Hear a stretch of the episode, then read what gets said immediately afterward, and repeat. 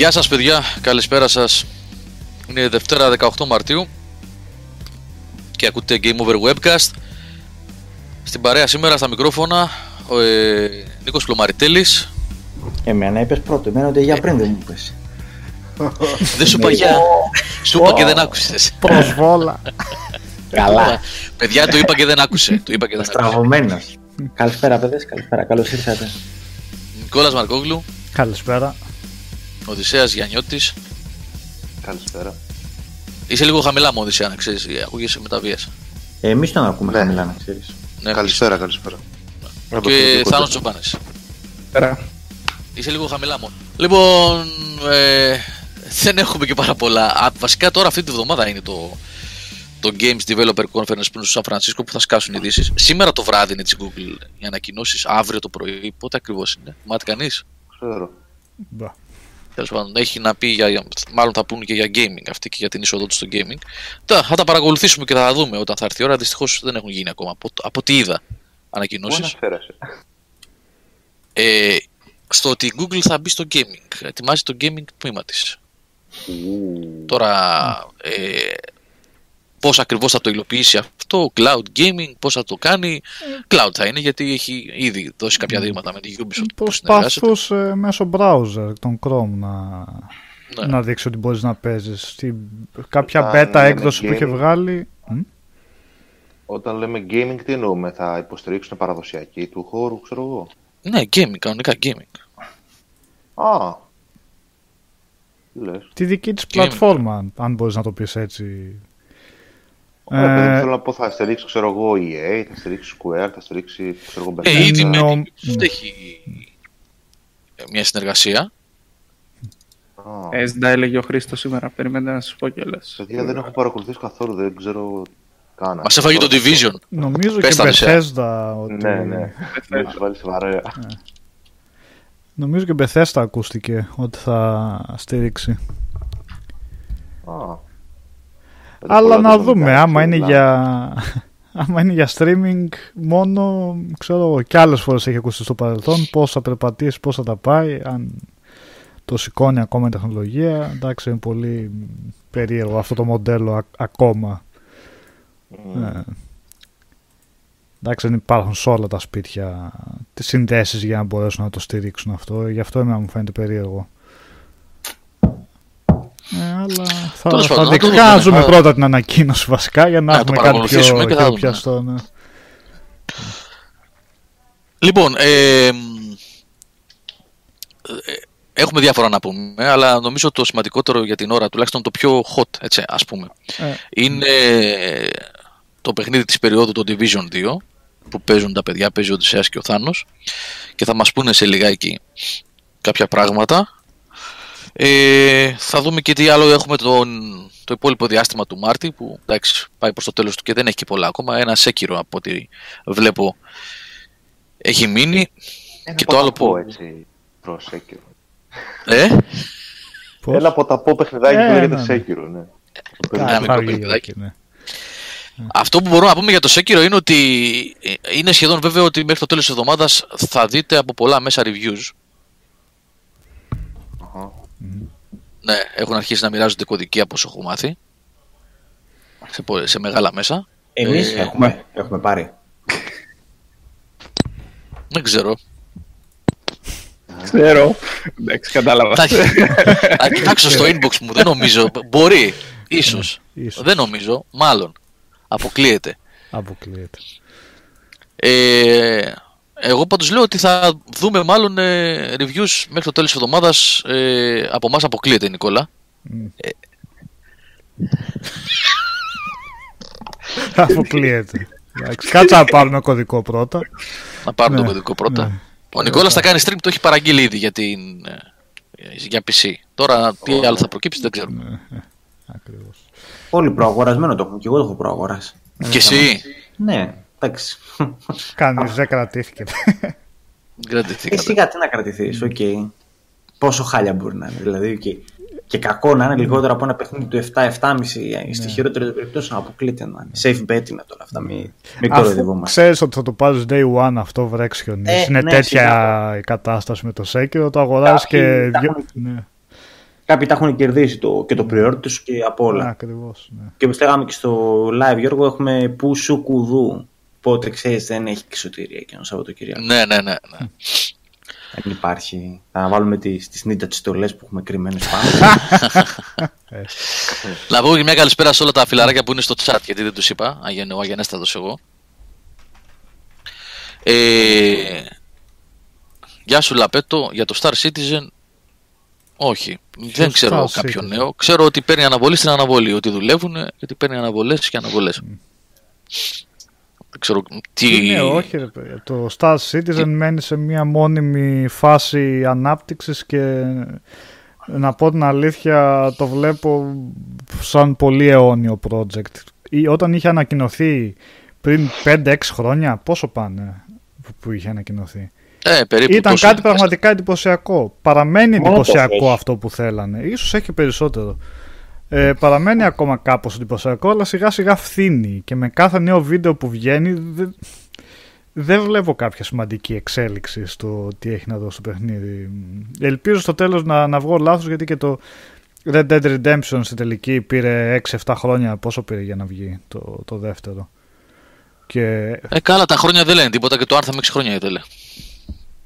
Ναι, οπότε παίζουν από διάφορες πλευρές. Απλά ό,τι δείχνουν κάθε φορά δεν είναι και ιδιαίτερα ενθαρρυντικό. Ε, δεν δείχνουν ιδιαίτερα να κάνουν ιδιαίτερα βήματα μπροστά. Τώρα τι να πούμε. Μακάρι να τους βγει καλό, αλλά έχουν βρει μια χρυσή συνταγή νομίζω για να βγάζουν λεφτά αυτή τη στιγμή. Άμα δείτε δηλαδή σε τι τιμές πολλούνται αυτή τη στιγμή ισχύουν, ψηφιακά διαστημόπλια. Ε, πώς δεν Αυτά ισχύουν. που λένε ισχύουν ή τα κάνουν για το hype. Δεν ξέρω να σου πω. Με λίγο... Υποτίθεται ο κόσμος αγοράζει. Λες να βγάζουν πλαστά νούμερα. Ότι κάποιος αγοράζει αυτά τα πράγματα. Πραγματικά, τα ψηφιακά δηλαδή, διαστημόπλια ναι. κτλ. Δεν, δεν αρνούμε να το πιστέψουμε με αυτή την εντύπωση. Ψηφιακά διαστημόπλια τα οποία από ό,τι έχω καταλάβει πολλές περιπτώσεις είναι απλά μουσιακά. Έτσι. Δεν είναι ότι έχει κάτι το παιχνίδι για να τα χρησιμοποιήσει ουσιαστικά. Απλά μπορείς να περιφερθείς μέσα και με την υπόσχεση μάλλον ότι όταν βγει το παιχνίδι θα, θα τα έχεις διαθέσιμα ας πούμε. Τι να πω, εμένα ναι, πραγματικά μου φαίνεται πολύ εσχολοκέρδη αυτό. Βέβαια, υπάρχει κόσμος που το στηρίζει γιατί θέλει να στηρίξει το παιχνίδι το ίδιο, αλλά εντάξει, μιλάμε για, για απαράδεκτα ποσά το τι ζητάνε. Γιώργο, νομίζω ότι έχουμε κάνει την ίδια ναι. κουβέντα και παιδιά. Το 2014 μπήκα πρώτη φορά στο webcast. Γι' αυτό δεν είναι ένα ντεζαβού που το συζητάμε μια φορά σε ένα χρόνο. Θα ρωτήσει κάποιος να ξέρουμε. Τι που παιδιά, ότι ξέρετε. Κάτσε να δούμε μια στα γρήγορα πότε ξεκίνησε αυτό. Αλλά δεν υπάρχουν.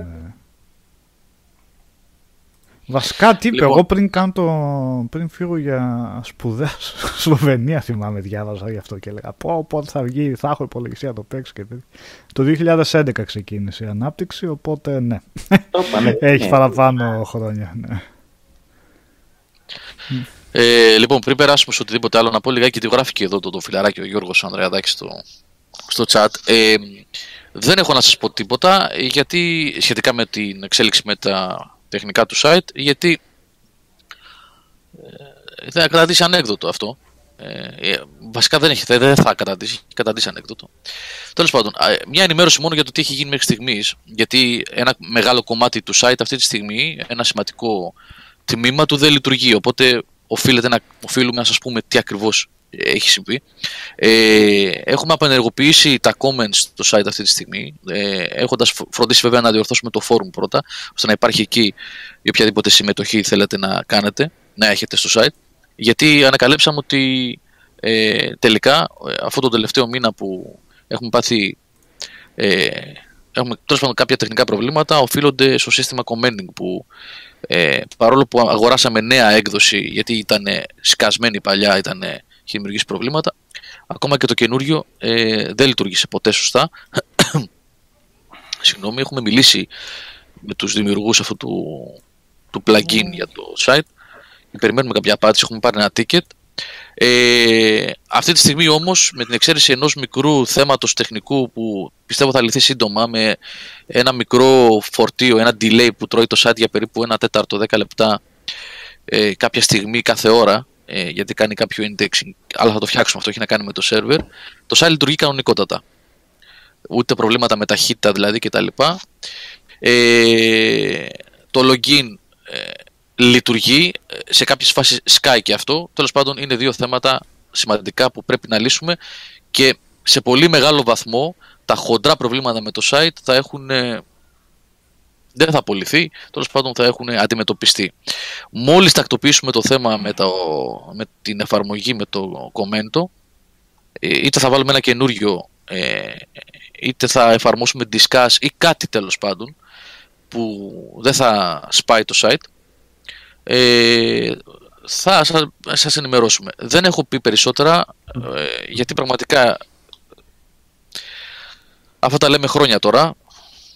Δυστυχώς ο, ο μεγαλύτερος χαμένος σε αυτή την ιστορία είμαστε εμείς. Παιδιά, το ξέρετε αυτό. Έχουν γραφτεί και στο φόρουμ από παιδιά είτε με καλό ύφος είτε με όχι τόσο ήπιο ύφος σε κάθε περίπτωση δίκιο έχουν οι περισσότεροι όταν αναφέρουν ε, την κατάσταση αυτή. Από όταν περάσαμε, ε, από όταν φτιάχτηκε αυτό το site 4-5 χρόνια τώρα, ποτέ δεν δούλεψε σωστά, δυστυχώς. Δυστυχώς. Και είναι κάτι το οποίο μας τύχησε πάρα πολύ και μας συνεχίζει να μας τυχίζει. Ε, δεν υπάρχουν άλλα περιθώρια, πρέπει να γίνει ναι, πριν το 2014 ήταν μια χαρά Psychort. Το ξέρω ήταν μια χαρά το 2014 γιατί το είχε φτιάξει αυτό το site της Scrooge. Μετά το πήραν άνθρωποι που δεν ήξεραν ακριβώς τι να κάνουν και ποτέ δεν δούλεψε σωστά. Υπομονή παιδιά και πραγματικά ευχαριστούμε τα παιδιά που μέσα που μπαίνουν να διαβάσουν ένα site το οποίο τους διώχνει. Μην νομίζετε ότι δεν τα βλέπουμε αυτά, ούτε να, ούτε να νομίζετε ότι δεν ασχολούμαστε και το έχουμε αφήσει στην τύχη του. Έτσι. Ε, αλλά ε, εδώ σε αυτές τις περιπτώσεις φαίνεται ακόμα περισσότερο η κοινότητα η ισχυρή και η αγάπη που έχει, έχουν πολλοί άνθρωποι για αυτό το site και θέλουν να μπαίνουν και να συμμετέχουν και να γράφουν ακόμα και όταν αυτό το site τους δυσκολεύει τόσο πολύ ακόμα και ένα login να κάνουν. Και είναι γελίο, ένα 2019, τα πιο απλά πράγματα του τύπου να, ένα site απλό να μπαίνεις να λογκάρεις και να κάνεις σχόλιο να μην δουλεύει. Το ξέρω, ακούγεται είναι πραγματικά αστείο. Αλλά είναι τόσα τα δομικά προβλήματα αυτής της έκδοσης και τόσο μεγάλο το κόστος για να φύγει να πάει σε μια άλλη. Και τόσο πολύ το περιεχόμενο, παιδιά, εκεί είναι το. Όχι ρε, τι λουκετό. Όχι ρε, τι μιλάει. Τουλάχιστον όχι ακόμα. όχι ακόμα. όχι ακόμα. Εντάξει. Ε, ε, είναι τόσο δύσκολο, παιδιά, το πέρασμα αυτού του site σε μια νέα βάση δεδομένων και σε ένα νέο, από την αρχή, σε ένα νέο site, μια αλλαγή, σε ένα WordPress ή κάτι τέτοιο, που, παιδιά, σήμερα καθόμαστε γιατί έγινε μια συζήτηση. Αυτή τη στιγμή το Game Over έχει 38.995 άρθρα. Λουκέτο έβαλε ο Μάρκο. Βγάλ το ρε. Κατά μια χτύπα ξύλο.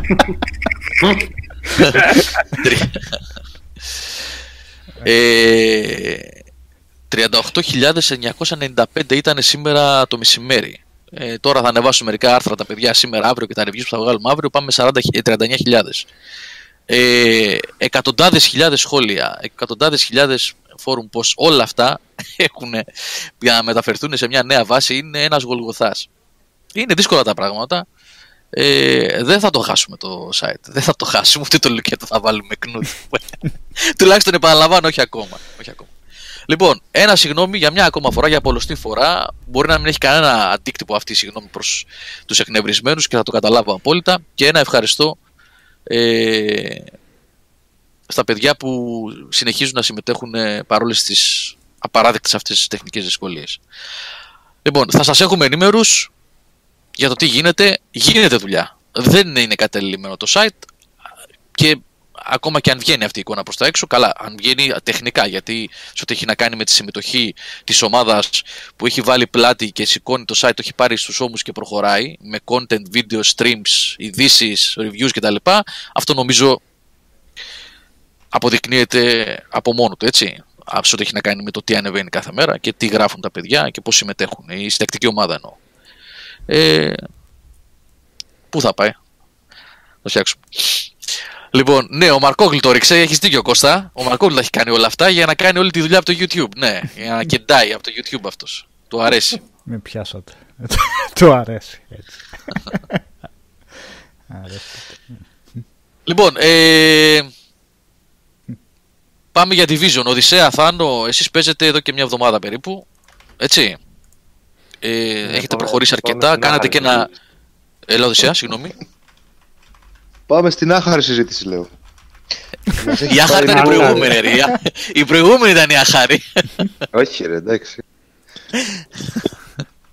Είναι Λοιπόν, καλό να ο τα Οδυσσέας λέμε, και ο ναι, Θάνος ναι. παίζουν ε, μια εβδομάδα τώρα. Πριν από λίγο κιόλας κάνανε και ένα μυστικό live στο Twitch ε, με τον ε, Πάνο και τον Αορπάνο, το φίλο, και με τον Τζον Μπομπ, τον Γιάνναρο, από ό,τι είδα, πολύ λίγο γιατί εκείνη την ώρα κάτι άλλο έκανα εγώ. Απλά είδα ότι μπήκαν τα παιδιά και παίζανε. Ε, μ, Οδυσσέα, Θάνο, πού βρίσκεστε, εντυπώσεις, τι γίνεται με το Division 2, τι έχετε κάνει; Α, Εγώ είμαι level 23, δεν έχω τελειώσει καν το main παιχνίδι για να μπω στο endgame. Α, κοίταξε να δεις. Δύο είναι τα τεινά. Από τη μία μου έχει πέσει λίγο βαρύ, γιατί προέρχομαι από Anthem, οπότε στα καπάκια κάτι το ίδιο με βάζει σε μια φάση της gaming, ας πούμε έτσι, ζωής μου, που την είχα αφήσει πίσω. Και αυτή είναι τα καψίματα με τα MMO. Ε, και έχω μπει σε ένα τέτοιο mood σε μια τελείως άσχετη περίοδο της ζωής μου που δεν είμαι καν να παίξω τέτοια παιχνίδια. Αλλά από την άλλη, αυτό που παίζω ρε Γιώργο εμένα μου αρέσει. Δεν μπορώ να σου κρύψω ότι δεν μου αρέσει.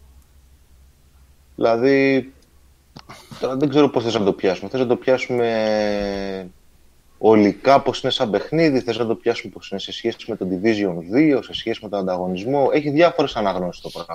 Ε, να πούμε ας Ναι. πούμε τι έχει να προσφέρει σε κάποιον που έχει παίξει 100 και ώρα στο Division 1 ή κάποιον που έχει παίξει 30 ώρες στο Division 1, κάπως έτσι.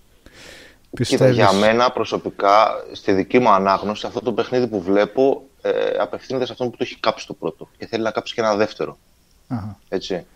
Βέβαια, εδώ μπαίνει το αντεπιχείρημα ότι γιατί να κάψει ένα δεύτερο ενώ θα μπορούσε να καίει ένα πρώτο. Οκ, αυτό είναι θέμα που πρέπει να ρωτήσουμε μάλλον τη Ubisoft. Και ενδεχομένως θα πρέπει να το δούμε και από μια. α, δεν ξέρω.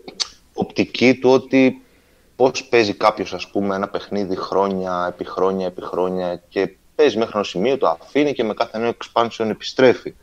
Βέβαια, εδώ θα μου πεις ρε φίλε, δεν είναι νέο expansion, εδώ είναι μια νέα κυκλοφορία που ζητάει εκ νέου λεφτά. Οκ, αλλά δεν φαίνεται να έχει ενοχληθεί και κανένας από το γεγονός αυτό. Από την άποψη ότι μπορεί να μοιάζει τόσο πολύ στο Division 1, αλλά από την άλλη έχουμε να κάνουμε με μια περίπτωση όπου δεν είχαν scrap όλο το progression του, που, που έγινε σαν παιχνίδι στο Division 1, ας πούμε. Αντίθετα, οι τύποι της Massive χτίσανε πάνω σε αυτό και προσφέρουν μια φυσική συνέχεια για μένα ουσιαστικά του πρώτου παιχνιδιού. Για παράδειγμα, τώρα να το φέρουμε και σε διαστολή με κάποια πράγματα για να γίνουμε και πιο κατανοητοί. Για παράδειγμα, το Destiny 1 με το Destiny 2, την πρόοδο που είχε γίνει σε γενικά σε μηχανισμούς, σε πράγματα μέχρι το Taken King και έγινε scrap για ένα Destiny 2. Το Anthem, ας πούμε, βγήκε ένα παιχνίδι το οποίο ok, έχει μια βάση στο gameplay του όσον αφορά το shooting του, αλλά βγήκε με λυπή content και με λίγο συγχυσμένο προσανατολισμός όσον αφορά το που θέλει να πάει το looting του. Το Division 2 είναι ένα παιχνίδι πλήρες. Υπερπλήρες για μένα. Δηλαδή, δεν ξέρω πώς το βάζουμε. Κοίτα, εγώ θα παίξω, ας πούμε. Πιστεύεις, Οδυσσέα, δηλαδή ότι έχει κατασταλάξει η Massive στο τι θέλει και ό,τι έμαθε με το Απόλυτα, πρώτο. απόλυτα, Έτσι. απόλυτα, Κατάλαβα τι απόλυτα. λες. ναι. Ε, Έχουν χτιστεί, έχει χτιστεί μια κοινότητα γύρω από το παιχνίδι, κοιτάει να ανταγκαλιάσει με το clan system ε, στο δεύτερο παιχνίδι. Ε, συνεχίζει πράγματα τα οποία εξελιχθήκαν με τον καιρό στο Division 1 με κάποια updates, πολύ σημαντικά για το παιχνίδι updates, τα έχει απλά πάρει και τα έχει ραφινάρει και τα έχει εισάγει στο δεύτερο. Αυτή είναι η ουσία. Δηλαδή, είναι ένα παιχνίδι που ευχαριστεί το κοινό που έπαιξε το Division 1 κατά βάση. Δηλαδή, για κάποιον που δεν θα παίξει, δεν έχει, που έπαιζε casual το Division 1, δεν θα του δώσει κάτι το Division 2. Από την άποψη ότι, οκ, το Division 1 έμπαινε σε ένα περιβάλλον της Νέας Υόρκης, είχε να σου προσφέρει, ξέρω εγώ, ένα story, ας πούμε, εκεί πέρα, μια ατμόσφαιρα, ένα κάτι να παίξεις solo, το story που λέμε και καλά. Εδώ δεν υπάρχουν αυτά τα πράγματα, να είμαστε ξεκάθαροι. Δεν θα μπεις να παίξεις το Division 1 για να παίξεις όλο το story και να μάθεις τι έγινε και πώς έγινε. Όχι, είναι δεδομένη η κατάσταση. Είναι λίγους μήνες μετά τον πρώτο ιό. Είσαι σε μια Ουάσιγκτον η οποία είναι καταστραμμένη και χωρισμένη σε συμμορίες. και παίρνεις το ρόλο του agent, ο οποίος προσπαθεί να φέρει ας πούμε, μια ισορροπία σε όλη αυτή την κατάσταση. Είναι καθαρά ένα παιχνίδι που θα ευχαριστήσω όσου θέλουν να μπουν να παίξουν με παρέα, να παίξουν με τα mechanics του παιχνιδιού, να παίξουν με το min max του παιχνιδιού.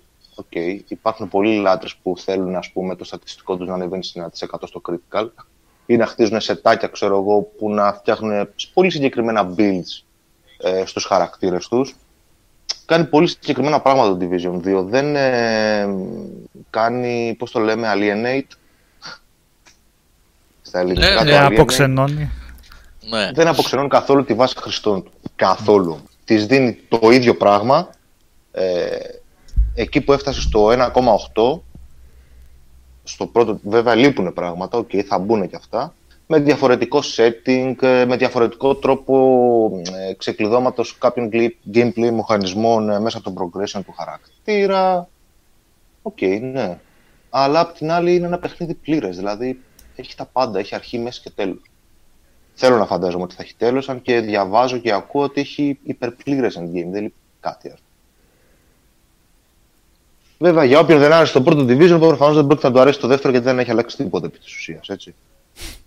Είναι απλά ένα αναβαθμισμένο division 1. Μάλιστα. Ο αντίλογος τι λέει, ρε Θάνο; Γιατί συγκρίνεσαι. Ε, με μία ανάσα, έλα. Με, με, με την καλή έννοια. με την καλή έννοια. Ανάσα, λοιπόν, άκου να δεις. Δεν μου αρέσει το παιχνίδι γιατί είναι πάρα πολύ ίδιο με το προηγούμενο. Και το grind που είχα κάνει στο πρώτο έχει εξαφανιστεί στο δεύτερο. Είναι σαν να πήρε κάποιος τα saves μου και να μου τα έζησε. Εντάξει πολύ, πολύ έτσι. ναι, ρε παιδί μου. Ε, φοβερή ανάλυση, αλλά πολύ επιδερμική. ο άνθρωπος ο άλλος τόση ώρα σου λέει, ας πούμε, πράγματα. Δεν θέλω να βγω από παρό και να αρχίσω, ξέρω εγώ, να, να γκρινιάζω είτε εισαγωγικά είτε χωρίς εισαγωγικά ε, πάνω σε αυτά που είπε ο Οδυσσέας, γιατί είναι μία σκοπιά από την οποία το βλέπω ο Οδυσσέας και είναι μια άλλη η δικιά μου. Καμία, ρε παιδί μου, δεν είναι λάθος, ας το πούμε, αλλά υπάρχει μία, υπάρχει και η άλλη θεωρώ ότι είναι σίγουρα για κάποιον που έχει παίξει Division 1. Έτσι. Απλά δεν θεωρώ ότι αν δεν έχεις παίξει Division 1, δύο. Δηλαδή, αν έπαιξε το Division 1. Το τελευταίο δεν το ακούσαμε. Ε, αν δεν έχεις παίξει το 1. Ε. Αν έχεις παίξει το 1, ναι. δεν σημαίνει ότι δεν έχεις λόγο να παίξεις το 2, ούτε αν δεν έχεις παίξει καθόλου το 1, δεν έχεις λόγο να παίξεις και το 2. Το παιχνίδι είναι ε, φτιαγμένο έτσι ώστε να αρέσεις σε αυτούς που θέλουν να κάνουν looting ε, αντικείμενα ξέρω εγώ, και να ανεβάζουν στατιστικά κτλ. Αλλά αν παίξανε πάρα πολύ το Division 1 είμαι της άποψης ότι το Division 2 δεν έχει να τους προσφέρει κάτι. Πολύ εκεί ίδιο με το πρώτο. Εκεί διαφωνούμε με το Θάνο βασικά. Εκεί ναι. διαφωνούμε. Ναι, εμένα η άποψη είναι ότι είναι πολύ ίδιο με το πρώτο σε βαθμό που δεν έχει να προσφέρει κάτι ούτε σε αυτούς που λιώσανε το πρώτο παιχνίδι. Ο Οδυσσέας λέει έχει... ότι αυτοί που έπαιξαν το πρώτο... Ε, να, να σου κάνω μια ερώτηση. Δεν, έχει, ας πούμε, δεν θεωρείς ότι το διαφορετικό setting και η, η αναβάθμιση στους μηχανισμούς είναι κάτι νέο; Δηλαδή θα μπορούσε να είναι expansion και το πουλάνε ως ε, παιχνίδι καινούριο εννοείς; Αν, όχι expansion, ε, μιλάμε για expansion του τύπου ε, ανοίξαμε νέα περιοχή. Τόσο expansion. Δηλαδή αν η Washington ήταν δίπλα στη Νέα Υόρκη και άνοιγε από τη Νέα Υόρκη η Washington θα ήταν το ίδιο παιχνίδι. Για μένα αυτό είναι. Το ίδιο παιχνίδι είναι επί της ουσίας, Γιώργο. Δεν έχει αλλάξει κάτι στον τρόπο που παίζεις έτσι. Το ίδιο παιχνίδι παίζει. Είναι μαθηματική διαφορά σε... Πολύ, πολύ λεπτομέρειες, τις πολύ λεπτομέρειες. Δεν έχει ούτε mechanics, δεν έχει... Δηλαδή mechanics, ok, έχουμε καινούργια abilities, ρε παιδί μου, κάποια καινούρια γκατζετάκια. Έχει, κάποια, έχει προφανώς την καινούρια περιοχή για όπλα, χωρίς λόγος, α πούμε, που τα χάσε. Μεταφέρθηκα από τέτοια στην Ουάσιγκτον. OK, okay, εντάξει. Ε, τα levels μου γιατί τα χάσα. Το access στην Dark Zone γιατί το έχασα. Ε, κάτσε εσύ όμως. Μια πρόοδο πρέπει να την έχεις. Τι αν σε πετάξει maximum level με τον οπλισμό σου και να. Πρόσεξε. Για να δικαιολογήσει ότι είναι Division 2 και να ξαναπέξει, προφανώς πρέπει να ξεκινήσεις από την αρχή όλο το, όλο το grind και όλο το loot, ρε μου. Σίγουρα, γιατί αυτό είναι το παιχνίδι. Πρέπει να κυνηγήσεις αυτό το πράγμα. Αν δεν ήταν αυτό, θα ήταν το Division 1 ξεκάθαρα. Απλά είναι ότι τικά διαφορετικό. Ε, πώς θα μπορούσαν να το κάνουν αυτό, Ρεθάνο, θα έπρεπε να είναι... Να πρέπει να είναι expansion, Γιώργο. Τελεία. Μα, αν το πάμε όμως έτσι και expansion να ήταν όμως τέτοιο όγκο, πάλι θα έπρεπε να κάνουν κάτι ώστε να νιώθεις ότι κάνεις πρόοδο. Μα θα ανέβαζαν το τέτοιο. Ανεβάζεις το light cap, το level cap, το power cap, ανεβάζεις τα, βάζεις τα καινούρια ε, abilities και τα καινούρια gadgets σε, ξέρω να τα κυνηγήσει ο παίκτης.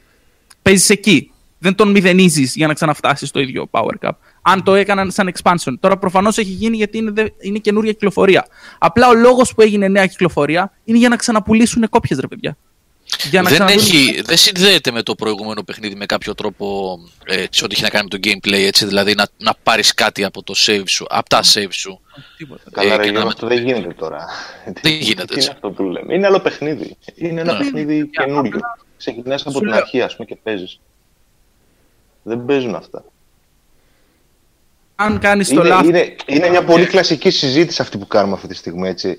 Κατά πόσο ένα sequel θα πρέπει να είναι ή όχι όμοιο με το πρωτότυπο. Διαφωνώ. Γιατί αυτό είναι, η επιτομή, του, η επιτομή του expansion. Θα μπορούσε να είναι expansion. Δηλαδή, αυτό θα μπορούσε να είναι expansion μέχρι εκεί που δεν πάει. Μία δικαιολογία για να βγει δεύτερο παιχνίδι, πέρα το ότι. Ε, κοιτάξτε, είμαστε, έχουμε βρει ποια ήταν τα λάθη όταν βγάλαμε το πρώτο. Ε, αλλά όταν φτάσαμε να τα διορθώσουμε, η player base ήταν μηδαμινή δεύτερο παιχνίδι με τις διορθώσεις για να το πάρει ο κόσμος και να προχωρήσουμε από εκεί που ήμασταν. Από εκεί που ήμασταν. Κάπως έτσι δεν είχε γίνει και με τον Destiny. Με, και με τον Destiny αυτό είχε γίνει. Απλά όταν βγήκε το δεύτερο, δεν ήρθαν οι βελτιώσεις. Πήγαμε πάλι πίσω.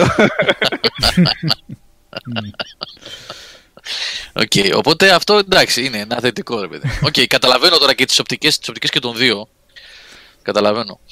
Οπότε μιλάμε για ένα ραφιναρισμένο division έτσι όπως, θα να, όπως το, το θέλουν οι οπαδοί, όπως ήταν η τελευταία έκδοση με όλες τις βελτιώσεις του ένα, με μπόλικο content, έτσι, έτσι πολύ πολύ απλά. Το content επειδή είναι ένα καινούργιο παιχνίδι, έχει μπόλικο grind, επειδή πρέπει να κάνεις grind όπως και στο Division 1 και γενικά σε αυτά τα παιχνίδια, το grind είναι το βασικό του πράγμα. Απλά δεν ε, έχει εντάξει, κάτι... Το grind, το, το grind έχει να κάνει όμως και το πώς πώς δίνεται σε ένα παιχνίδι. Υπάρχει grind που σου βγάζει την ψυχή από το στόμα και υπάρχει grind που γουστάρεις να παίζεις, έτσι. Δεν ξέρω τώρα που πέφτει το Division. Εγώ μόνο την beta έχω δει στο παιχνίδι αυτό. Ε, και δεν ξέρω, εσεί θα μας πείτε. Μια χαρά είναι εσύ. Ε. Όπως είπε, όπως είπε το στην αρχή, ε, ανάλογα από ποια σκοπιά θα το δεις. Αν το δούμε συγκριτικά με το Division 1, συμφωνούμε ότι το grind είναι, γίνεται με τον ίδιο τρόπο που γινόταν και στο πρώτο Division, σωστά; Δηλαδή, ε, ανεβάζει το level. στρωτό από την άποψη ότι έχεις πολλά περισσότερα πράγματα να κάνεις επί της ουσίας. Δηλαδή, δεν χρειάζεται να κάθε σημαδάκι να πας να το κυνηγάς για να πάρεις level. Δηλαδή, έχω αφήσει πόσα side quest βλέπω τώρα στο χάρτη μου και είμαι κανονικά στα level της περιοχής που πρέπει, ούτε out level ούτε τίποτα. Από την άλλη, έχει γίνει λίγο πιο δύσκολο, ρε φίλε. Έχει γίνει λίγο πιο δύσκολο. Δεν ξέρω ναι, ναι, είναι. Έχει, έχει, έχει πέσει. Και ρίχνεις τους πιο εύκολα σχετικά με το πρώτο, ε, τουλάχιστον όσο έχω παίξει, αλλά πέφτεις και πιο εύκολα αν παίζεις μόνος σου. Οπότε έχει και ένα challenge το πράγμα μέσα. Από την άλλη, εμένα συνεχίζουν να μου αρέσουν. Εντάξει, ε, μιλάμε τώρα, έχουμε μπει σε ένα χάρτη ο οποίος είναι ο τουριστικός οδηγός της Ubisoft, έτσι. δηλαδή, μπαίνεις στην Ουάσιγκτον και βλέπεις τα μνημεία, βλέπεις τα μουσεία, βλέπεις όλα αυτά τα σκηνικά που τα έχουν κάνει main mission και είναι απλά να κάτσεις να χαζεύεις επειδή ε, έκανα τώρα μια αποστολή, ας πούμε, στο Lincoln, ε, πώς λέγεται αυτό, Lincoln Memorial. Με το άγαλμα το κλασικό του Lincoln, ρε παιδί μου, με την επιγραφή από πάνω και τις επιγραφέ δεξιά και αριστερά. Hey, και ναι. άλλοι τρέχανε, ξέρω εγώ, να ολοκληρώσουν την αποστολή και κάθομαι και διάβαζα, ας πούμε, αυτές τις πινακίδες, να το τι γράφουν.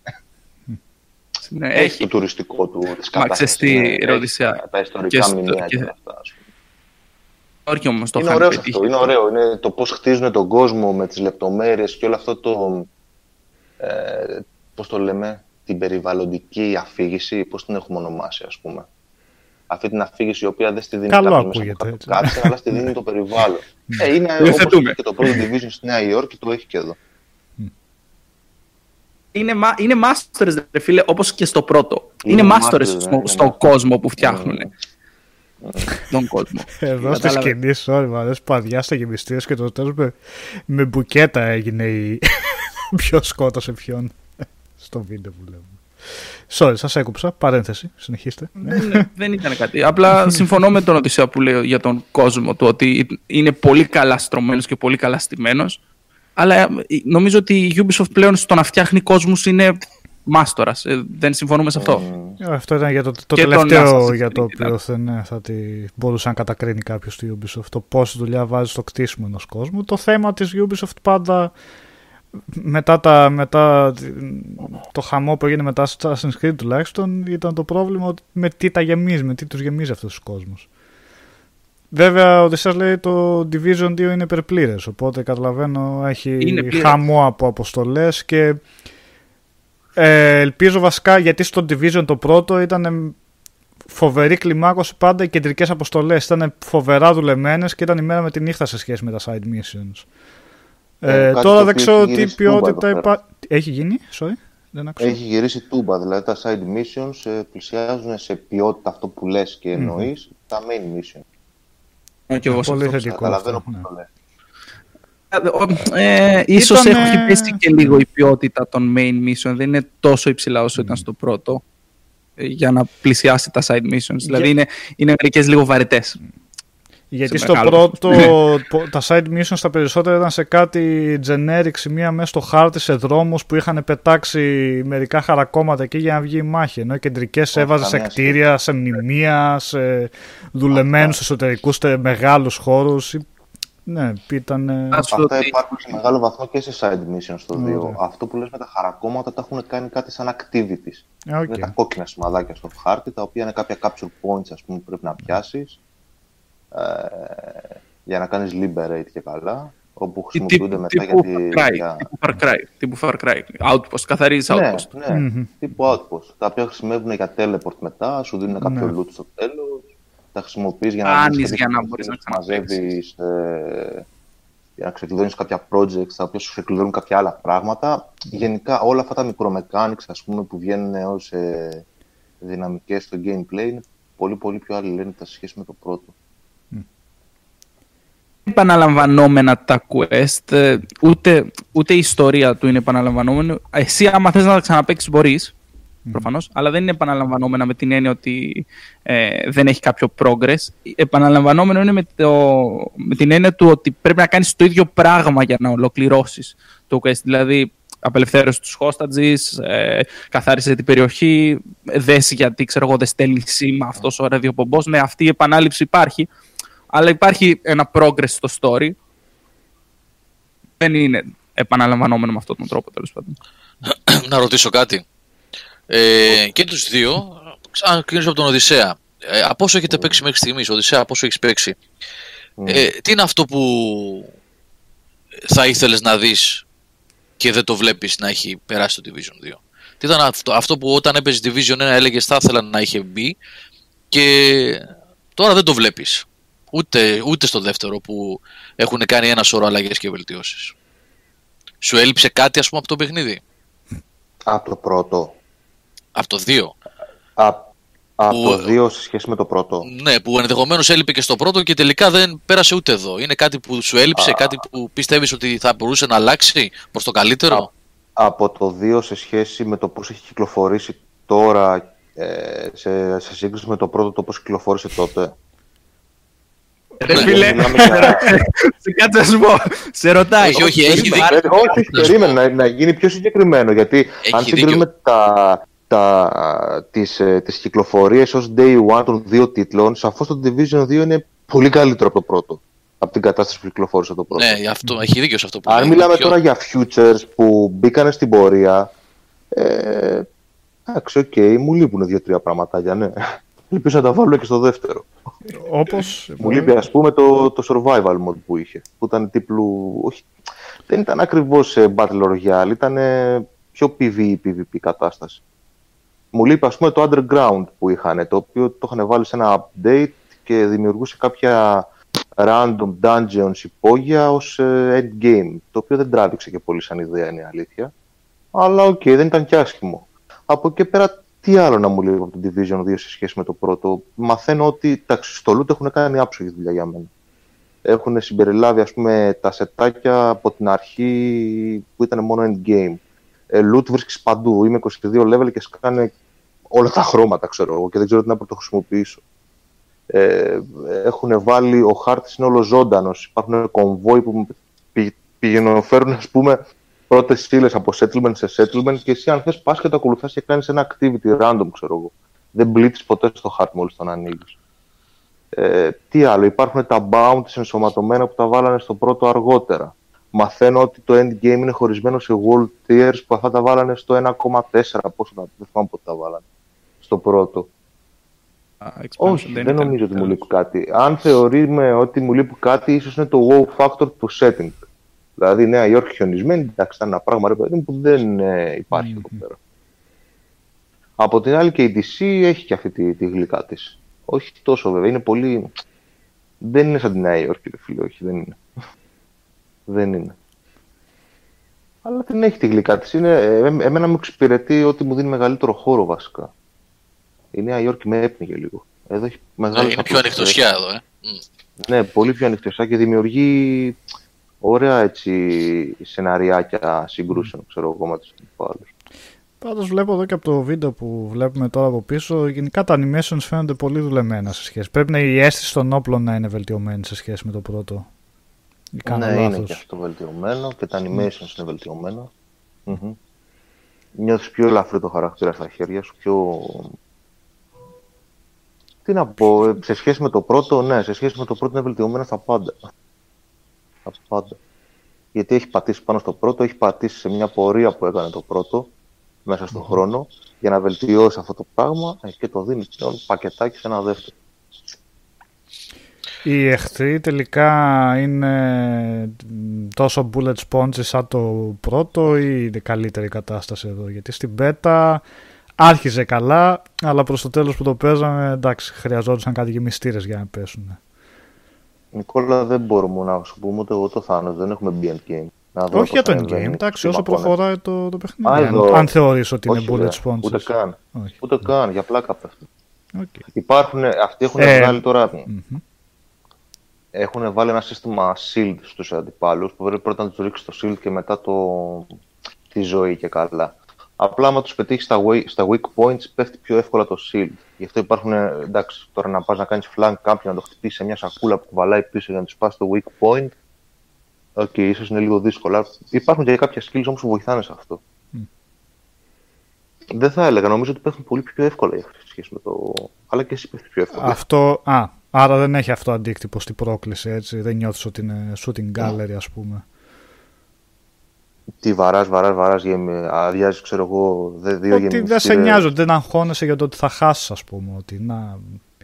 Ξεπετάγονται λίγο, σκοτώνεις τον ένα, σκοτώνεις τον άλλο και νιώθεις ράμπο, το παιδί μου. Έτσι. Νομίζω ότι άμα καμπερωθείς σε ένα σημείο και απλά νομίζεις. Θα... Εντάξει, υπάρχουν και κάτι τέτοια, γίνονται. Mm-hmm. Δηλαδή καμπερώνε και χτυπάς κεφαλάκι, κεφαλάκι και του ξεπηδάει, ξέρω εγώ, πίσω από cover. Ναι.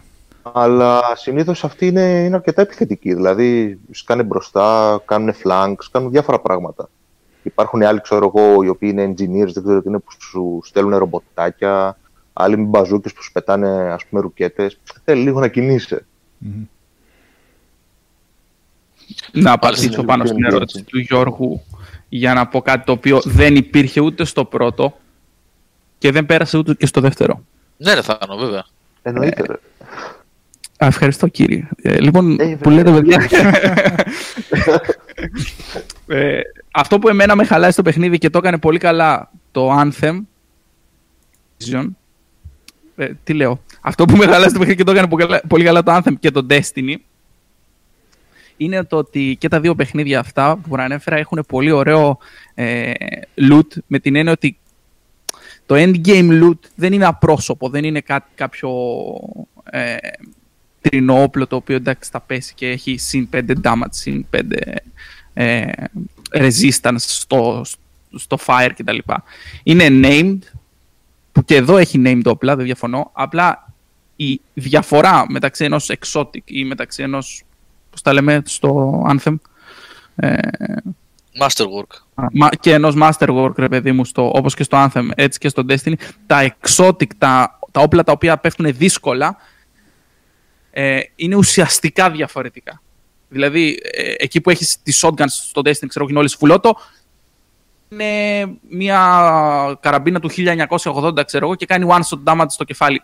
Ε, είναι διαφορετικό στην αίσθηση, στον τρόπο που φαίνεται. Δηλαδή, αυτό το πράγμα δεν έχει περάσει στο Division καθόλου, ούτε στο πρώτο ούτε στο δεύτερο. Αυτό πρέπει να το δεις βέβαια στο endgame, γιατί θυμάμαι εγώ όταν είδαμε την beta Θάνο που σου ξεκλείδωνε μετά αφού τελείωνε το ας πούμε story της beta, το κομμάτι αυτό, που σου έδινε endgame χαρακτήρες, είχε ένα σκασμό διαφορετικά όπλα. Βέβαια δεν ξέρω τι αποτέλεσμα. Είχε διαφορετικά, διαφορετικά όπλα, αλλά δεν ήταν διαφορετικά με την έννοια ότι... το γράφει και ο Πάνος εδώ τώρα στο chat. Και εγώ στο λέω ότι έχει και εδώ, ναι, έχει και named όπλα, απλά δεν έχουν αυτό το, την αίσθηση που σου δίνουν τα άλλα παιχνίδια. Βέβαια θα μου πεις, Περιθάνο, δεν έχεις πάρει τέτοιο όπλο ακόμα. Εγώ καταλαβαίνω τι λέει ο Θάνος, ακριβώς εδώ. Ναι. Ναι, ε, μιλάω με βάση το πώς ήταν το πρώτο Division, το πώς είναι τα άλλα παιχνίδια ίδιας κατηγορίας, τέλος πάντων, looters, shooters, και το πώς φαίνεται να είναι αυτό, ρε παιδί μου. Απλά, έχει, ενώ αυτό... έχεις ένα, ας πούμε, χρυσό exotic που το λέει ο Θάνος, high-end που τα λέει εδώ στο Division, όπλο, το οποίο σου έχει, έχει ένα perk και σου λέει ότι ε, αν κάνεις, ξέρω εγώ, headshot, σου δίνω για τα επόμενα 10 δευτερόλεπτα πολύ αυξημένο critical damage.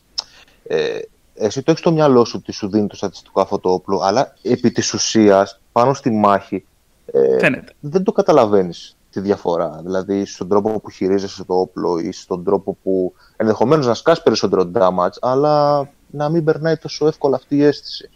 Ακριβώς. Δηλαδή τέτοια ξεχωριστά perks ας πούμε ή πάρε ξέρω εγώ σου λέει ένα άλλο με το που κάνεις heal το χαρακτήρα σου για τα επόμενα ξέρω εγώ τόσο δευτερόλεπτα ανεβαίνει το heal regeneration για παράδειγμα. Έχει τέτοια πραγματάκια. Αλλά στην αίσθηση αυτό ακριβώς που λέει ο Θάνος δηλαδή ε, πάνω στη μάχη και το πώς αντιλαμβάνεσαι και το πώς λειτουργεί το τάδε όπλο ας πούμε ναι, δεν υπάρχει αυτή η αίσθηση που υπάρχει στο Anthem και στο, και στο Destiny. Είναι γεγονός αυτό. Είναι περισσότερο διάμπλο η λογική εδώ πέρα. Μετά να κάνω σετάκια, να σμίξω τα στατιστικά μου. Θέλω το χαρακτήρα μου να είναι καλύτερο στα όπλα. Θα βρω ένα σετάκι να μου δίνει περισσότερο weapon damage και critical. Θέλω ο χαρακτήρας μου να είναι λίγο πιο καλός στη χρήση τέλος πάντων των gadgets. Θα βρω ένα σετάκι ε, που να μπορώ να αυξήσω το στατιστικό του skill μου, ούτως ώστε να είναι πιο effective τέλος πάντων τα gadgets μου. Έχει, ναι τέτοια λογική. Έχει λογική, φτιάχνω σετάκια, τα κουμπώνω, τα κάνω min max μεταξύ τους για να είμαι πιο σε αυτό που θέλω τέλος πάντων να καταλήξω ο χαρακτήρας μου. Είναι διάμπλο λογική. Περίπου, ας το πούμε διάμπλο. Και... Που στο πάνω... Anthem και στο Destiny είναι πιο ξεκάθαρα τα πράγματα. Έτσι. Πάνω σε αυτό που συζητάμε τώρα για το loot ε, και που λέει ο Οδυσσέας ότι όντως υπάρχουν κάποια perks τέλος πάντων που ανεβαίνουν και κατεβαίνουν και τυπικά είναι μόνο τα πέρξες στα στατιστικά ένα εξωτικό όπλο. Αυτό το οποίο δεν κατάφερε το δεύτερο division να διορθώσει. Δεν θυμάμαι ε, αν γινόταν και στο πρώτο, γιατί έχουν περάσει αρκετά χρόνια, αλλά αν δεν με απατάει η μνήμη μου, γινόταν και εκεί. Είναι το γεγονός ότι πετάει πολύ νωρίς ε, tiers loot. Δηλαδή θα δεις από τα level 20 ναι. Πράγμα το οποίο στο Division, στο, καλά τα μπερδεύω, στο Destiny και στο Anthem δεν γίνεται. Στο Anthem για να δεις high tier loot, ε, master πώς το λένε, πρέπει να φτάσεις endgame. Πώς να το κάνουμε. Στο Destiny, άμα δεις exotic, θα σου πέσει, ναι δεν διαφωνώ, μπορεί να σου πέσει, να είσαι τυχερός και να σου πέσει exotic στα μισά του παιχνιδιού. Αλλά έχει σύστημα από πίσω με το Infuse, το οποίο υποστηρίζει να κρατήσεις το exotic σου όταν θα φτάσεις στο endgame. Στο Division σου πετάει το... Ε, ναι, μα ρε παιδί μου, το, το έχουμε δει. Στο Division πετάει ήδη. Είμαι 20 level και έχω τρία χρυσά πάνω μου. Αλλά δεν έχω τρόπο. Μόλις μου πέσει στο 21 level πράσινο. Να το κάνω τι; Αφού είναι 21 level και εγώ προσπαθώ να φτάσω στο, στο level cap μου. Γιατί να φορέσω το χρυσό; Ναι, έχει καλύτερα perks, αλλά δεν είναι στο level μου. Πρόβλημά μου. αυτό αυτό παραμένει. Κόβεσαι λίγο, Θάνο. Δεν ξέρω. Yeah. Ε, sorry αν κόβομαι, δεν ξέρω, παίζει ταχύτητα μάλλον. Okay. Ε, αυτό. Το πρόβλημά μου παραμένει στο γεγονός ότι πολύ γρήγορα ε, διαφόρων ε, tiers loot. Αυτό. Άρα λοιπόν, μπαίνουμε σε πολύ εξειδικευμένη συζήτηση. Ναι, εντάξει. Νομίζω ότι ε, μια πολύ γενική και όχι τόσο γενική, για πιο συγκεκριμένη εικόνα έχετε δώσει για το παιχνίδι. Θα μας πει ο στο review όταν είναι έτοιμος να τελειώσει. Να ρωτήσω κάτι ακόμα. Ε, είναι εκτός gaming αυτό βέβαια. Ε, αλλά επειδή το είδα σήμερα και μου έκανε έτσι μια εντύπωση, θα ήθελα να το σχολιάσετε λίγα αν θέλετε. Αυτό το, τη συνέντευξη νομίζω στο Polygon που έδωσε ο creative director του παιχνιδιού ε, ο οποίος ε, στριμώχτηκε από το... Α, για ε, δεν έχω γνώση. Ναι, τέλος πάντων, ε, δήλωσε ότι το παιχνίδι αυτό δεν θέλει να κάνει πολιτικό σχόλιο, ότι δεν είναι πολιτικό. Αχα. Ναι. Ένα παιχνίδι το οποίο λέγεται Tom Clancy's The Division, έτσι. Ε. και έχει στη βάση σου μέσα στο Λευκό Οίκο. Από μία τάκα μόνο. Δηλαδή, τι προσπαθούσε να το εκμεύσει ο αυτός που τον ρώτησε, ας πούμε. Δηλαδή, και καλά ότι... Από το Polygon ήταν, Γιώργο. Το Polygon ήταν, δεν θυμάμαι. Αλλά μετά είναι γνωστοί προβοκάτορες. Καλά κάνουν άνθρωποι. Έχουν φάει, έχουν φάει όλοι. Φοβούνται να μιλήσουν οι άνθρωποι. Ναι, ναι. Ε, το παραδείγμα που θα πεις στα. Ε, τώρα. Ναι, να, ε, πριν, πριν συνεχίσετε, επειδή τώρα είδα ότι ναι, είναι και ο Σάβα στην παρέα. Γεια σου, Σάβα, καλησπέρα. Ο Σάβα. Έχει βγει το μικρόφωνο, ναι, το βλέπω. Τέλος πάντων, οκ, ναι. Νίκο, για πες τι έλεγες. Γεια σας, παιδιά, έβηχα. Γεια σα. Ακούγεσαι πάντως έβυχο τώρα. Δεν μπορώ να πω. Έπεσε στην παγίδα.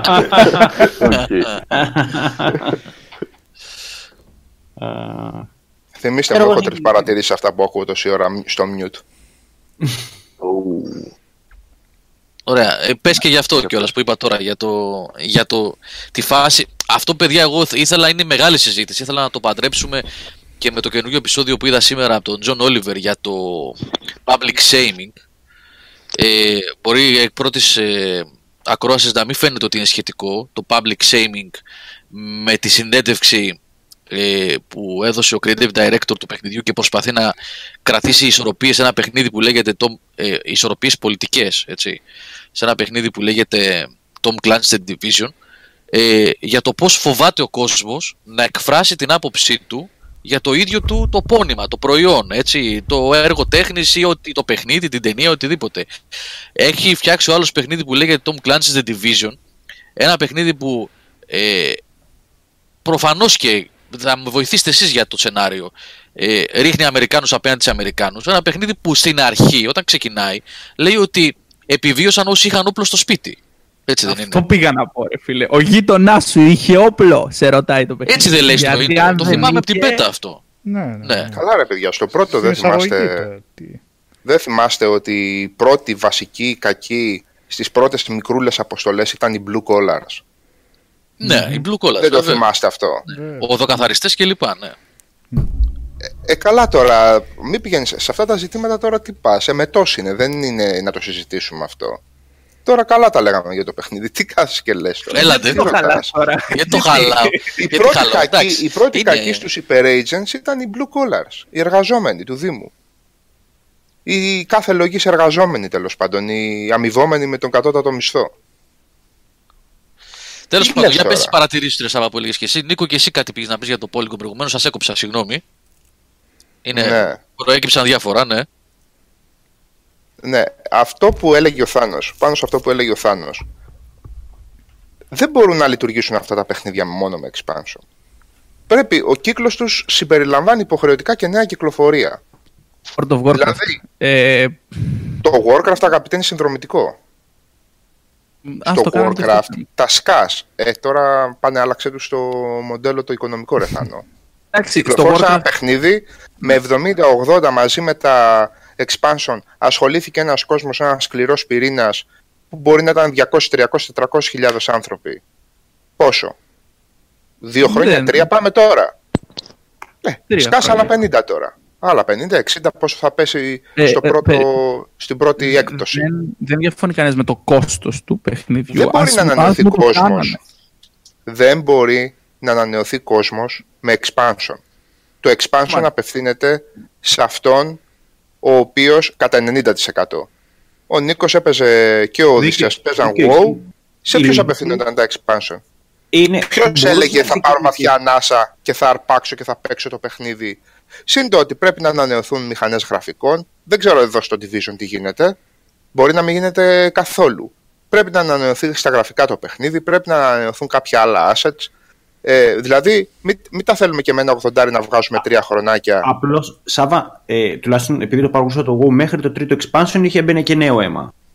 Δηλαδή, ναι, παιδί μου έπαιρνε και νέο αλλά... Νίκο μου γιατί ήταν και το Super Wow Hot όνομα στο, στα, στα MMO μαζί με κάποια της NCSoft μέχρι να σκάσει μύτη, μέχρι μιλάμε τότε που έμπαινε νέο αίμα, μιλούσες για live στις κονσόλες και μιλούσες για PvP από shooter. Δεν μιλούσες για κάτι άλλο στις κονσόλες, μιλούσες; Όχι. Λοιπόν, ε, δεν μπορεί να λειτουργήσει. Δεν μπορεί κάποιος στον τρίτο χρόνο κυκλοφορίας ενός παιχνιδιού να πει: Όπου βγήκε και το τεράστιο expansion με την Washington τώρα, ας πάρω βαθιά ανάσα και να μπω και να προλάβω ποιους; Τους παίκτες που παίζουν τέσσερα χρόνια.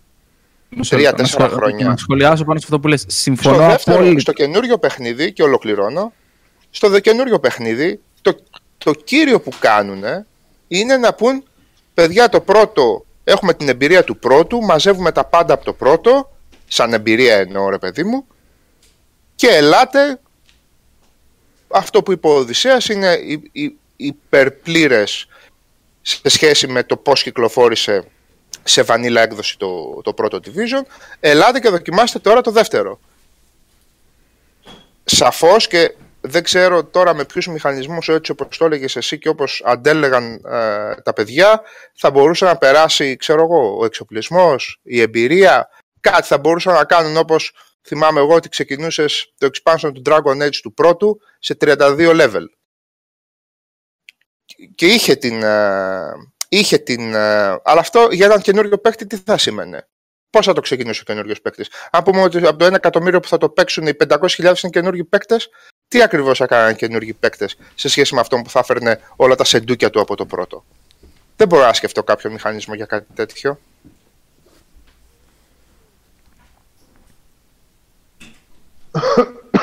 Ε, αυτό που. Αυτό, όχι, όχι, όχι, όχι. Τόσο αποστομωτικό ήμουν. Είσαι, είσαι πολύ αποστομωτικό.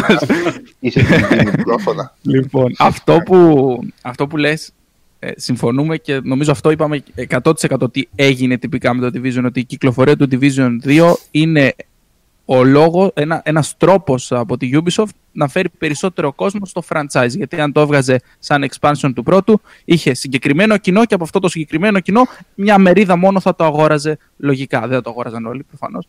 Οπότε με το να βγάλει μια, ένα, ένα sequel αμέσως λέει στον κόσμο: Δείτε, παιδιά, είναι η συνέχεια του προηγούμενου με όλες τις βελτιώσεις και όλα τα λοιπά που ίσως να μην είδατε στο τέλος του πρώτου. Mm. Σίγουρα αυτό, αυτό είναι το σκεπτικό πίσω 100%. Απλά η ένσταση είναι ότι Season 2 δεν δικαιολογεί το sequel, σαν, δεν δικαιολογείται σαν sequel. Άσχετα αν είχαν ε, οικονομικούς λόγους στη Ubisoft, σαν sequel, σαν παιχνίδι, δεν δικαιολογείται, ρε παιδί μου. Θα μπορούσε κάλλιστα να ήταν ένα expansion τα αναβαθμίσεις στα γραφικά, γιατί τη Snowdrop πάλι χρησιμοποιούν. Ε, δεν έχει αναβαθμίσεις. Ε, ε, η AI ίσως είναι λίγο πιο μαζεμένη, αλλά φαντάζομαι δεν είναι σε τρομακτικό βαθμό που να δικαιολογήσει μια AI ολόκληρη διαφορετικό παιχνίδι. Και όλο το υπόλοιπο loot και το υπόλοιπο σύστημα είναι το Division. Ο παίχτης του προηγούμενου παιχνιδιού. Οπότε δεν, δεν το δικαιολογεί κατ' εμέ, μια, δεν δικαιολογεί το παιχνίδι ένα sequel. Αλλά ναι, σίγουρα ότι ο λόγος πίσω από την κυκλοφορία του Division 2 είναι οικονομικός κατά κύριο λόγο. Ναι, ναι, ναι πώς να το πούμε. Αφού ε, αμέσως αμέσως απευθύνει σε μεγαλύτερη αγορά. Έβγαζε ένα expansion. Εγώ δεν βλέπω άλλο τρόπο με τον οποίο θα μπορούσε να φρεσκάρει ε, την, ε, τη βάση του, την gaming βάση του, ένα τέτοιο παιχνίδι, ένα τέτοιο franchise που θέλει. Ε, Βεβαίως. Που θέλει να φτάσει στο νούμερο 5, στο νούμερο 6, στο νούμερο 16. Δεν ξέρω κι εγώ. Δίνεις, δίνεις δωρεάν το πρώτο κομμάτι και βγάζεις αυτό είτε σαν standalone expansion είτε σαν απλό expansion και ανανεώνεις αμέσως μέσα στη βάση σου. Το πρώτο κομμάτι σε όλους. Δώσε, δώσε μου μέχρι το 1.8 δωρεάν και το Division 2 που θα είναι το Division Expansion. Πώς θα το δωρεάν, ρε. Δεν είναι το ίδιο και σε άλλα. Κρατάνε servers ανοιχτούς, κάνουν, δεν είναι μουσιακό. θα ανεβάσεις το κόσμο. Θα ανεβάσεις το κόσμο. Θα ανεβάσεις το κόσμο. Έχεις μέσα loot boxes, έχεις μέσα microtransactions. Για... Εντάξει, μιλάμε τώρα για οικονομικό μοντέλο. Δεν θα καθορίσουμε το οικονομικό τους μοντέλο. Ε, με τη καλή σκέψη. Συγγνώμη, καλή σκέψη. Πώς θα γινόταν. Ναι, μία, μία λογική είναι αυτή. Ναι, Τέλος πάντων, δεν είναι μουσιακό αντικείμενο να το κάνουν HD remaster και να το ρίξουν μέσα και να το πούνε. Ρίχτω μου ωραία και αυτό. Ζωντανός οργανισμός είναι ακόμα. Το ότι βγήκε το 2 δεν σημαίνει ότι πέθανε το ένα. Το ένα παίζεται. Κανονικά υποθέτω. Αυτή τη στιγμή. Ναι, μέχρι στιγμής, ναι. Κρατιέται ανοιχτό, ξέρω εγώ τώρα. Αλλά φαντάζομαι θα μεταβούν εδώ όλοι. Ε, παιδιά, εδώ είναι εντάξει, απλά πράγματα, έτσι. Τελείως, είναι πριν, ναι. το, πριν το κλείσιμο του οικονομικού έτους, μέτοχοι, ιστορίες, θα πρέπει να φανεί ότι βγήκε καινούριο προϊόν. Δεν είναι έτσι απλά τα Ρε πράγματα. Γιώργο, λίγο το κάνεις να ακούγεται, μα βγήκε καινούριο προϊόν. Δεν βγήκε καινούριο προϊόν. Ναι, δεν, ε, δεν, δεν Τι είπε να κάτι κάτσουμε να αυτό. ονομάσουμε τα παιχνίδια που βγάζουν νούμερο 2, 3, 4 και που δεν έχουν καμία, ε, καμία ουσιαστική διαφορά; Δεν κατάλαβες. Είπα ότι όλο αυτό που λες τόση ώρα και αυτό που λέει ο Θάνος, το ότι θα, έπρε, θα μπορούσε να βγει expansion, δεν θα μπορούσε και για αυτούς τους λόγους. Πρέπει να βγει ένα νέο προϊόν, γιατί πρέπει να βγει έτσι κι αλλιώς, γιατί έχουν δουλέψει και γιατί αυτό το προϊόν α, είναι δια- εντελώς διαφορετικό από το να βγει ένα expansion με το να βγει δύο, γιατί πρέπει να δικαιολογηθούν ε, έξοδα, να δικαιολογηθεί ε, να χρεωθούν ε, έσοδας ως ε, οικονομικό έτος κτλ. Αυτό λέω. Είναι εν ολίγης, επειδή τα είπα λίγο μπερδεμένα τώρα, δικαιολογείται απόλυτα η επιλογή της Ubisoft να το βγάλει ως κανονικό παιχνίδι και, ως, και όχι ως expansion για πολλούς και διάφορους λόγους. Αυτό. Αυτό έχει δύο Ένας χρόνια τώρα το πρώτο ή, το, ή τρία ρε παιδιά και Ου, μπερδεύω. τρία και. Τρία, τρία, τρία, τρία. Τρία και, ε, νομίζω κακώς το συζητάμε καν. Είναι φυσικό, είναι πολύ φυσικό να έχει βγει δεύτερο παιχνίδι. Το Division. Και το προς πρώτο, τιμήν τους είναι ολοκληρωμένο. ε, βγήκε το Παραπάνω Μάρτιο του πρέπει. 16. Το Μάρτιο του 16, τρία χρόνια. έχει Τρία χρόνια. ακριβώς. Ναι, εντάξει, είναι καλό το διάστημα για να βγει επόμενο. Να έβγαινε πετσοκομμένο το 2 και να ακούγαμε έναν έμπειρο παίκτη από το 2 να λέει ότι παιδιά, και για τον Οδυσσέα και για τον Θάνο λέω, παιδιά λείπει αυτό, λείπει το ένα, λείπει το άλλο, θα λέγαμε ρε, τι βιαστήκατε και βγάλατε, γιατί το κάνατε έτσι και τα λοιπά. Εδώ τώρα ακούω ωραία πράγματα. Ακούς ότι δεν υπάρχει κάτι παραπάνω από αυτό που υπήρχε, κατάλαβες; Και Ένα γυρίζουμε βήμα σε, πάνω. σε αυτό που είπε ο Οδυσσέας όμως, ναι, ρε με τα Θάνο, 100 έτσι. πατσαρίσματα όμως και τα 100 περιεχόμενα, όχι το, το πρώτο. ναι, ναι, το μα πρώτο. έχει content. Αυτό, αυτό κοίταξε. Τα άλλα παιχνίδια Ο όπως το Οδυσσέας Anthem, μου λέει ότι παίζει 8 μέρες και δεν έφτασε endgame, ακόμα και δεν έχει κάνει ούτε μία αποστολή Ωραία. δεύτερη φορά. ο Οδυσσέας δεν Στο παίζει πρώτο, οκτώ μέρες, παιχνίδι, στο πρώτο παιχνίδι παίζαμε 6, 6 φορές την ίδια αποστολή στην ίδια μέρα, μπας και ανεβάσουμε λίγο για να πάμε στο endgame. Είχαμε καθαρίσει το χάρτη. Σκούπα. Μα διορθωμένο σε σχέση με την αρχική κυκλοφορία του πρώτου είναι σίγουρα. Αλλά είναι, είναι αυτό που είδαμε στο 1.8 του πρώτου. Κατάλαβες, στο τέλος του πρώτου. Είναι η Δεν το μετάβαση. είδαν όλοι. Ναι, αυτό που έχει διαφορετικό αυτό το παιχνίδι Έτσι είναι θα λοιπόν λοιπόν, ότι. λοιπόν το βελτιωμένο 1.8 οι φρέσκοι παίκτες που θα σκεφτούν να ξεκινήσουν το Division 2. Με το Division 2. Και όχι με το endgame του 1.8 του Division 1. Και όχι μόνο Απλά φρέσκοι, πράγματα είναι. Και όχι μόνο φρέσκοι ναι. παίκτες που σταμάτησαν όπως εγώ ας πούμε στην 1-2 ή στην 1-3 αλλά και μια ολόκληρη καινούργια φουρνιά έτσι. Ναι. Εγώ δηλαδή, ειλικρινά με αυτά που λέει ο Οδυσσέας, αν δεν είχα φάει τη χλαπάτσα με το Anthem που δεν θα το αντέξω ψυχολογικά δεύτερο looter shooter στην ίδια χρονιά και μάλιστα μετά, Ναι, το, είναι πολύ βαρύ. με, τη- μετά την ψυχική οδύνη του Anthem, γενικά με την όλη κατάληξη, όχι ότι ήταν τόσο κακό, μπορεί και να ασχολιόμουν ειλικρινά. Αλλά τώρα δεν είμαι σε φάση. Συνήθως ότι παίζω ένα Σχολιώσου, παιχνίδι να- την ημέρα.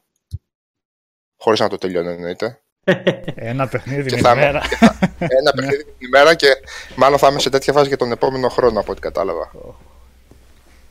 Ε, ρετρό καταστάσεις, να φανταστώ έτσι. Ό,τι να είναι. Ότι- Καινούργια παλιά. Παίζω ένα κεφάλαιο από το, από το DMC το καινούριο. Παίζω Battle for Middle Earth 2, παίζω καμιά πίστα. Γυρίζω, βλέπω cinematics από το Vanquish. Ό,τι να είναι. Πραγματικά ό,τι να είναι κάνω. Αυτή την περίοδο. Έβαλα και το Incredible Hulk. Ε, το Incredible Hulk, ό,τι να είναι. Το Incredible ε, Van Helsing.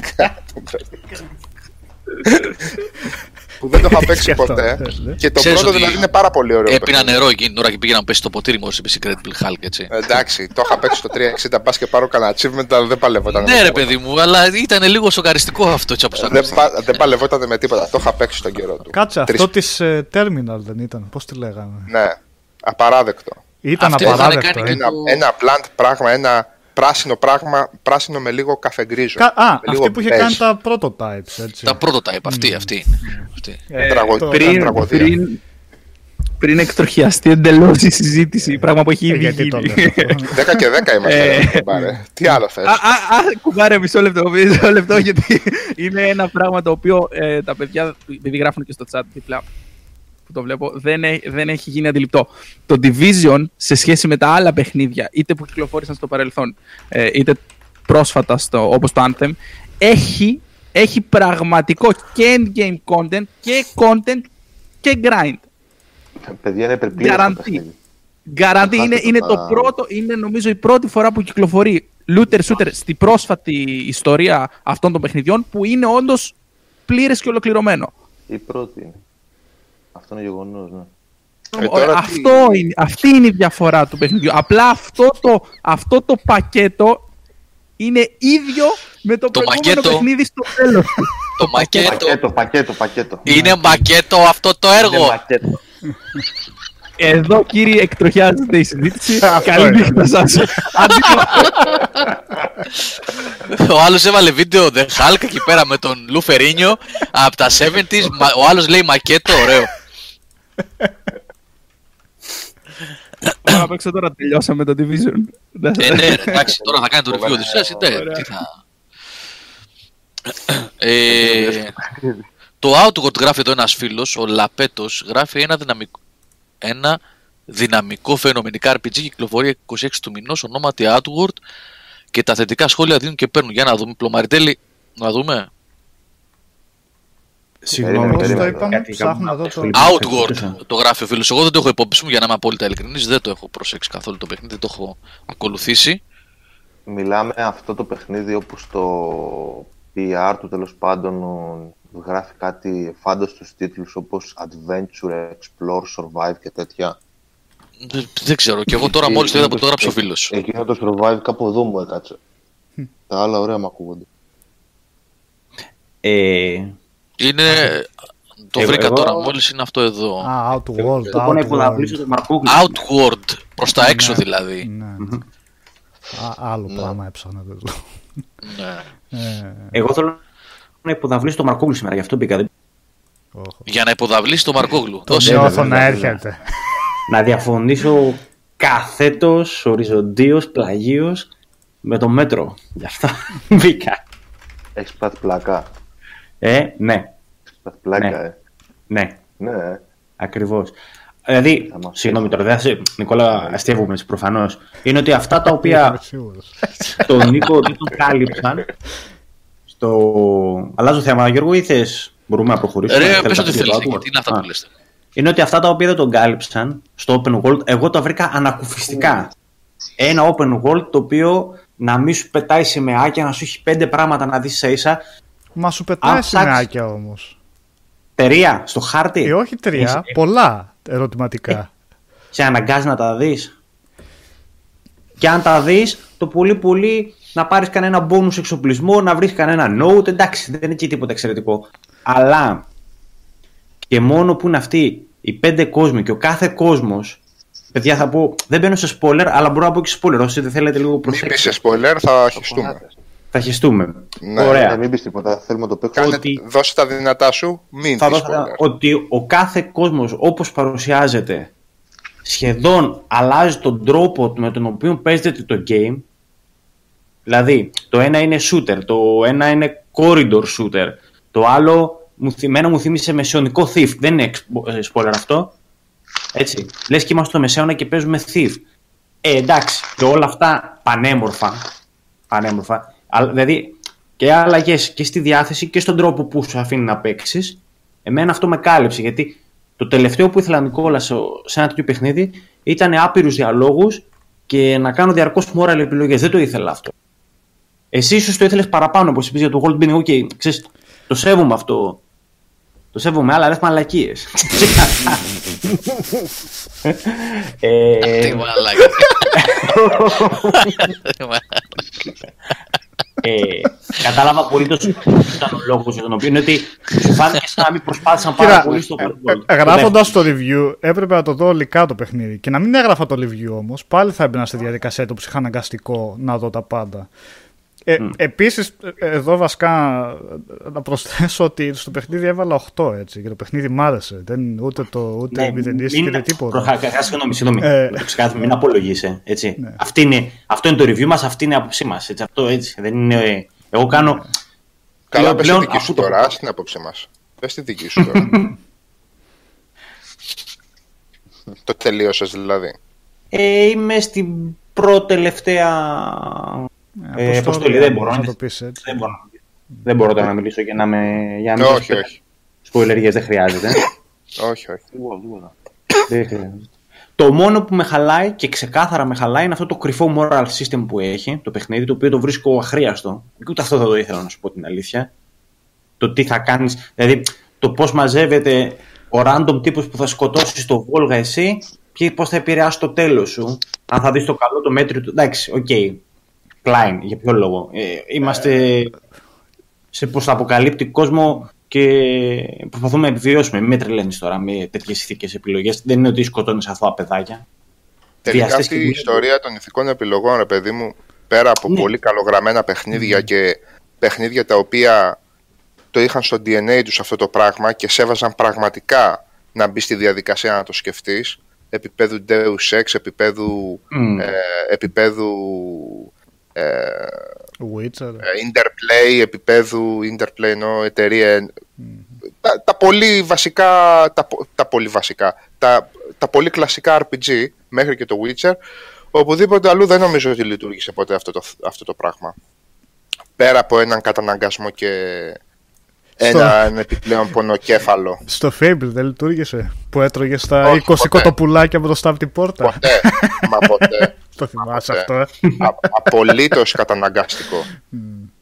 Μα ήταν ξεκάθαρα μηχανισμός. Μπορούσες να τον εκμεταλλευτείς έστω ώστε να το αλλάξεις μέσα σε 5 λεπτά για να κάνεις συγκεκριμένα quest. Ναι, για να εμφανίσεις κέρατα και να βγάλεις ναι, φτερά. Ναι. Εντάξει, οκ. Okay. Ε, και Νικόλα, δεν θυμάμαι τώρα στο να το έγραψε είναι σαφέστατο ότι πάνε να κάνουν, πάνε να δώσουν ξεχωριστή, τις, περνάνε τις επιρροές τους, τις δημιουργικές σε κάθε χάρτη.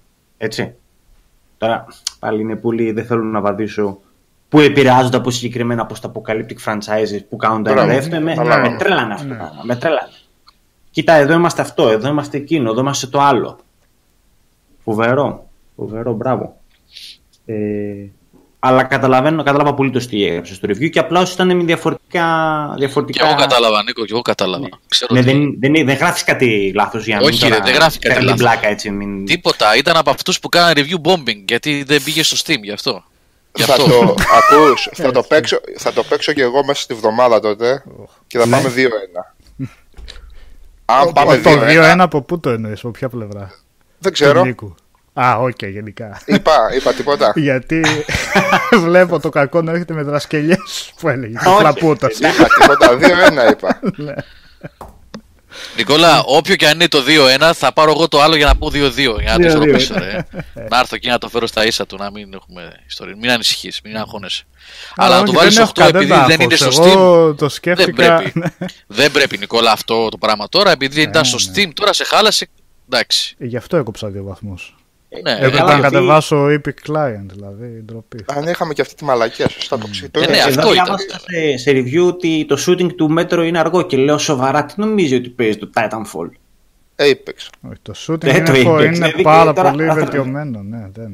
Έχεις ε, δει βίντεο του Apex; Έχεις δει το φάνο να παίζει Apex; Ε, δεν... τέτοιο, τέτοιο κάνει. Δεν φτάνουν τα FPS μου να το δω. Δεν προλαβαίνω. Ούτε και εμένα, ναι. Δεν, δεν φτάνουν τα FPS. Ναι. Πιο πολύ ζαλίζεσαι όταν βλέπεις το θάνατο να παίζει Apex από όταν παίζεις VR. Έτσι ξεκάθαρα. Στα 144 είναι πολύ λίγα. Πολύ λίγα. Δεν μας χωράνε τα FPS. Μετά το δεν μας χωράει το γήπεδο. Το γήπεδο όντως δεν τους χώρεσε χτες.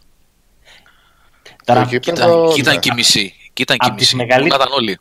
Από τις μεγαλύτερες προβοκάσεις που έγινε χτε ήταν αυτό. Δεν ξέρω, δεν μιλάω. Αν, αν πούμε για, το, για τη διακοπή του αγώνα στο πιο αδιάφορο τρέπι των τελευταίων 20 ετών. Ε, τώρα. Okay. Πολλά ποδάρια έχει ο διάολος. Δεν ξέρω αν ήταν προβοκάτσια ή δεν ήταν. Ε, ούτε, με, ούτε με ενδιαφέρει. Και ούτε ναι. με ενδιαφέρει, Νίκο, μιας και το εγώ το είπα πρώτος. Ε, αυτό που ξέρω είναι ότι είναι γελί για μια ακόμα ε, φορά. Πώς γελίο είναι αυτό το πράγμα. Και γελί είναι αυτοί που τους συλλάβανε. Ναι. Και οι ιδιωτικοί και οι δημόσιοι. Δύο. Έχει πολλού γελίου η υπόθεση. Τέλο πάντων, να μην το πιάσουμε γιατί δεν.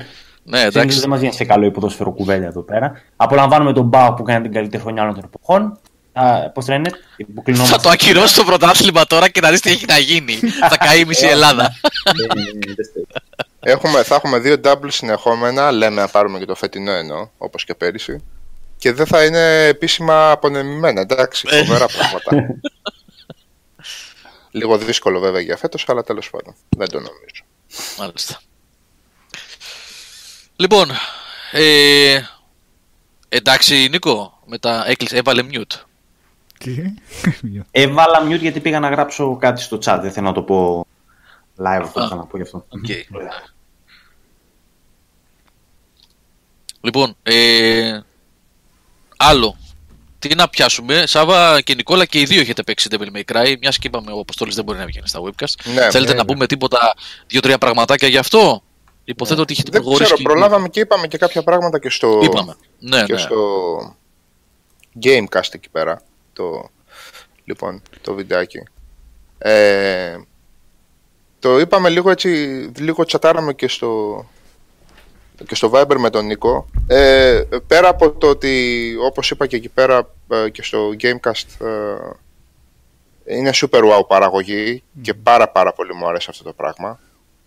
Να βλέπω παλιές ξέρω, σ- σ- ξέρω κέφαλες ιαπωνικές παραγωγές με super wow assets πλέον Μμμ.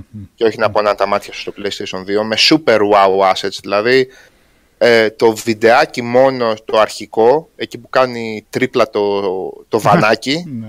ε, μόνο αυτό εντυπωσιάζει αυτό έχω Πολλά να λεφτά. πω, δηλαδή Έχουν, έχουν φτιάξει μηχανάρα. είναι σαν- κα- κα- καταπληκτική γενικά. Λοιπόν, ε, και το παιχνίδι προς το παρόν, έτσι, πέμπτο chapter είμαι, το βρίσκω τέταρτο chapter, πο- πολύ όμορφο, πολύ δυνατό και πολύ ενδιαφέρον. Έχω ένα θεματάκι με τον Dodge, όπως σας το είπα, και με το... Πώς το λέμε το attack μετά το, το Dodge, ρε παιδιά, έχει κολλήσει ο κεφαλός μου. Α. Έχω ένα θεματάκι με αυτό. Δεν το δουλεύω καλά. Δεν ξέρω αν φταίω εγώ ή αν φταίει το παιχνίδι. Αυτό το table hopper που το ονομάζει και το table hopper 2. Όταν κάνεις table hop, δηλαδή μετά το table hopper.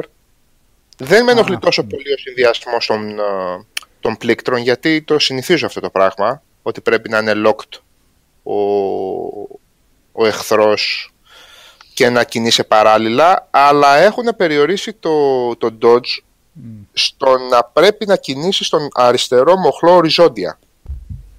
Και αυτό πολλές φορές δεν διαβάζεται σωστά από το χειριστήριο. Ή δεν δίνεις εσύ εκ των πραγμάτων σωστή κατεύθυνση. Και Νίκο μου έχει αφήσει την υπόνοια ότι αυτό το πράγμα αλλάζει και, με, σχ- και σε σχέση με τη γωνία θέασης την ώρα που έχεις τον παίκτη. Δηλαδή τον έχεις Τελικά όχι. λοκαρισμένο. Δεξιά-αριστερά Όχι. είναι. πα- Έτσι κατάλαβα εγώ γιατί κάποια στιγμή το Ναι. τέσταρα και λέω: OK, Μου- πάντα δεξιά-αριστερά είναι ο μοχλός. μου την έδωσε αυτή την Ναι. ψευδέστηση σε μια φάση και μου λέει και λέω τώρα τι πρέπει να κάνω, να ακολουθώ τη, γω- τη γωνία με- υπό την οποία βλέπω ας πούμε τον παίκτη, τον Ντάντε. Πάλι σε μπερδεύει βέβαια και αν το ξέρεις αυτό όταν αλλάζει η γωνία της κάμερας Ναι. δεν είναι, είναι τόσο γρήγορη η μάχη. Που... Και εγώ Ναι. έχω αυτό το θεματάκι ότι θα ήθελες το dodge του να είναι απλά ένα κουμπί για dodge, ρε παιδί μου. Όχι δεξιά-αριστερά να κάνεις dodge και πάνω κάτω να πηδάει μπρο-πίσω που δεν είναι dodge αυτός. Ναι. ουσιαστικά. Εμένα με δυσκολεύει δηλαδή προς το παρόν με, με ζορίζει λίγο αυτό το πράγμα ρε παιδί μου. Θέλω να το... Συνήθως τα παιχνίδια τα παίζω με dodge και με όπου μπορώ με πάρει.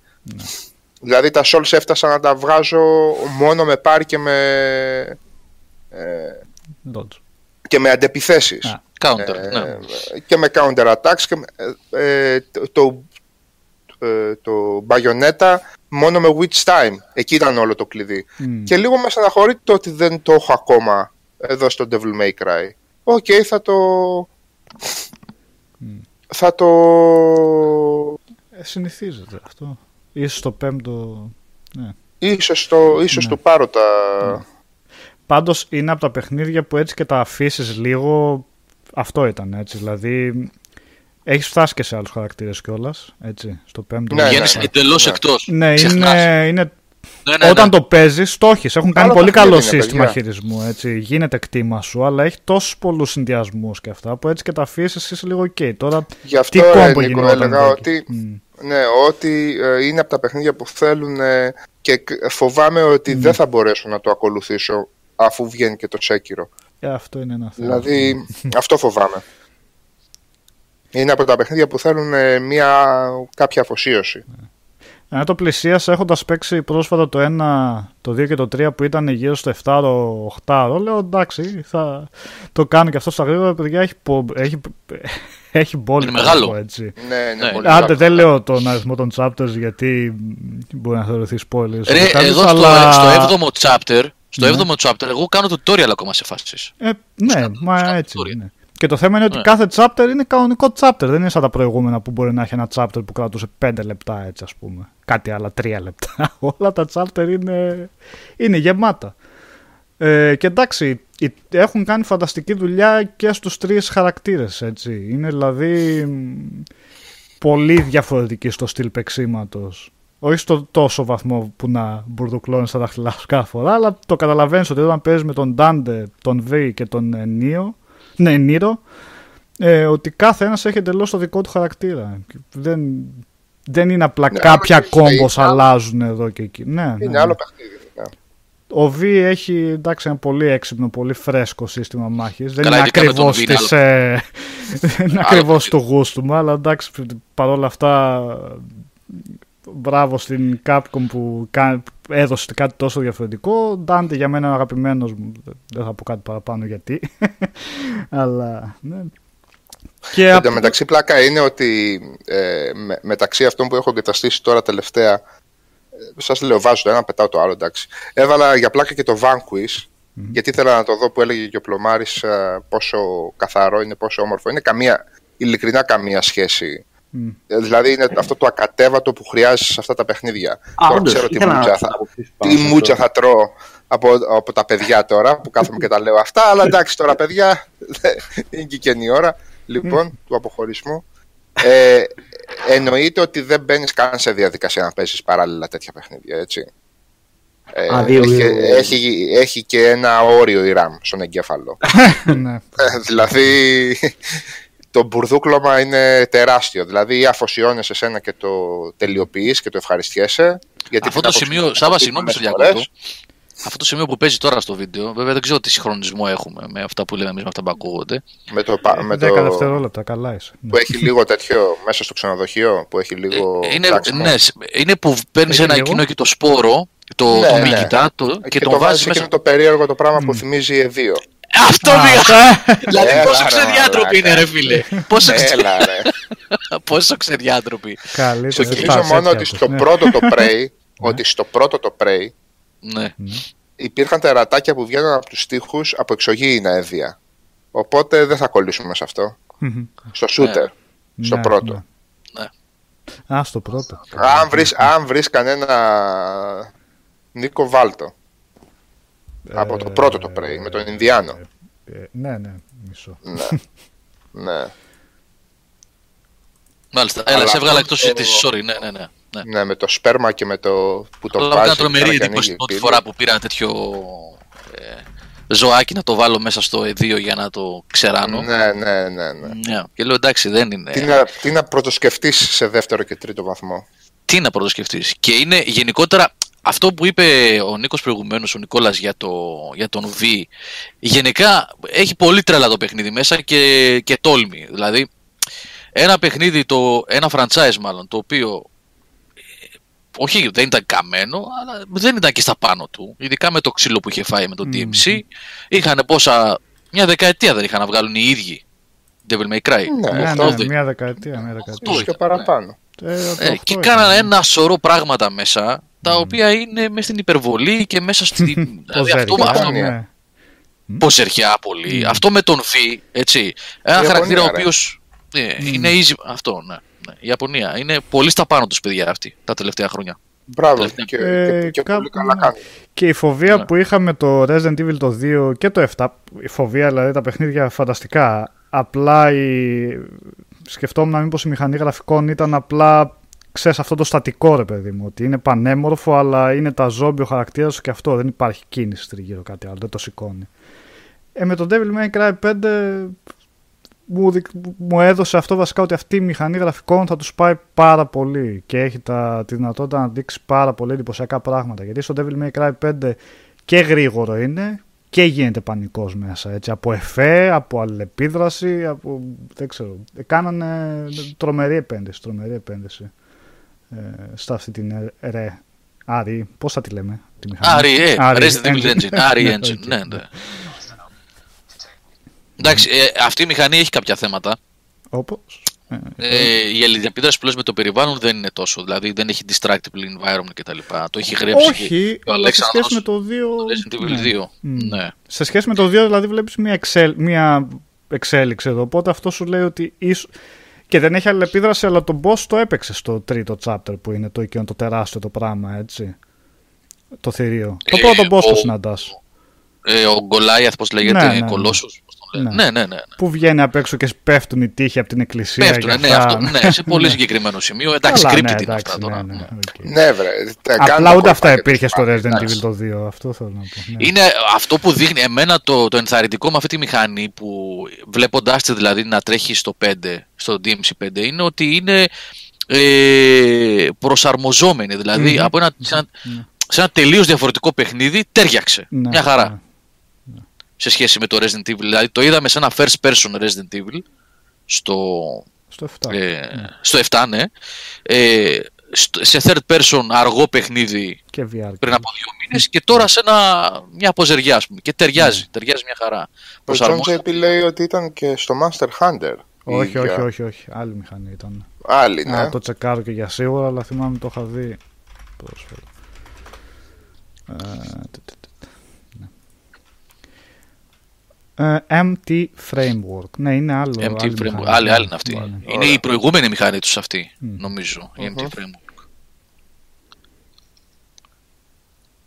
Ενθαρρυντικό πάντως είπαμε, όπως είπαμε και προηγουμένως, το ότι τέτοια μεγάλα franchise δεν αφήνονται Μμ. σε μια εποχή που μας φαίνεται όλο και δυσκολότερο να δημιουργηθούν καινούρια μεγάλα. Ναι. Μπορούν να δημιουργηθούν πολλά μικρότερα και ενδιαφέροντα και super wow παιχνίδια, αλλά αυτή η εποχή φαντάζει πολύ δύσκολη για πολύ μεγάλα καινούρια franchise. Το ότι παλιά franchise τέτοια κρατιούνται ζωντανά και μάλιστα με επένδυση που φαίνεται ότι είναι μεγάλη γενικώς Μμ. και σε εργατοόρες και σε προσπάθεια και σε έμπνευση και σε περιεχόμενο και σε π- production values και σε όλα ε, είναι φοβερά ενθαρρυντικό. Και ακόμα περισσότερο το ότι προέρχεται από την Ιαπωνία η οποία φαίνεται ότι εκείνη τουλάχιστον την, ε, την απίθανη περίοδο των τεσσάρων ετών που σχεδόν κοιμήθηκε, αποκοιμήθηκε πλήρως νομίζω ότι αυτή η εποχή έχει περάσει ανεπιστρεπτή. Γιατί υπήρξε και αυτή η εποχή, παιδιά. Ε, συγγνώμη λίγο ρε παιδιά, κάποιος φίλος μου έγραψε εδώ. Α, ο Λεοκάντο, ότι ακούγουμε πολύ πιο δυνατά από τους άλλους και από κακό μικρόφωνο και το τρέμπλ πάει στο Θεό. Εγώ Νικόλα, τέλος αν να Και πω. εγώ μπορείς- καλά σε. Εγώ Γιατί- τι να. ναι, αν, με, αν, πισ- αν όντως είναι έτσι, να μας πούνε και άλλα παιδιά, ισχύει λέει ο Blade of Mind αυτό, ότι ακούγουμε πολύ. Να κατεβάσω λίγο το volume και, να, και ο Νικόλας μπορεί να με φτιάξει βεβαίως. Μπορεί να επέμβει δηλαδή εκεί, αλλά να το δω κιόλας εγώ. Sorry, επειδή ε, είπες για Ιαπωνικά και εκείνη η περίοδο, βάζω αυτό. Πάντα το είχα στο μυαλό μου. Ορίστε, το βρήκα τελικά. Δείτε το όνομα του τέρατος εδώ πέρα. Μέχρι να φτιάξει και τον ήχο, Γιώργος. Ε, το κατέβασα τώρα το volume. Έτσι. Κάτω δεξιά. Δεν μου φαίνεται κάτι φοβερό. Ματρόσκυλο. Ματρόσκυλο. Το άλλο, σκύλο. αυτό που. Τι είναι Το αυτό; Last Remnant ήταν. ναι, ναι. Δεν ξέρω, μου Last είχε Remnant. κάνει πολύ εντύπωση τότε. Ματρόσκυλο. Ποιος το είχε βρει και το είχε. ναι. Κάπου θα το Όχι, είδαν αυτό, ρε άστο, φίλε μου. ναι. Κάπου θα το είδαν. ναι, και- Εντάξει, δηλαδή, ναι. Οκ, Μάλιστα. Μικρό διάλειμμα. ναι. Ναι, ναι. Ε, Να βάλω το PSVR, λέει ο Γιάννης Καμπάς. Ναι, ε, τελικά άκουσα μετά το stream εγώ που τελείωσε και αυτό το πράγμα έχει και πολύ καλό μικρόφωνο πλάκα-πλάκα. Βάλτε Καλύτερα. το Γιώργο και μετά βγάλε και μια selfie πως είσαι στα webcast με το PSVR. Μπορείς να με φανταστείς, ρε. Ακόμα καλύτερα. το αφήνω στη φαντασία σου να γελάς περισσότερο. Ε, άστο διασωλωμένο άρωτρο, άστο αυτό. Άστο. Μην πιάσουμε αυτή τη συζήτηση. Είναι. Ναι, άστο, άστο. Άστο, άστο. άστο. άστο. Άστο, Ε, γιατί είχαμε κι άλλο σήμερα. Είχαμε, είχαμε Α, άλλο. καλά, στη- ναι. που τρέχει σήμερα. Άλλο, Εντάξει. άλλο από εκεί. Α, Λογικά πράγματα μου φαίνεται. Ο πλανήτης είναι σε παροξισμό. Ναι. Και για όλα αυτά το Fortnite, έτσι. Καλά. Αυτό και Καλά, αν αυτό είναι. παίζει να το πάνε μόνο στην Ελλάδα, παιδιά. Εντάξει. Ε, εγώ δεν το είδα κάπου αλλού μέχρι στιγμής. μόνο μόνο Είναι τα δικά μας γελίο τα αυτό. τζιμάνια του, του fake ε, news ε, καναλιού να πούμε. Μόνο αυτό το πράγμα. Άλλος, εντάξει τώρα, τώρα στο συγκεκριμένο κανάλι δεν νομίζω κανείς να Δεν το είπε μόνο να ένα παίρνει κανάλι. σοβαρά Σάβα. υπόψη. Δεν το είπε μόνο ένα Εντάξει, κανάλι. κάποιος το ξεκίνησε, ρε παιδί μου. Ούτως ή άλλως έχουν δίκτυο αυτοί, μοιράζονται τα ίδια tweets, τις ίδιες αειδίε, τις ίδιες ανοησίες και από ό,τι βλέπω με τον ίδιο τρόπο ανεβαίνουν και στο Google. Δηλαδή, Ναι, να ρωτήσω την, κάτι τη μία τώρα. την ανοησία που, που, που προωθεί ο ένας ξαφνικά ε, είτε από βίντεο σε ευρετήριο στο Google είτε οι ιστοσελίδες το ίδιο πράγμα, η ίδια τάκα με την ίδια διατύπωση εμφανίζεται τουλάχιστον σε ολόκληρη την πρώτη σελίδα των προτάσεων του Google. Από τα ίδια μέσα, από τα ίδια συγκεκριμένα θ- μέσα. Είναι Ναι. φοβερό αυτό δηλαδή Για για, το- να φτάσεις σε κανονικό μέσο πρέπει να πας δεύτερη-τρίτη σελίδα στο Google. Για τα Είναι δελτία απίστευτο. ειδήσεων, εγώ είμαι σίγουρος ότι παίρνουν πακέτο τη ειδήσεις από agencies. Έτσι Δηλαδή, λέω κι εγώ, ναι. ναι, δεν ξέρω τι παίζει με τους αρχισυντάκτες τους, δεν, ξ- δεν θέλω να τους μειώσω τους ανθρώπους, αλλά φαίνεται σαν να τα παίρνουν πακέτο πολλές φορές. Και ε, εκτός θέματος, αλλά είναι μια ειλικρινέστατη απορία που έχω και αν θέλετε το σχολιάζετε, είναι τελείως εκτός θέματος όμως. Τι φάση που κάθε απόγευμα πρέπει να μαθαίνουμε σε ποια λαϊκή ή σε ποιο ε, μ, τζαμί ή σε ποια γειτονιά πήγε ο γείτονας απέναντι για να μιλήσει και τι είπε για μας και τι είπε για τους άλλους. Τι είναι αυτό; Τι φάση είναι αυτή κάθε απόγευμα; Τι Εγώ πράγμα; δεν κατάλαβα τι Τι είναι εννοείς. αυτό; Δεν Τι είναι παρακολουθώ. αυτό, ναι, δεν, τι- Ναι, ούτε εγώ. Λοιπόν, τι φάση, να το πω, άλλα- να, να το πω αναλυτικά, που σε όλα τα δελτία ειδήσεων, όπου και να μπεις, από σχεδόν από το ένα φάσμα μέχρι το άλλο, να μην το πιάσουμε τώρα ονομαστικά, πρέπει να μάθουμε τον Ερντογάν σε ποια λαϊκή πήγε, σε ποια Α. γειτονιά, Και τι ανοησία είπε πάλι, εντάξει. ναι. Τι βάση αυτή, παιδιά, όλα, όλα τα ελληνικά κανάλια, τι πράγμα είναι αυτό. Και δεν μιλάω τώρα για μια περίπτωση ενός Εντάξει, χοντρού Γιώργο, επεισοδίου. σε- Όχι, Σαββά. Συγκεκριμένη ατζέντα εξυπηρετεί, Γιώργο, αυτό το Τι είναι πράγμα. αυτό το πράγμα, ρε παιδιά; Αυτό το πράγμα εξυπηρετεί μια συγκεκριμένη ατζέντα. Γιώργο, τώρα μη με διαολεί. Μη, μη, μη, μη, μη με στροβιλίζεις. Η ατζέντα είναι εδώ παιδιά κοιτάξτε ε, οι απέναντι πόσο εχθρικοί και πόσο απέναντί μας είμα- είμαστε και εμείς έχουμε μια εθνοπροδοτική κυβέρνηση. Είναι, 100% είναι αυτή η ατζέντα ρε Γιώργο τώρα. Τι με διαολίζεις να το πούμε να πούμε. Τέλος πάντων, καλά, άστο, άστο Κάθεται μην το ο πάμε. Ερντογάν και κα- κάνει ό,τι, α- ό,τι αηδία του, του έρχεται στο κεφάλι, κάθεται και τη λέει. Γιατί α, απευθύνεται και ο ίδιος και σε λούμπεν κόσμο, ρε Γιώργο. Ναι. Σήμερα Εντάξει, μιλούσε αυτός- σε, σε, ναι. σε, σε 700.000 φασκιωμένες, sorry κιόλας παιδιά για το υποτιμητικό, αλλά έχει να κάνει με το λούμπεν του πράγματος, δεν έχει να κάνει με τη, με τη θρησκεία τους. Λοιπόν και έλεγε ότι όποιος ξαναπεί την Ισταμπούλ Κωνσταντινούπολη να πούμε ε, θα περάσει πάνω από το πτώμα μας. Δηλαδή εγώ που λέω την Ισταμπούλ Κωνσταντινούπολη θέλω να τον φάω ας πούμε ή θέλω να τους φάω. Από πού και ως πού ρε φίλε. Και αυτό το πράγμα εδώ θα το, θα το παρουσιάσω. Ναι, ναι. Το παρουσιάζουν κάθε απόγευμα. Είναι, είναι τρελό, είναι παρανοϊκό. Τέλος Δηλαδή, πάντων, συγγνώμη, συγγνώμη, αν στα ναι. κεντρικά δελτία της Τουρκίας από το πρωί μέχρι το βράδυ παίζουν δηλώσεις πολιτικών που έγιναν και πρωθυπουργοί και λένε ότι θέλουμε να πάρουμε πίσω την πόλη. Αυτό το πράγμα δεν μας φαίνεται μας ελίο. Και θα λέμε Ναι. τι, τι βλακές κάθονται και παίζουν οι τύποι. Ναι, ναι, Ε, ναι. απευθύνεται σε πολύ λούμπεν κόσμο, ρε Γιώργο. Τι να κάνουμε, είναι 75-80 εκατομμύρια η Τουρκία, οι Τούρκοι είναι καμιά 55 εκατομμύρια που περιμένουν τον Ερντογάν. Σε πληροφορώ ότι και η πλειοψηφία των Κούρδων ψηφίζει Ερντογάν. Δεν τα ξέρουμε όμως αυτά τα πράγματα. Και η πλειοψηφία των Κούρδων ψηφίζει Ερντογάν, γιατί οι Κούρδοι ξέρουν ότι πιο σκληροί είναι οι κεμαλιστές απέναντί τους. Ε, και το 80% είναι ε, λούμπεν. Η- στοιχείο, υπανάπτυκτο, είτε χωρίς είτε με την ευθύνη του. Την ίδια την ευθύνη του ίδιου του λαού, δηλαδή. Ε, σε αυτούς απευθύνεται, σε αυτά τα ένστικτα απευθύνεται. ο- Εντάξει, ο- εγώ δεν εξετάζω το που απευθύνεται το Γάντρε Σαββά. Ε, ε, Χίλια δίκαια τώρα έτσι όπως τα λε. Ε, σου λέω γιατί, το, γιατί, σου- για- γιατί τα, τα παίζουν όμως από το πρωί μέχρι το βράδυ, εγώ σου λέω. Ναι. Τέλος πάντων, εντάξει. Συγγνώμη για το off topic, αλλά απλά μου την έχει πραγματικά, πραγματικά ανοίγεις Εγώ να σου είπα ακούσεις κόψε δύο την πράγματα. τηλεόραση. Εγώ σου Ναι. το είχα πει από παλιά, αλλά δεν Ναι, με ναι. άκουσες. Ε, βίτσιο. Και δεν είναι. μιλάω Άντε κεραία τώρα. από πίσω. Ναι. Ναι, αυτή, αυτή την την κολοκεραία να πούμε. Ε, τη βγάλε, ρουφιά. ένα καλώδιο είναι, ρε. Ξύλωμα, Ναι. ξύλωμα, ξύλωμα, ναι, ναι. ναι. Ούτε μπάλα, καλό. δεν βλέ... μπάλα δεν βλέπεις, βλέπεις μπάλα. Α, αν έβλεπες Όχι. μπάλα μπορεί τώρα λόγω ΕΡΤ να τη βάζεις και καμιά φορά να δεις και κάνα ματσάκι. Εγώ μόνο έτσι τη βάζω και πάλι την παίρνω και την πετάω πίσω. Ναι, ρε, γάμο το.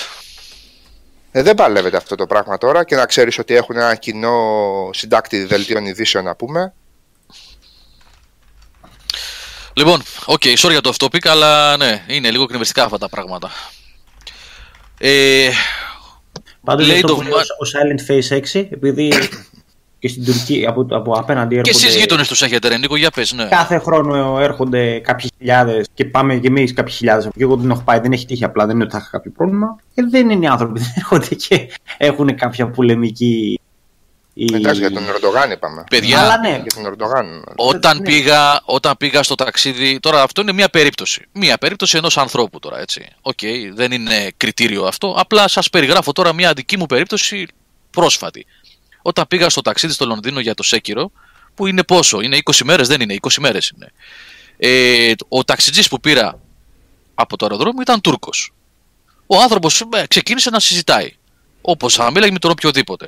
Και μου λέει από πού είσαι, του λέω από την Αθήνα. Α, μου λέει είμαι Τούρκος. Α, ωραία του λέω. Και άρχισαμε και συζητάγαμε. Οι γείτονες μου λέει, του λέω τι έγινε, πώς και έτσι, μου λέει. Πετάκι, γιατί πετάς την τηλεόραση αυτό το παράθυρο εσύ; Επειδή ήταν Τούρκος ταξιτζή. Όχι, είναι από πριν, έμεινε με λάγκ μπήκε. ναι, ρε παιδί μου, άνθρωπος ευγενέστατος και μου λέει, «Ε, είμαι λέει εδώ και πολλά χρόνια ε, στο Λονδίνο, στην Αγγλία ζούμε με την οικογένειά μου. Και μάλιστα λέει έχουμε οι γείτονε μας μένουν δίπλα στο σπίτι μας. Λέει είναι Έλληνες και τα παιδιά μας λέει, τα, τα παιδιά μου μιλάνε ελληνικά πολύ καλά γιατί είναι κολλητοί λέει με, τα, με τους Έλληνες. Και κάθε χρόνο λέει κατεβαίνουμε και πάμε στη Σμύρνη για διακοπές γιατί είναι, λέει το από εκεί κατάγομαι. Ε, και κατεβαίνουμε λέει είτε παίρνουμε την ε, ανατολική πορεία, συγγνώμη τη δυτική δηλαδή ε, Ντόβερ Καλέ Γαλλία, Ιταλία, Ανκόνα, Ιγουμενίτσα και μετά οδηγούν την Εγνατία και πάνε Κωνσταντινούπολη, Σμύρνη, είτε λέει την ε, Ανατολική από τα Βαλκάνια. Ε, Κροατία, Σλοβενία, δεν ξέρω ακριβώς το δρομολόγιο που είναι. Ε, και μου έλεγε ότι έρχεται στην Ελλάδα, πάντα μερικές μέρες δηλαδή περνάνε εδώ κτλ. Και, και λέει, εμείς λέει, έχουμε φίλους Έλληνες και αυτές οι βλακίες που βλέπουμε σε με τον Ερντογάν, λέει, μας φαίνονται εξωγήινες. Δεν μπορώ να καταλάβω, λέει, τι είναι αυτά τα πράγματα που κάνει αυτός ο άνθρωπος και δημιουργεί κατάσταση εκεί πέρα μεταξύ των δύο λαών.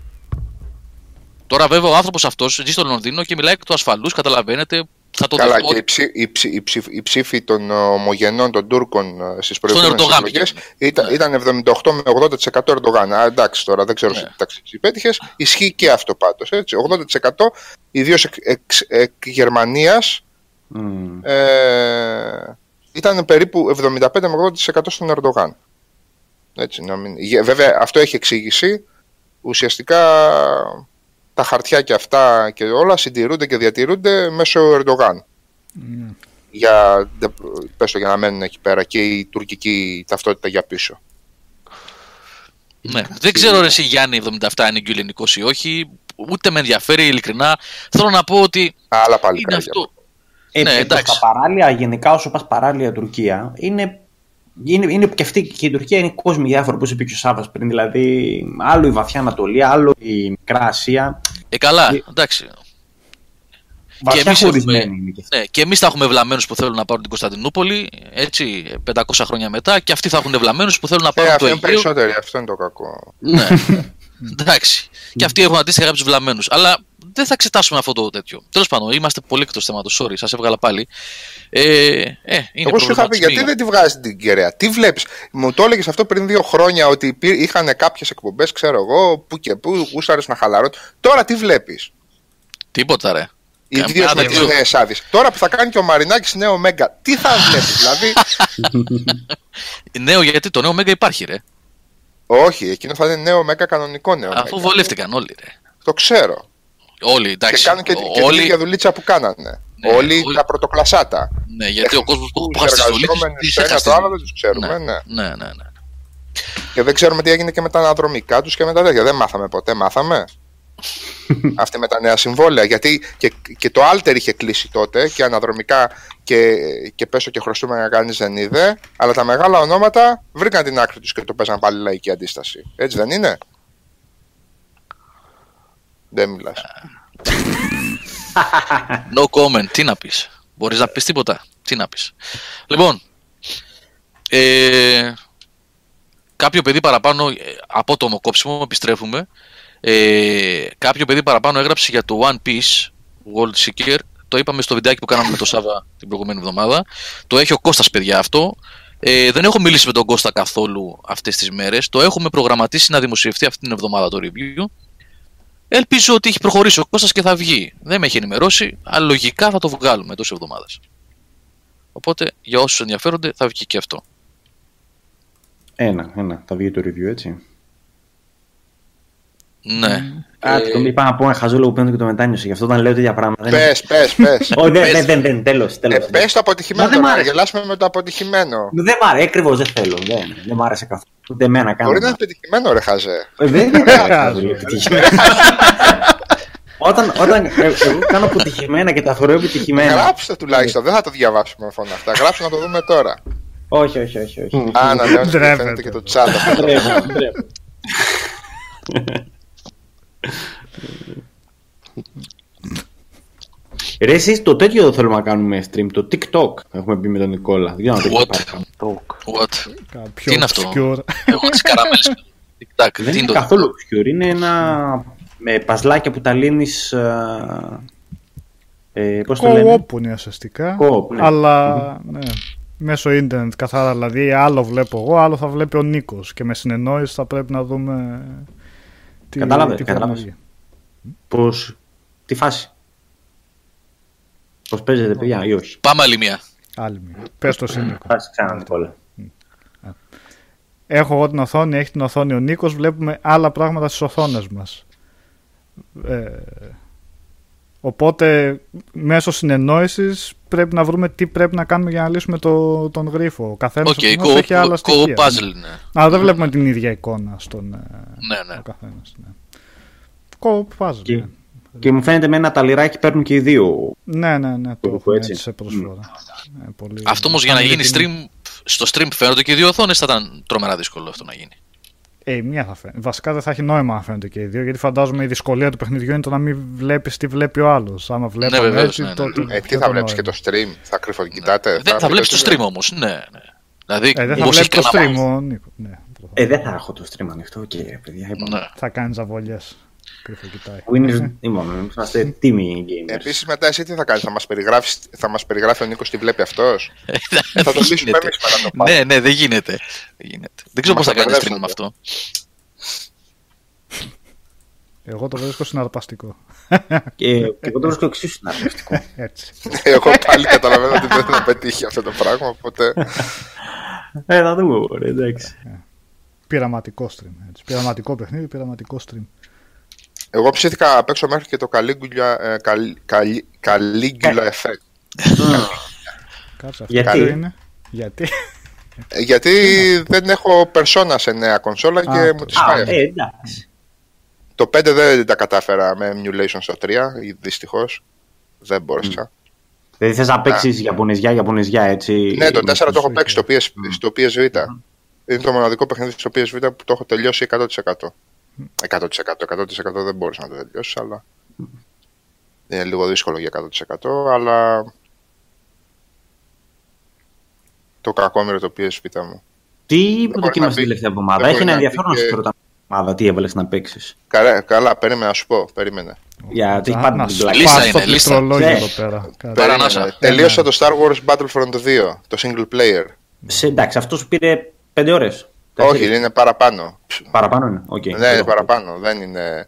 Το έπαιζα σε λίγο πιο δύσκολο, δεν το έτρεχα και σαν το τρελό γιατί ήθελα να δω και τα τοπία και τα τέτοια. Είναι πάρα πολύ εντυπωσιακό ούτως ή άλλως σε αυτό το τομέα. Ε, πολύ εντυπωσιακές οι, οι μάχες στο διάστημα. Και όλα Σάβα, αυτά. πιάσανε τόπο 15 ευρώ. Ε, μαζί με το Anthem, οριακά. Οριακά, οριακά. Λοιπόν, το Little Nightmares το τελειώνω. Α, πώς φάνηκε αυτό; Μμμ.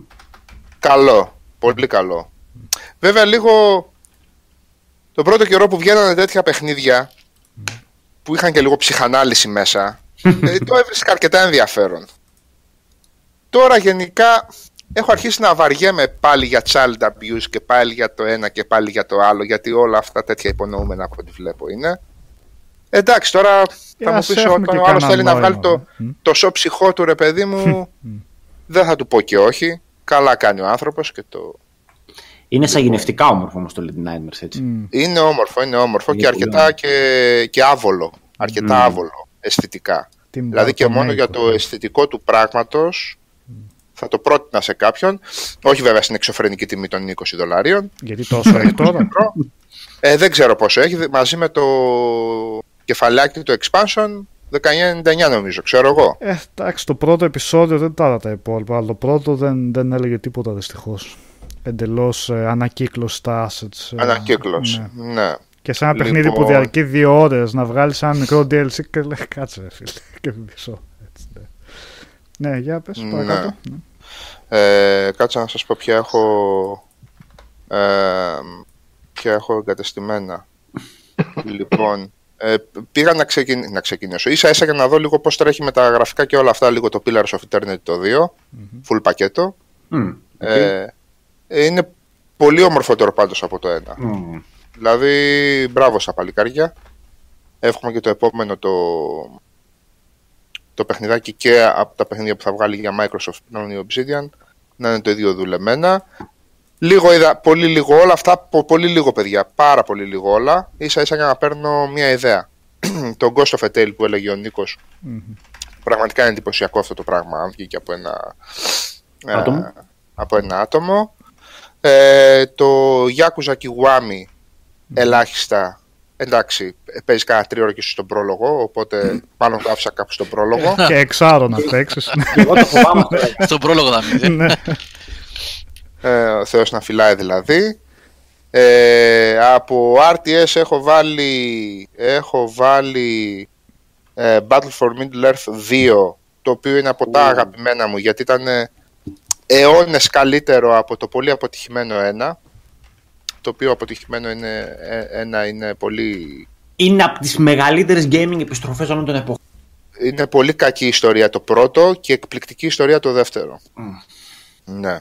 Δεν ξέρω τι είχαν πάει να κάνει με το πρώτο, με turn-based χάρτη, ο οποίος δεν ήταν turn-based, που απλά ήταν έτσι για να το βλέπεις ρε παιδί μου και προαποφασισμένες μονάδες, προαποφασισμένα κτίρια και όλα αυτά.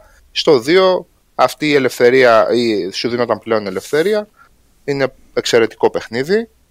Ε, ε, το Ashes of Singularity λίγο έβαλα, Ενδιαφέρον φαίνεται. Θα το προχωρήσω, δεν θα το πετάξω. Αυτό τι είναι πάλι; Δεν το ξέρω καν. Ε, RTS. Okay. Ε, το Vanquish όπως είπα, α, το οποίο όμως δυστυχώς θέλει, μετά από τόσο καιρό θέλει πάλι εξοικείωση και είναι ένα παιχνίδι που απαιτεί αφοσίωση. Επαναλαμβάνω την άποψή μου για αυτά τα παιχνίδια. Ε, τώρα θέλετε να την πείτε λίγο ελιτιστική, λίγο... Δεν τα τελειώνω κι εγώ όλα για να το παίξω ελιτιστής. Λέω ποια είναι η άποψή μου και πώς, πώς θεωρώ ότι τα καταλαβαίνεις στο, στο full. Αυτά τα παιχνίδια δεν τα βάλεις ή αν δεν κυνηγήσεις challenges να, να, να, να χρειαστεί να χρησιμοποιήσεις όλη την γάμα των εργαλείων που σου δίνει το παιχνίδι τα οποία εργαλεία βρίσκονται εκεί για κάποιο συγκεκριμένο λόγο δεν μπορείς να απολαύσεις ούτε το μισό από αυτό που θα μπορούσε να σου δώσει το παιχνίδι. Ξεκάθαρα. Λοιπόν, δηλαδή, το να βάλεις το Vanquish ε, στο easy. Δεν ξέρω, δεν θυμάμαι καν τα επίπεδα δυσκολίας. Και να το τρέξεις σαν ένα παραδοσιακό third person shooter. Άντε κάνοντας και κανένα ψευτοακροβατικό έτσι για να σπάσεις ε, τη μονοτονία, δεν έχεις δει ούτε το 20% του παιχνιδιού.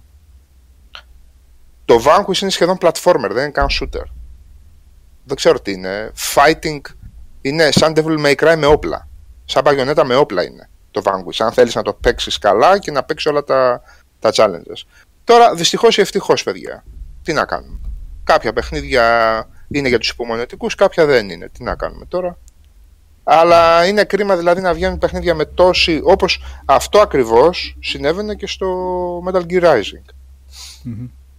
Ε, το παιχνίδι αυτό, αντιμετωπίζοντάς το σαν action παιχνίδι με το οποίο έκοβες με την κατάνα και κανένα δύο αντιπάλους ήταν ένα παιχνίδι το οποίο μπορεί και να μην έλεγε πολλά πράγματα. Στο δεύτερο και στο τρίτο playthrough και με αυξημένη τη δυσκολία και με challenges και με speedruns και με το ένα με το άλλο το παιχνίδι είναι ένα τρομερά δουλεμένο παιχνίδι από μια εταιρεία που πλέον το έχει.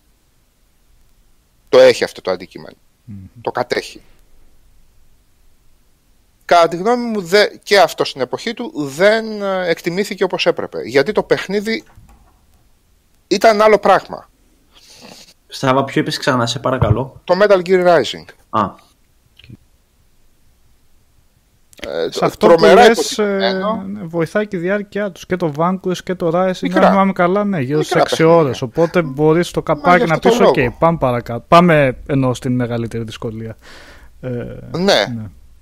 Ναι, μα, μα, όλα αυτά, μα όλα αυτά τα παιχνίδια ε, πάντα τα θεωρούσα ότι το πρώτο playthrough είναι tutorial. Όλα αυτά. Γι' αυτό είναι και μικρά παιχνίδια. Και το Bayonetta, αν το τρέξεις σε ένα easy επίπεδο, ρε παιδί μου, και απλά κάνεις μάχες και φεύγεις στα boss, τι σε 6-7 ώρες, πόσο. Δεν νομίζω να θέλει παραπάνω. Ναι. Ε, Ναι, και ναι, τι ναι. κατάλαβες όμως μετά; Τι, τι πήρες από αυτό το παιχνίδι; Τα assets μόνο. Και Αυτή- την. ε, είπε- Έλα. Αυτό είναι ολόκληρη. Όχι, συγγνώμη, Σάβα, τίποτα. Πήγα να πω ότι είναι ολόκληρη σχολή σκέψης στα ιαπωνικά κυρίως παιχνίδια αυτό. Το μικρό παιχνίδι που Ναι, το παίζεις ναι. πολλές φορές, έτσι. Ναι. Ναι, και όμως το ευχαριστιέσαι. Έχει άλλη. Όταν. Ναι. Έτσι το βλέπω εγώ δηλαδή. Οκ, μπορεί ο άλλο. Εντυπωσιακό και το Sunset Overdrive στο PC. Το πόσο ομαλά τρέχει. Ε, Τι να πω τώρα, εντάξει. Μία ερώτηση Τα είχαμε πει τώρα παραπάνω και στον καιρό του. από τον Μάρκο, Έλα, γιατί κάτι πες. μου λέει ότι ψήν- ψήθηκε για το Middle Earth. Πώς στέκεται μετά από τόσα χρόνια, ρωτάει. Ε, πάρα πολύ καλά στέκεται. Πάρα πολύ καλά στέκεται, παιδιά. Αν, ανετότατα παίζεται. Ε, τα production values με voice overs και τα λοιπά ήταν εκπληκτικά, ήταν ε, τρομερά EA ήταν από πίσω, έτσι δεν ήταν... ε, Καλά θα μου πεις και στο, πίσω από το third age ήταν η EA, αλλά Παναγιά μου τι ήταν και εκείνο. Δεν ξέρω αν το θυμάστε. Pandemic δεν ήταν. Ναι. Pandemic θέλουν; ήταν ε, το third Ναι, age. Pandemic πρέπει να Ήθελα ήταν. να κάνω. Πρέπει να ήταν το Τι τελευταίο ήθελα της να κάνω Pandemic. πραγματικά, ναι. Ε, κάτσα να το Όχι δω. ρε, Το τελευταίο της ήταν της Pandemic αυτό. όχι ρε. Το Mercenaries Mercenaries δύο έβαλε. μετά, εκεί το Το third τελειώσαμε. age στο Xbox το, το είχαν βγάλει. Στο Ναι. PlayStation 2 και στο Xbox. PlayStation 2 ήταν. Ε. Α, είχαν Ναι, βγάλει ναι. το Conquest. Κάτι στο Third Age ποιο ήταν, ρε, εσύ; Ναι, ρε, το Conquest είναι Το της- Το RPG, μπέρδεψα, ναι. μπερδευτήκατε ρε. Ναι, Ε, ναι, γι' το αυτό δεν Conquest ήταν είναι της Pandemic. Pandemic το third age. Ναι. Ναι, ρε, το Το Third Conquest, Age γι' αυτό ήταν- θυμάμαι ότι ήταν το τελευταίο της. Το Ήταν Conquest αυτό που ήταν ήταν, ε, τραγωδία. Ναι, αυτό ήταν της Pandemic, το τελευταίο νομίζω. Όχι, εγώ σας είπα το third age που ήταν JRPG στη σημεία. Το Α, man, turn το based. θυμήθηκα το ναι, Third ναι, ναι, Age. ναι. Ναι, Και βρε. ήμουνα στη φάση που έπαιζα τα πάντα Πολύ στο τέρμα, κακό. αλλά τα πάντα αυτό στις 5 ώρες λέω τι παίζω, τι κάνω. Τι Πολύ συμβαίνει. κακό ήταν, ρε. Πολύ generic. Μη Σύστημα σας μάχης πέταν- τίποτα, έτσι απλά το κουμπί Τίποτα. πατούσες. ναι, ναι, ναι. Ναι. Next, Ατάκ, next, ατάκ, next, ατάκ. next. Αυτό. Τρομερό. Ναι. Γενικά το Ε, Lord of the το- Rings Το Ending λέτε στο, στο Xbox, έτσι. Το πρώτο το Xbox. Ναι, Το στο πρώτο, original. Που σου Με, για πετούσε το τη οποίο random έχω μάχη. και component καλώδιο πλέον. Επιτέλους. και μια χαρά δείχνουν κάποια παιχνίδια στην, ε, στην τηλεόραση. Έβαλα Α, κάποια το πρώτο. δεκαριά. Έβαλες, Τα δοκιμάτα. έβαλες ε, ε, component καλώδιο με PAL Xbox χωρίς να είναι σπασμένο εννοείς; Τώρα ρε Γιώργο, τι ερωτήσεις είναι αυτές; Α, Ε, γιατί αν το βάλεις, αν βάλεις ξεκλειδωμένο Xbox, δείχνουν μια χαρά. Δείχνουν, κάποια δείχνουν πολύ ωραία.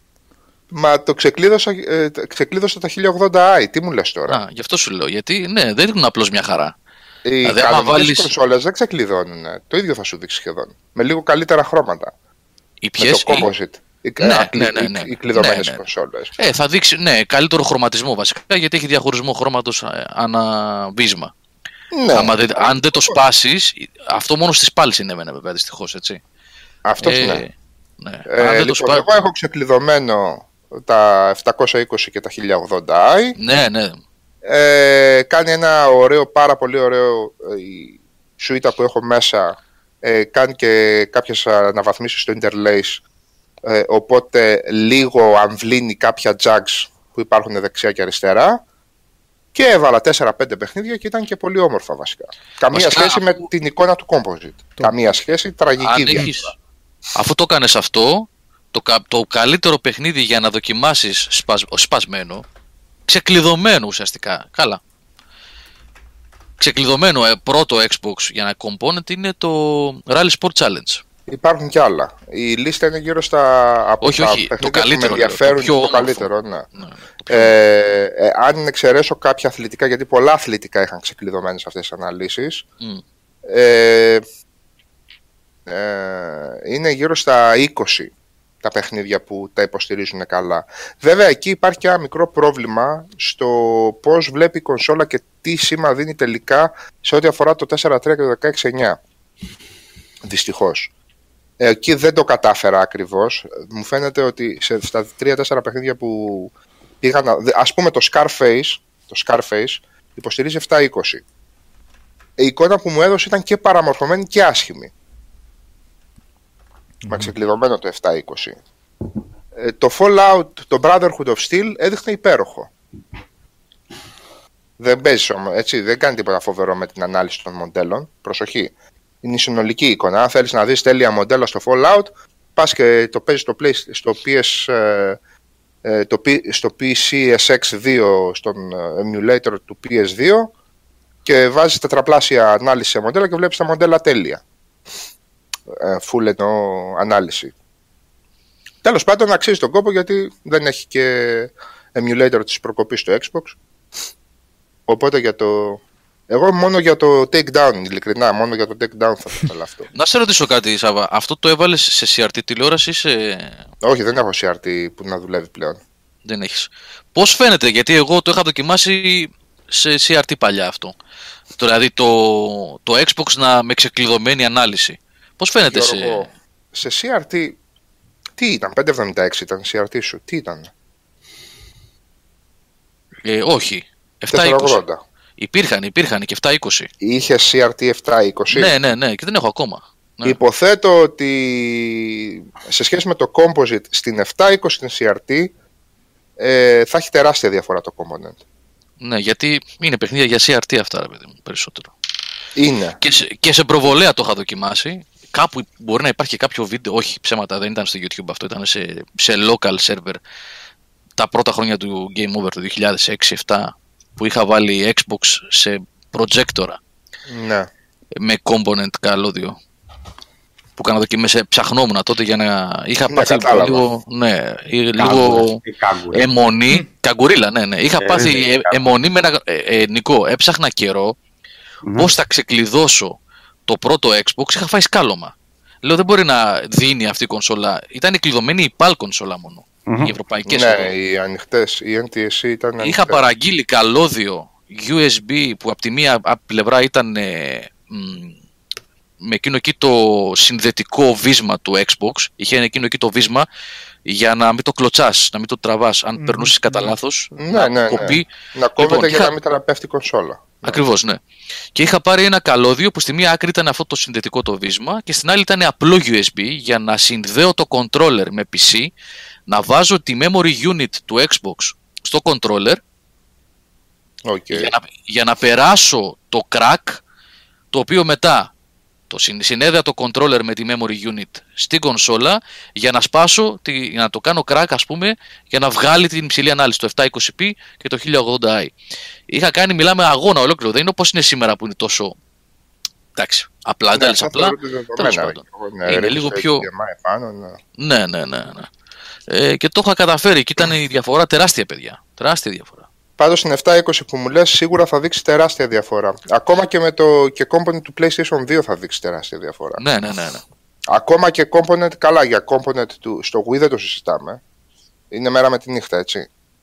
Ναι, δηλαδή, αν είναι με κάποιο τρόπο να παίξεις Wii, ας πούμε, μόνο με το component, το καλώδιο. Το έχω αυτό στο Wii. Ε, αυτό που δεν μπορείς να βρεις... Σχεδόν καλή εικόνα, σχεδόν. Ναι. Αυτό που δεν μπορείς να βρεις δυστυχώς είναι να βρεις ε, component για το Gamecube. Που όλοι λένε όπου έχω δει σε βίντεο στο YouTube ότι component στο Gamecube ε, με ξεκλειδωμένη ανάλυση δείχνει υπέροχο. Ε, γι' αυτό βάζεις έναν Dolphin όμορφο και ωραίο και είσαι χαρή. Ε, καλά, ναι, σωστά. Μου πεις, όλα έτσι ε, ναι. λύνονται. Το ναι. Gamecube, ρε φίλε, δεν είχε και κανένα περίεργο χειριστήριο να πεις τι θα κάνω. Τα πάντα παίζουν.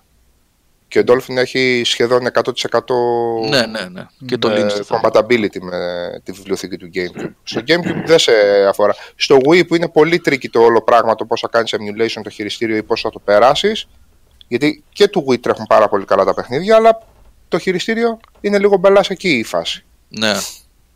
Ε, στο Wii U επίσης Ας εμείς πέσαμε με την AMD τώρα Έχουμε και δεν φτάνουμε με, το, με τους emulators. Εντάξει, δεν τα ξέραμε αυτά όμως που τέλει.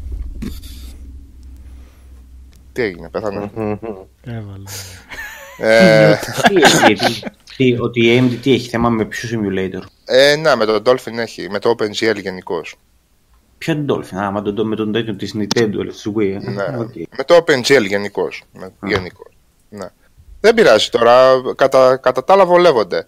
Το θέμα είναι τώρα ότι πρέπει να γίνει ξεσκαρτάρισμα και να δούμε τα αποκλειστικά του, του Xbox για να μην ε, παλεύω να παίζω άλλα και άλλα ας πούμε. Καλή ώρα Panzer Dragoon ορτά, λέει ο JP.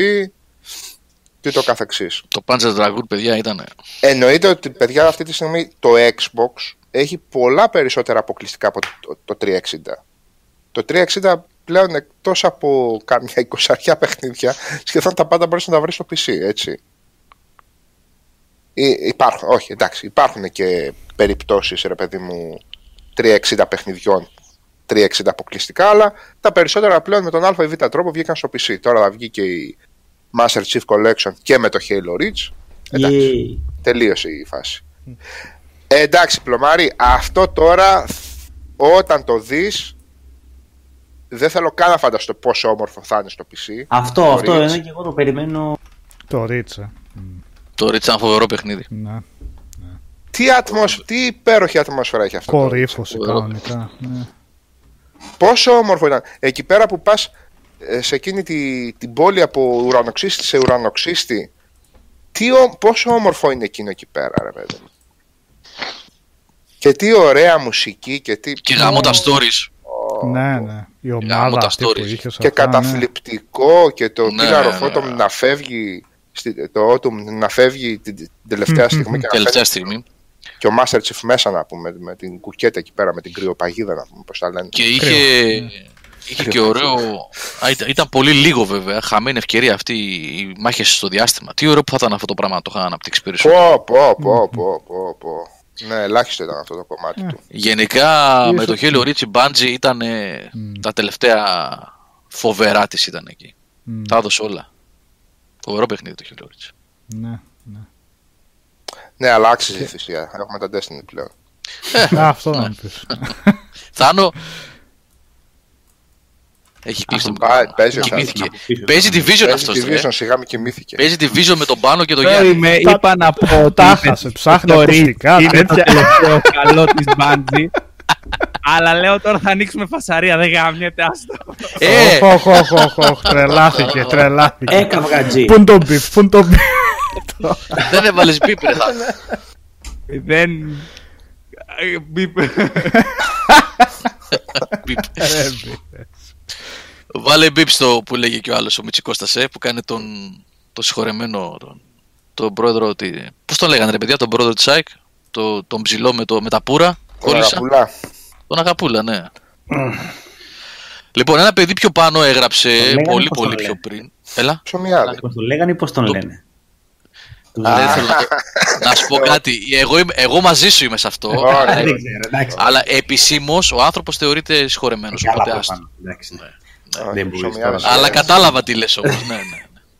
Κατάλαβα τι Ο άλλος δεν ξέρω πόσο χαιρέτησε, αλλά ας μην πάμε σε θεωρίες Α, εννοείς με το καλύτερο ιατρικό ίδρυμα. Το εννοείς. Αυτό, αυτό, ναι. Α, ναι, λίγο περίεργο, ναι, και ξέρω εγώ. Πολύ Τέλος πάντων, περίεργα μας τα είπε. Περίεργα, ναι.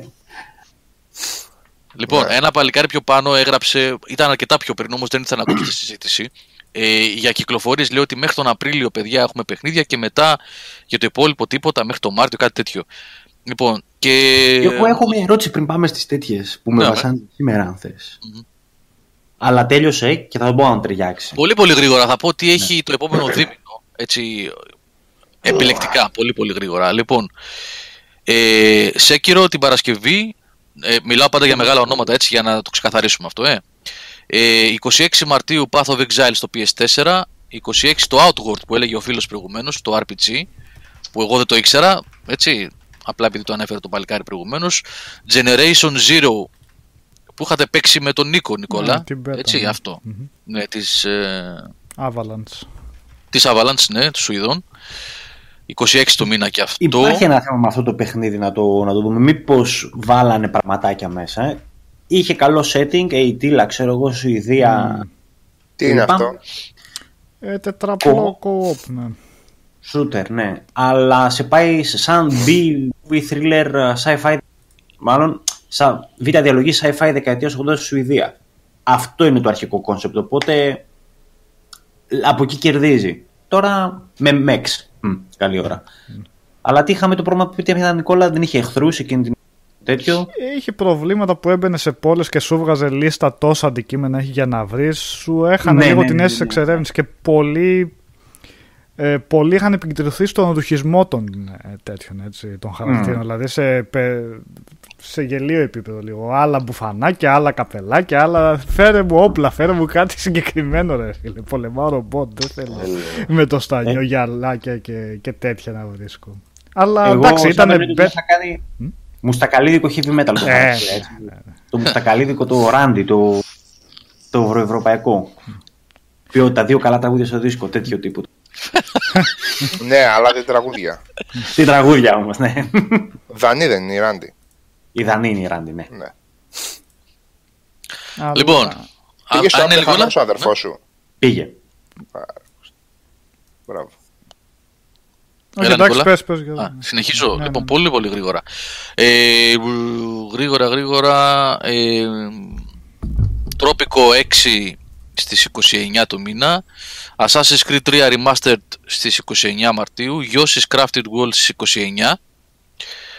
Απρίλιος. Ε, μισό λεπτό παιδιά. Είπαμε διαλέγω δυνατά πράγματα. Δεν έχει τίποτα βλέπω πολύ δυνατό αρχές Απρίλη.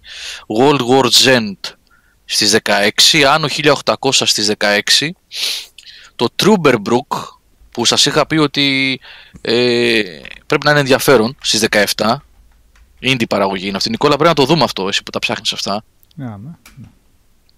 Mortal Kombat 11 στις 23 Απριλίου. Drago, ε, ναι, Dragon's Dogma, σωστά το είπα, για Switch, 23 Απριλίου. Ε, το Days Gone το πρώτο μεγάλο exclusive της Sony για το 19. Ε, σωστά θυμάμαι, ε, το πρώτο δεν είναι. Ε... Δεν έχει δώσει κάτι άλλο Sony exclusive μέχρι στιγμής. Ναι, ναι, ναι, ναι, ναι. 26 Απριλίου. Ε, και μέχρι τον Απρίλιο βλέπω αυτά. Μετά για Μάιο το Rage 2 στις 14 το A Plague Tale Innocence στις 14 mm. Μαΐου Ενδιαφέρον αυτό πολύ ένα expansion βλέπω εδώ για το Elder Scrolls στις 20 Μαΐου. Resident Evil 4 για Switch 21 Μαΐου. Α, μαζεμένα βγαίνουν. 21 Μαΐου βγαίνουν και το Zero και το πρώτο Resident Evil και το 4 για Switch. Total War 3 Kingdoms 23 Μαΐου. Έχουμε μέχρι και το Μάιο αρκετά πράγματα ρε παιδιά. Εντάξει, έχει, έχει. Αυτά. Και μετά πάμε για E3. Το Chaos Bane, το Warhammer είναι 4 Ιουνίου το Tormentum 2 20 Ιουνίου, αυτά. Και το Crash Team Racing 21 Ιουνίου. Θα είναι και άλλα νομίζω μέσα σε αυτά. Βγαίνει το Tormentum ναι, 2. Ναι, ναι, είναι εκείνο εκεί του το εμπνευσμένο από Giger που είναι Adventure. Α, ιδέα Point and click. Ναι, ναι. ναι. Ό,τι πρέπει. Εντάξει, έχει αρκετά πράγματα μέχρι το Μάιο, μέχρι την E3. Και αυτά ήταν πολύ πολύ γρήγορα κάποια μεγάλα ονόματα. Έτσι. Δεν κοίταξα και άλλες παραγωγές indies και τέτοια που σίγουρα θα έχει. Έχει, έχει. Έχει πολύ. Το control ε, δεν είμαι σίγουρος, δεν νομίζω ότι είναι τώρα κοντά το control. Δεν παιδιά. έχουν δώσει ημερομηνία. Ναι, δεν νομίζω ότι είναι τώρα. Δεν ξέρω αν έχουν πει καν εντός του 19. Ναι, μήπως το πάνε για holiday season επειδή θα θεωρηθεί μεγάλη κυκλοφορία από τη Remedy αυτό. Το επόμενο μεγάλο project της Remedy δεν θα βγει έτσι νύχτα. Μήπως το βγάλουν σε μια καλή σεζόν έτσι να, να διαφημιστεί, να κάνει. Τι έγινε; Ε, ρεθίστηκε ο Μαργούλης.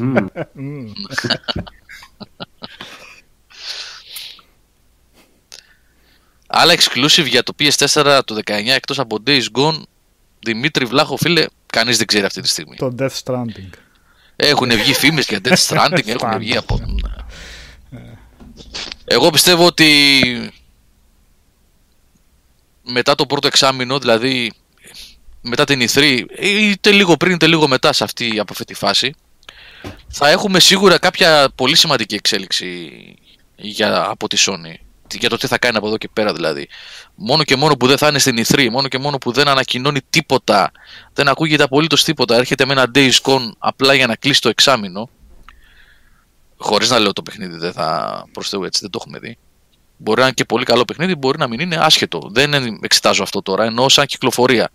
Βγάζει ένα exclusive έτσι για τους τύπους και τίποτα άλλο. Σιγή Ω, ιδέα. Θα αρχίσουμε να λέμε τώρα κανένα τέταρτο για το PlayStation 5 και θα βάλεις στο Game Over Webcast 372 όλα για το PlayStation 5. ε, θα, θα φύγει από τα 3.000 views. Μισό, μισό. γιατί είπαμε έχουμε και την κονσόλα. Α, τη βρήκαμε. Ε, βέβαια. αυτή, αυτή που σου έστειλα Νικόλα που είναι official, έτσι, ναι, αυτή ναι, βάλε. Ναι, αυτή βάζω. με, ναι, ναι. με τη θήκη για καφέ που έχει πάνω, μισό. Αυτή, αυτή που φτιάχνει και εσπρέσο. Δημήτρη, για αυτό που ρωτάς, σου είπαμε στην αρχή Αποκλειστικό. Παιδιά, το Death Stranding τι έκδοση είναι, από ποιον; Έκδοση; Kojima Productions. Ναι, από ποια εταιρεία θα βγει ρε παιδί μου; Ε, Sony. Α, Sony θα βγει. Ναι, χρηματοδοτείται από τη Sony, ναι, ναι. Οκ, οκ. Okay. Αυτό είναι, ναι, έχει και τη δεξιά εκεί το μάτι, το φοιτητικό είναι αυτό, ξέρεις. Το μάτι, που, το φοιτητικό μάτι εστία εννοώ, κουζίνας, που βάζει τον μπρίκε πάνω, ναι. Ναι, σίγουρα έτσι ήταν τα φοιτητικά μας μάτια. Μαράκα, ιδίως στο μέλλον, ρε, πλωμαριτέλη, στο μέλλον. Ναι. Εδώ που έχει τους διακόπτες και γράφει το Sony, είναι σαν τα παλιά εκείνα τα, ε, τα super wow, τα Πώς ήταν τα ακάι, τα, ραδιο, τα, τα κασετόφωνα, τα ακάρι που ερχόταν εδώ πέρα, που είχε πολλά φωτάκια και λαμπάκια, δεν ξέρω αν τα θυμάστε, τα πολύ μεγάλα τα boombox. Ναι, ε, και σε μικρά που βγαίνανε, εκείνα που κάνανε... Ε, όχι, το ότι μεγαλύτερο τόσο καλύτερο. Με πολλά φωτάκια και τέτοια, κάτι τέτοιο μου Τα οποία τα άνοιγες και πίσω δεν είχε τίποτα ε, μέσα. Τίποτα από πίσω, ένα πυκνοτή είχε. ένα πυκνοτή είχε, ναι. και κάτι χάρτινα ηχεία έτσι, κάτι χάρτινα τελείω δηλαδή. Τα κουμπούσε και κάνανε, γίνονταν σκόνη. Απίθανο, ναι. Και με το που το έβαζες στον ήχο πάνω από το 3, ε, αγόταν ένα. Μαλσάρισμα. Πρώτη εδώ, παιδιά, PS5, όλα για την κονσόλα. Ε, κάτσε τι άλλο. Ερχόμαστε με αλφαγιώτα. Για... Ερχόμαστε, ναι, συζητάμε για την κονσόλα. Τι περιμένουμε από τη νέα κονσόλα τη Sony. Εσεί τι περιμένετε, παιδιά, από τη νέα κονσόλα τη Sony. Άκουσε, φίλε, εγώ είμαι σίγουρο ότι το PS5 αγαμάει. God of War 3, 5 θα έχει. Όχι, κάτσε, God of War 2. Μα έχουν μπερδέψει τα κάτω. Τζβάι. Ωραίο αυτό. Πολύ ωραίο. Πολύ ωραίο φαίνεται. Αυτό είναι γιατί είναι άλλη αποκλειστικότητα. Είναι αυτό που δεν θα έχει δισκάκια. Αυτό θα παίζει καθαρά μέσω... Αυτό, αυτό βλέπω ότι δεν έχει ούτε μοχλούς βασικά. Όχι δισκάκια. Αυτό δεν έχει. Ε. Πρώτα απ' όλα είναι φτιαγμένο για να. Ναι, αντιβαρυτικό είναι.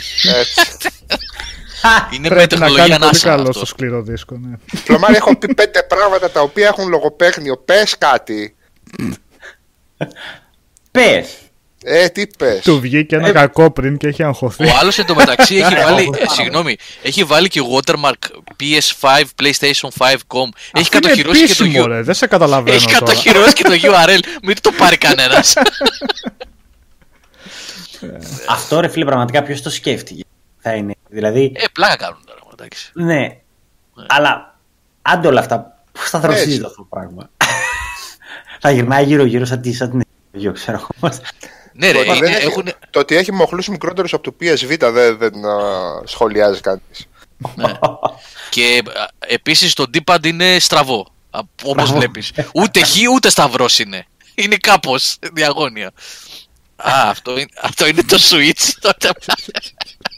Τώρα που λέτε για κονσόλες, ε, ε, είδατε για έναν YouTuber, όχι, έναν Ouija, πώς τον λέγανε, ο οποίος έφερε τις κινέζικες, τις ψεύτικες κονσόλες που έχουν 50 παιχνίδια μέσα ο Σόλζα, πώς λέγεται. Ένας ναι, Αμερικάνος. Ναι, ράπερ, τι είναι αυτός; Ε, κάτι ράπερ.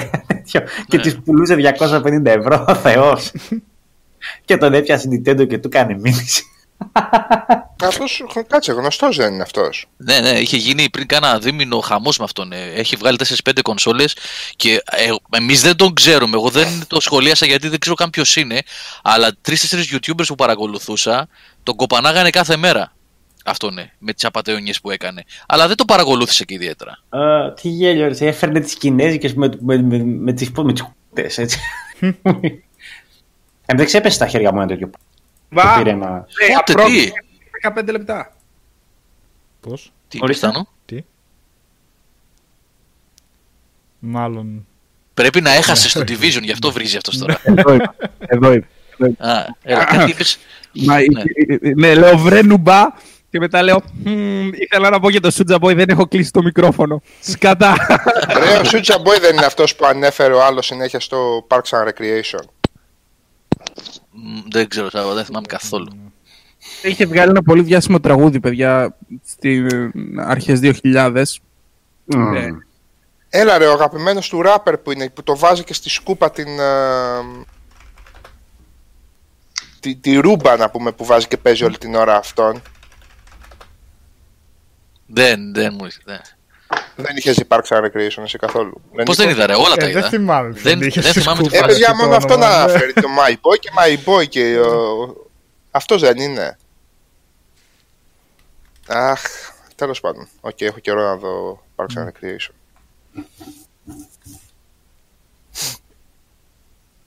Ο τύπος έκανε πωλήσεις, ε, όχι αστεία. Γιατί η Nintendo τον έβαλε αντί να κατεβάσει λέει τη σελίδα αυτός. του, να κάνει redirect προς τη Nintendo. Θεούλης. Είδα, Δεν είναι κάτω, είναι redirect προς τη Nintendo. Ε, ουσιαστικά τι πουλούσε αυτός; Έπαιρνε κανονικές κονσόλες και βάζε, τις έκανε rebranding; Τι είχε; Όχι. Έπαιρνε τις κινέζικες, τις ψεύτικες που έχουν 50 παιχνίδια μέσα. Ναι, που είναι Ε, ίδιες καμιά φορά. Arcade και τέτοια, δεν είχαν κανονικά Ναι, ναι, ναι. καινούργια. Σαν τα, σαν τα πουλούσαν στα πανηγύρια, 200 σε ένα. Ναι, ναι, τα Polystation που γράψει ένα παιδί εδώ πάνω. Ναι, ο Τραβούσε Κώστας. πάνω ένα watermark ή ξέρω εγώ την, τη διαφήμιση του και το έκανε καστούμια δικιά του. με Αχ, αυτοκόλλητο. τέρμα swag on ρε Τάσο. ε, man. Το swag που το λέει όλη την ώρα ο τέτοιος. να. και τα πουλούσε για μπόλικα ευρώ παραπάνω. Ή δολάρια, ξέρω εγώ. Είναι σαν παιχνίδια της Nintendo, κατάλαβες. Γι' αυτό τον κυνήγησε η Nintendo. Είχε κάτι παλιά. Δεν θυμάμαι τι είχε. Α, οπότε είχε, είχε κινέζικες κονσόλες που είχαν μέσα, ξέρω εγώ, Super Mario και τα λοιπά παλιά. Μμ. Ε, emulated μέσα που τρέχανε αυτές Ε, τις κάπως κινέζικες. έτσι, ναι. Μάλιστα, οκ, οκ, ωραία. Ναι, ναι, ναι. Ωραίος, θεούλης ο τύπος, έτσι. Και άλλα, είχε δικό του Επιχειρηματικό μυαλό, όχι αστεία. Ωραίος. Λοιπόν, ε, τι κάνουμε τώρα, πάμε για κλείσιμο; Θα πείτε για μια τε- ταινιούλα, για μια σιρούλα, είναι 11 και 20. Βάζω Ε, και αυτά καλά. από κονσόλες γιατί Αφού, έχει- αφού αποκαλύψαμε το PS5 μόνο εδώ, εδώ το ακούσατε πρώτοι κτλ. Ναι, αλλά να το βάλει και στον τίτλο ο Νικόλας. Και άλλη αποκάλυψη και άλλη κονσόλα. Πολύ μασί. Πολύ μας μασί. είναι. Πολύ Πολύ μασί. μας είναι. Πολύ μας. Πολύ μασί, ρε φίλε. Τι Μοιάζει με, με τέτοιο. Μου δει κάνει κάτι σε Σβατζενέκερ σε τελεία Terminator. The Poly Machine. El controlador, los juegos, plug and play. Plug and play. La Matuiña. A, B, C, D. Έτσι. Τρία, τέσσερα απλά βήματα. Με ροζ χαλάκι. το, το χαλάκι έλεγα ποιος θα το σχολιάσει. Ε, και εγώ λέω ότι. Τη φλοκατίτσα την ωραία, ποιος θα τη σχολιάσει. Ωραίες είναι οι κόκκινες φλοκάτες όμως, πλάκα πλάκα. Εγώ έχω. Σας το λέω από τώρα, Με τη- όχι ροζ, κόκκινες, αλλά ναι, είναι ωραίες. με Αλλά τις- έβαλα το βίντεο ρε. Με Μμ, το τραγούδι του. Α, Με αυτό το Turn My Swag On που είπε και ο Τάσος. Ο Αζίζ Κάποιος Ανσάρι κάπου τα έχει έλεγε. μας το έλεγε. Ναι ρε. Α, Που εντάξει, ήταν όχι ε, ότι, το όχι My ότι Boy που κατάλαβα. έλεγε και ναι, θα, αν το δεις θα καταλάβεις. Ναι, Τον- ναι. Τον, τον αναφέρει 600.000 φορές μέσα στη σειρά. Λοιπόν, Είναι έλα παιδιά. δύσκολες στο Ναι. κλείσιμο οι φλοκάτες ρε εσύ. Αυτό είναι το πρόβλημα. Άσα, ε, πω, Τις πω, φλοκάτες, λίγο- παιδιά, τις πλένεις στα ποτάμια. δεν ποτάμια. τις πλένεις. Ε, Στα ποτάμια. εντάξει. Είναι φτιαγμένες για το Στρόβιλους. ποτάμι. ναι. Δεν, δεν μπορείς να την πλύνεις αλλιώς. Πρέπει να ξεπλένεις κα... Είναι θέμα. Τετράωρο. ναι. Ναι, ναι, μόνο Επίσης στα είχε ποτάμια. ρωτήσει λίγο πιο πάνω, α, είπα να μην το αναφέρω αφού είπατε για φλοκάτες. Είχε ρωτήσει ο Μπόλεκ που ε, λέει από το βίντεο που βλέπει από πίσω την κουβέρτα που έχω στον καναπέ. Λοιπόν, αυτή η κουβέρτα, φίλε Μπόλεκ, είναι μία από τις τρεις που έχω στο σπίτι. Είναι τρεις πόντους παχιά ολόμαλη και είναι της μακαρίτησας της γιαγιάς μου από την πλευρά της μάνας μου και είναι υφασμένη από αυτήν. Δηλαδή είναι βαμμένη και υφασμένη και το σχέδιο και όλα από αυτήν. Ε, και μάλιστα το σχέδιο, ε, το χρώμα της, το, από τη συγκεκριμένη κουβέρτα, είναι από βελανίδια. Πια, πια σταυγό και κούρευτο, έτσι. Δηλαδή τώρα πόση δουλειά έχει αυτή. Είναι άλλες τρεις. Λοιπόν, επίσης από φίλος στενού συγγενικού μου προσώπου που μπήκε, μπήκε στο σπίτι και μεταξύ άλλων είχε σχολιάσει, στο χειμώνα τώρα που έχω την κουβέρτα, γιατί το καλοκαίρι βγαίνει, δεν πεθαίνεις. Ε, είχε σχολιάσει το ότι πολύ ωραίο το μέρος, αλλά ρε παιδί μου, πολύ παλιωμοδίτικη ήταν αυτή η κουβέρτα που είχε ο Σάβα στον καναπέ. Okay. Δεν ξαναπάτησε. Ε, έγινε δήλωση ότι είσαι ένας ανεπίδεκτος, μαθήμητο, ανεπίδεκτος μαθήσεως. Δεν θα κάτσω να σου σχολιάσω. Εσύ πάρε τα υφαντά, λέω με μάρκα που σου έρχονται από το Πακιστάν και από τον Μπαγκλαντές, με τη μάρκα πάνω, και άσε με μένα να έχω την κουβέρτα της γιαγιάκας μου. Μακαρίτησα από το, 90, από το 89 γιαγιά μου. Τώρα Α, μιλάμε για κουβέρτα του 60, έτσι. Είναι χρόνια. Ναι. Ένα παλικάρι πιο πάνω έγραψε ε, δήλωση ότι. Πώς το είπε, δήλωση του Γιώργου για την κόκκινη φλοκάτη. Να, ο, ναι. Τρομερή δήλωση Γιώργου, ωραίες κόκκινες φλοκάτες. Αλλά δεν θα μείνω σε αυτό. Θα μείνω στο ότι λέγεται Παναγιώτης Πόλη. Έχεις καμία σχέση με το Polystation. Μήπως φέρεις εσύ τις κονσόλες σαν τον ε, Soulja Boy, πώς τον λένε; Τις φέρεις τον Τζάμπο; Εμείς, παιδιά, πάντως τις φλοκάτες βελέτζες τις λέμε. Ναι, ναι, και βελέτζε. Και, και εμείς βελέτζε τις λέμε. Και, και βελέτζε λέμε ιδίως με την τρίχα, όχι το χωρίς τρίχα.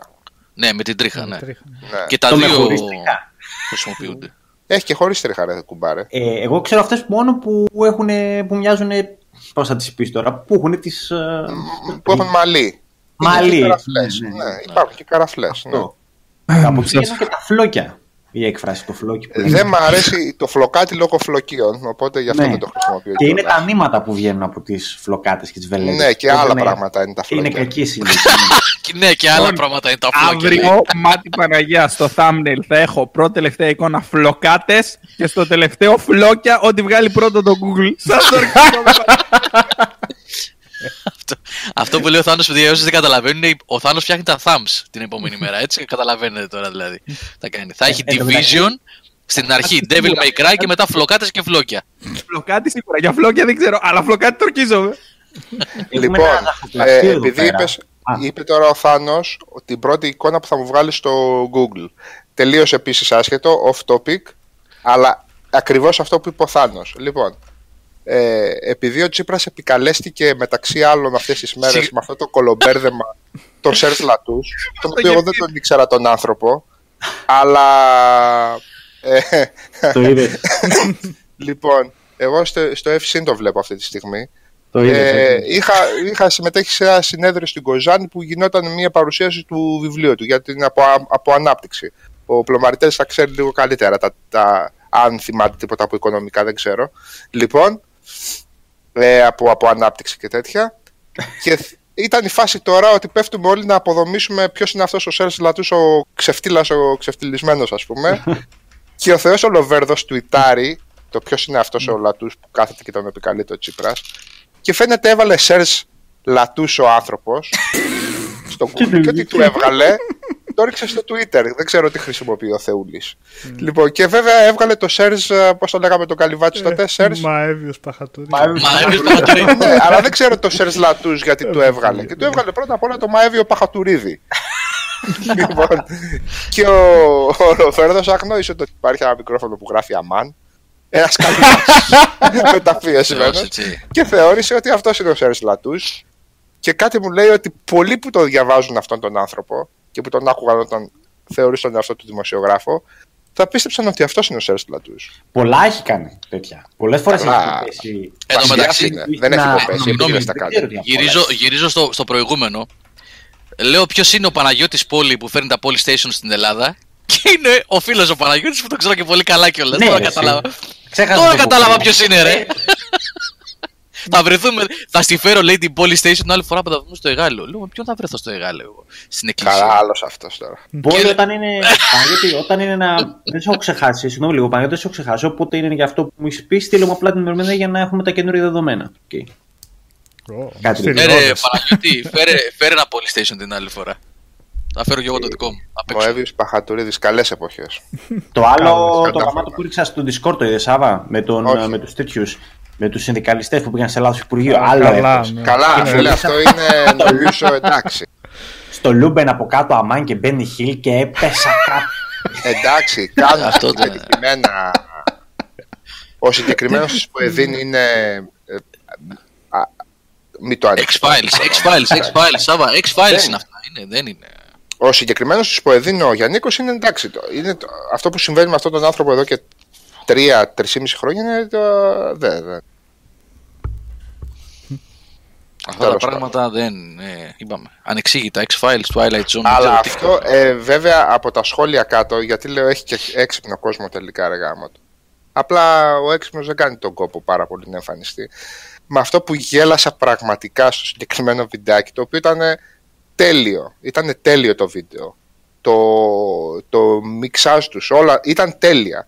Ήταν ένας τύπος που γράφει και, και φαντάζεστε λέει να τους είπε ψέματα λέει αφού σκοτώσει ο αστυνομικός εκεί πέρα και να Ναι, Και δεν ξαναγυρίσουν, ε. στο Υπουργείο. για αυτό το λόγος καράφλα ήταν. Αυτό είπε συγκεκριμένα. ναι, φοβερός.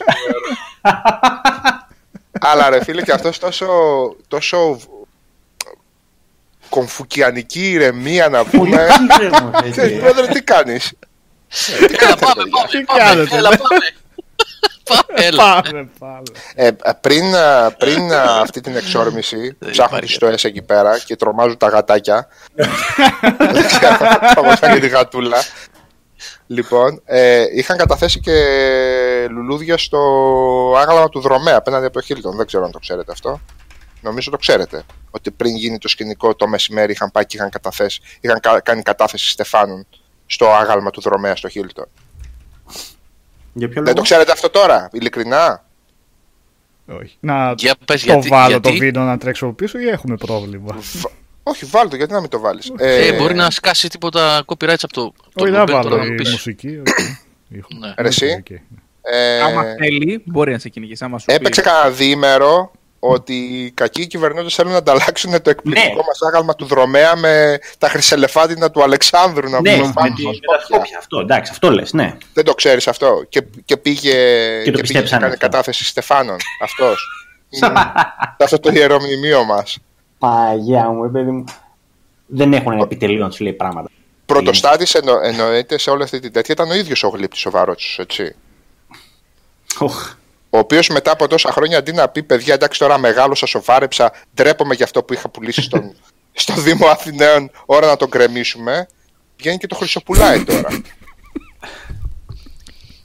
Έλα, έλα, μέσα, πάμε, πάμε, πάμε. Έλα, έλα, έλα, πάμε. Καλά, στο Καλά, κινητά είναι μορφάρα έτσι. Δεν το συζητάω. Δεν είναι security, αστυνομία. Αστυνομία, οκ. Πολύ ρε φίλε. Ναι, ναι, ναι.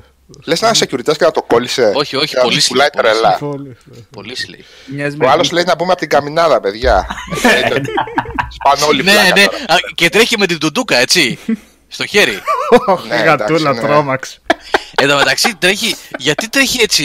Και καλά, τώρα θα, θα, θα σας πω εγώ, ρε. Ναι, ναι, ναι, σας μίσω. ναι, ναι, όλοι. Όχι, η γατούλα τρόμαξε. Η γατούλα. η γατούλα ήταν. Απ' την άλλη, απ' την άλλη. Τρέχουν. Αφού δεν μας ήρθαν σε κάνα σπίτι, στα σπίτια μας να μπουν μέσα. Εδώ δεν είναι το Υπουργείο, ρε. Από την καμινάδα να μπούμε.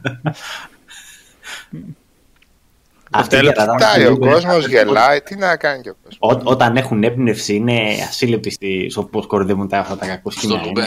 Φοβερή. Ναι, ρε, ναι. Έχουν καλή ομάδα, μπράβο τους. Παιδιά, είναι εκπληκτικό το βίντεο. Δεν, ε, δεν, δεν, δεν μπορούσα να συνέλθω Οι από τα γέλια, ατάκες, ειλικρινά. οι δηλαδή. ατάκες που πετάγονται έτσι από το πουθενά είναι το γέλιο. Το Ναι, ρε, Ναι, ναι, ναι, ναι. ναι. Αυτοί, εγώ πιστεύω ότι σε αυτούς που τρέχουν Να για πούμε αυτά από τα την ρεπορτάζ- καμινάδα. Ο Αλάκα σκέψου το λίγο. Να πούμε από την καμινάδα, λέει ο άλλος. Ναι, ρε φίλε, αλλά γελάει. Είναι 100% Ναι. σίγουρο. Ναι, Από ναι, τους εντάξει, ρεπόρτερ είναι. ναι. Εκεί πέρα είναι δύο δοτοί συνδικαλιστές και 500 ρεπόρτερ που τρέχουν από πίσω. που φ- πέ- με το που παίρνουν δελτίο τύπου τώρα από την Ποεδίν ότι παιδιά θα κάνουμε εξόρμηση, κάνουν μάλλον πάρτι τύποι, έτσι. Άπρο, αυτό δεν. Καλά το κατάλαβα από ότι είχε τρει-τέσσερι συνδικαλιστές. Πώς ήταν και όλοι ήταν όλοι δημοσιογράφοι. Δεν Ναι, είχαν κάνει πορεία πριν. Στο... Είχαν κάνει πορεία από πριν. Στην πορεία είχε ρε παιδί μου, εντάξει. Οκ, είχε 300-500 ανθρώπους, είχε. Η Ποεδίν αυτόν τον κόσμο μπορεί και τον κινητοποιεί.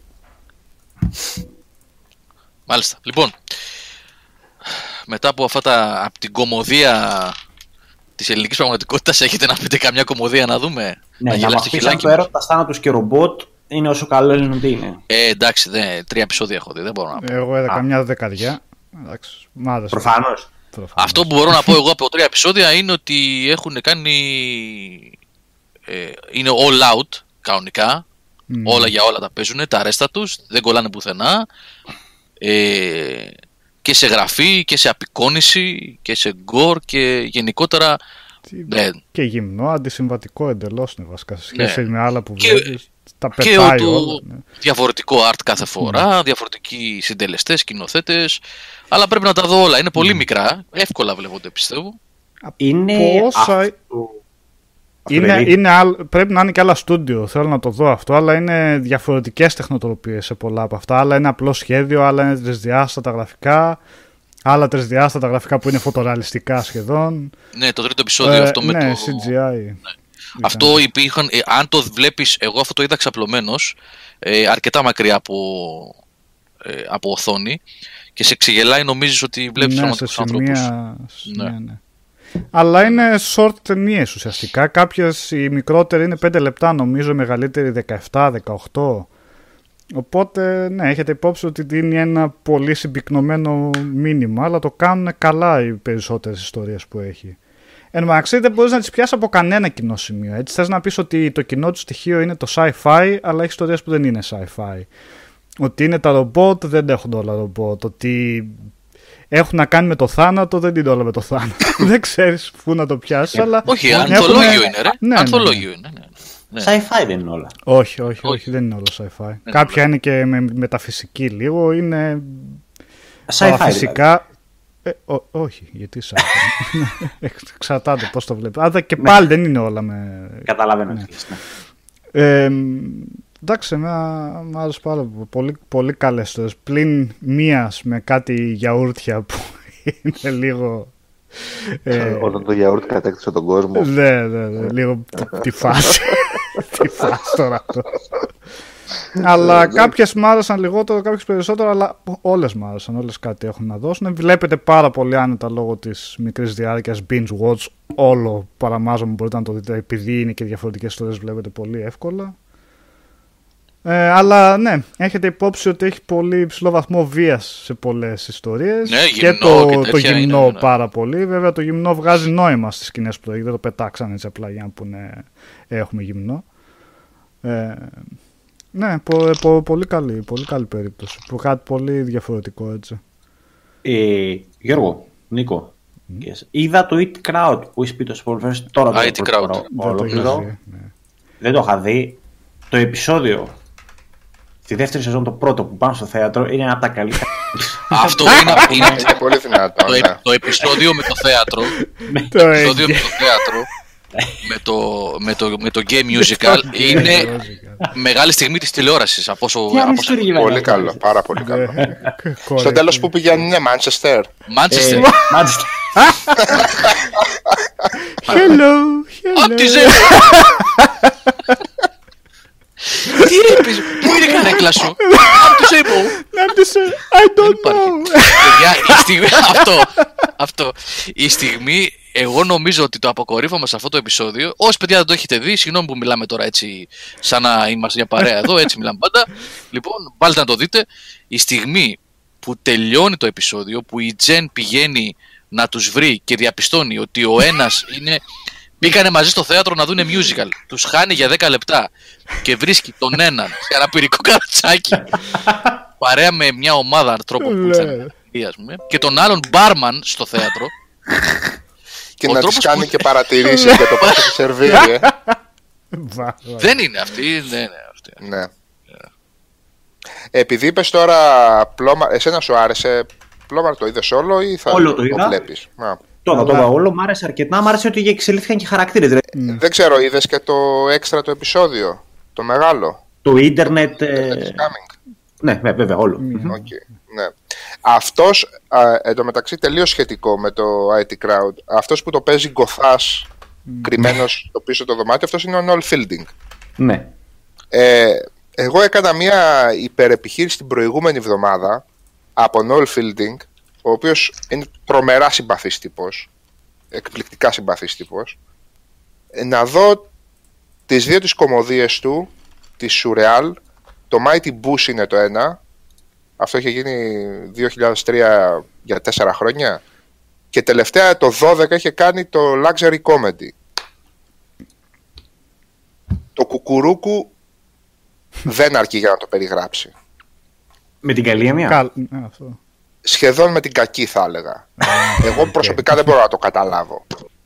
Και αν στο Mighty Bush υπήρχαν στιγμές που ε, μπορούσες κάποια πράγματα να τα πιάσεις, νομίζω ότι στο Noel Fielding, ε, στο Luxury Comedy, θα νιώσετε έστω και με ένα επεισόδιο πολλές φορές καθόλου άνετα.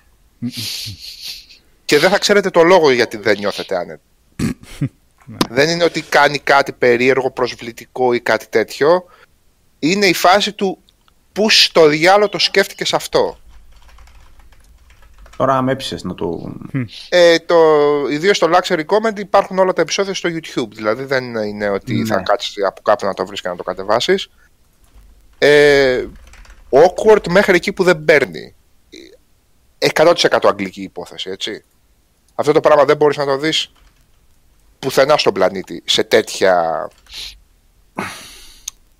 σε- Luxury com- comedy. Luxury, παίζει- luxury, luxury Παίζει ο comedy. Noel Fielding. Noel Fieldings. Ναι. Luxury comedy. Με εκπληκτικό τραγούδι θέμα. Επίσης κουκουρούκου. Δεν ξέρω, πού- κάντε πού- μια πού προσπάθεια είναι για να αυτό, δείτε τις αντοχές σας. Ε; Του πότε είναι αυτό; 12 με 14. Δεν είχε πάει πάρα πολύ καλά αυτό και το Α, να το, Channel να 4 το, το ήταν βρήκα. αυτά. Μμμ. Το βρήκα, το βρήκα, το βρήκα. Τι είναι Ναι. σκετσάκια, είπες, είναι σκετσάκια ή. Σκετσάκια. Ε, Α. δε, δες το και θα κατα... δεν, δεν μπορώ να το περιγράψω. Όχι. Το Mighty Boost έχει 8,4, το Noel, ό,τι είμαι, και το άλλο έχει 6,4, δεν ξέρω, ό,τι μπορεί. Το, δεν- ναι, Mighty το Mighty Bush είναι πολύ πιο δεμένο, ό,τι και αν σημαίνει αυτό. Αλλά γενικά το Luxury Comedy μάλλον δεν το είδε και πολλοί κόσμος. Ε, Τώρα, ο τρελός κόσμος που είδε το Mighty Boosh και δεν είδε το τέτοιο, δεν, ξε... δεν βγάζω άκρη, παιδιά, δεν βγάζω άκρη. Τι Πάντως το καίει- Mighty Boosh είναι περισσότερη λογική. Τι Ναι. και η Λουίτζη Και αυτή θέλει η σκηνή. υπότιτλους, Ναι, με έχει στιγματίσει. Οκ. Πες, ναι. θέλει υπότιτλους γιατί ε, είναι πολύ cockney τα, α, Μμμ. τα αγγλικά τους. Πω, Ε, πω, δε- δε- εί- δε- δε. είδα που είπες cockney τώρα, είδα το Fighting with my family στο δειγματογράφο. Αυτό είναι με μια οικογένεια wrestlers κομμωδία ουσιαστικά που Άγγλοι από το Norwich που δύο από τα παιδιά τους πάνε, που ένα βασικά η κόρη τους πάει στο wrestling κανονικά, κανονική ιστορία στην Αμερική. Εν πάση περιπτώσει έχεις αυτούς τους χαρακτήρες στο δειγματογράφο χωρίς πότλους εδώ εννοείται. Τους καταλάβαινα καλά και αυτά που κάναν προφορές.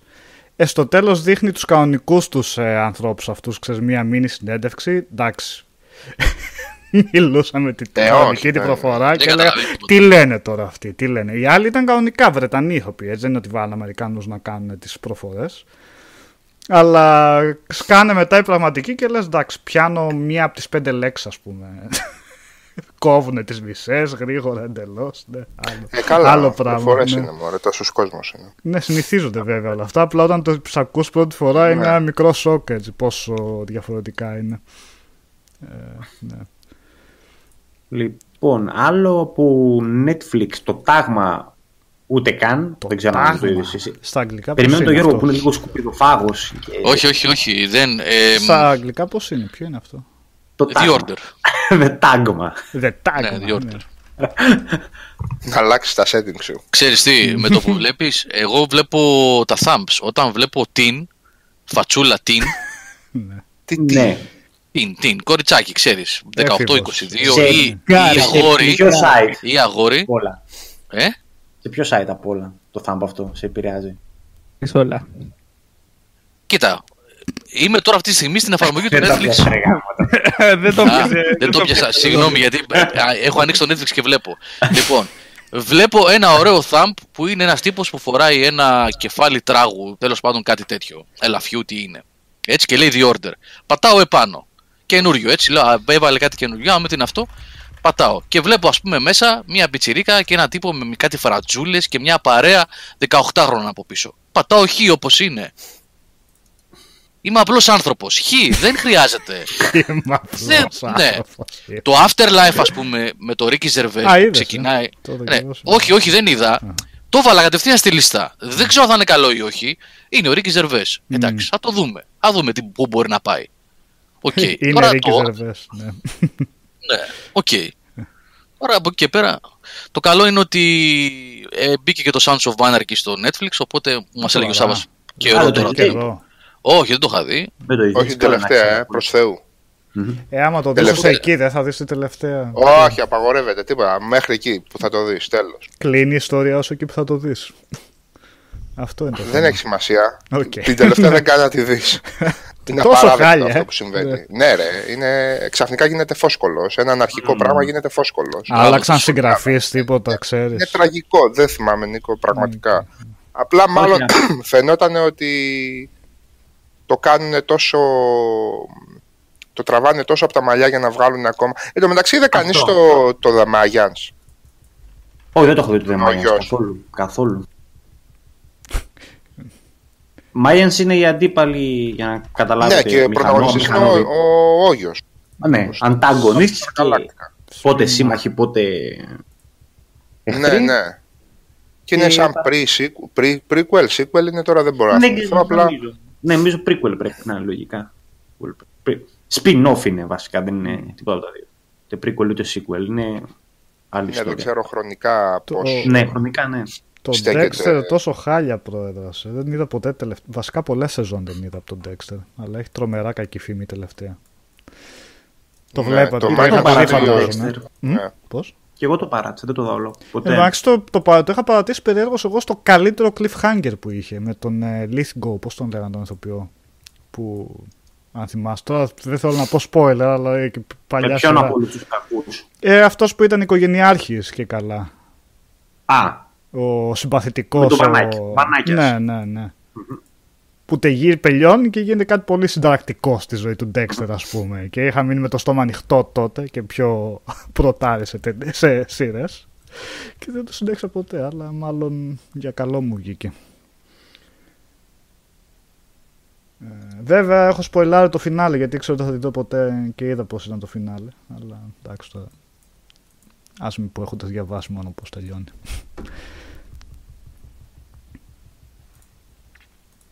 Είδατε αυτά. τίποτα άλλο; Ναι.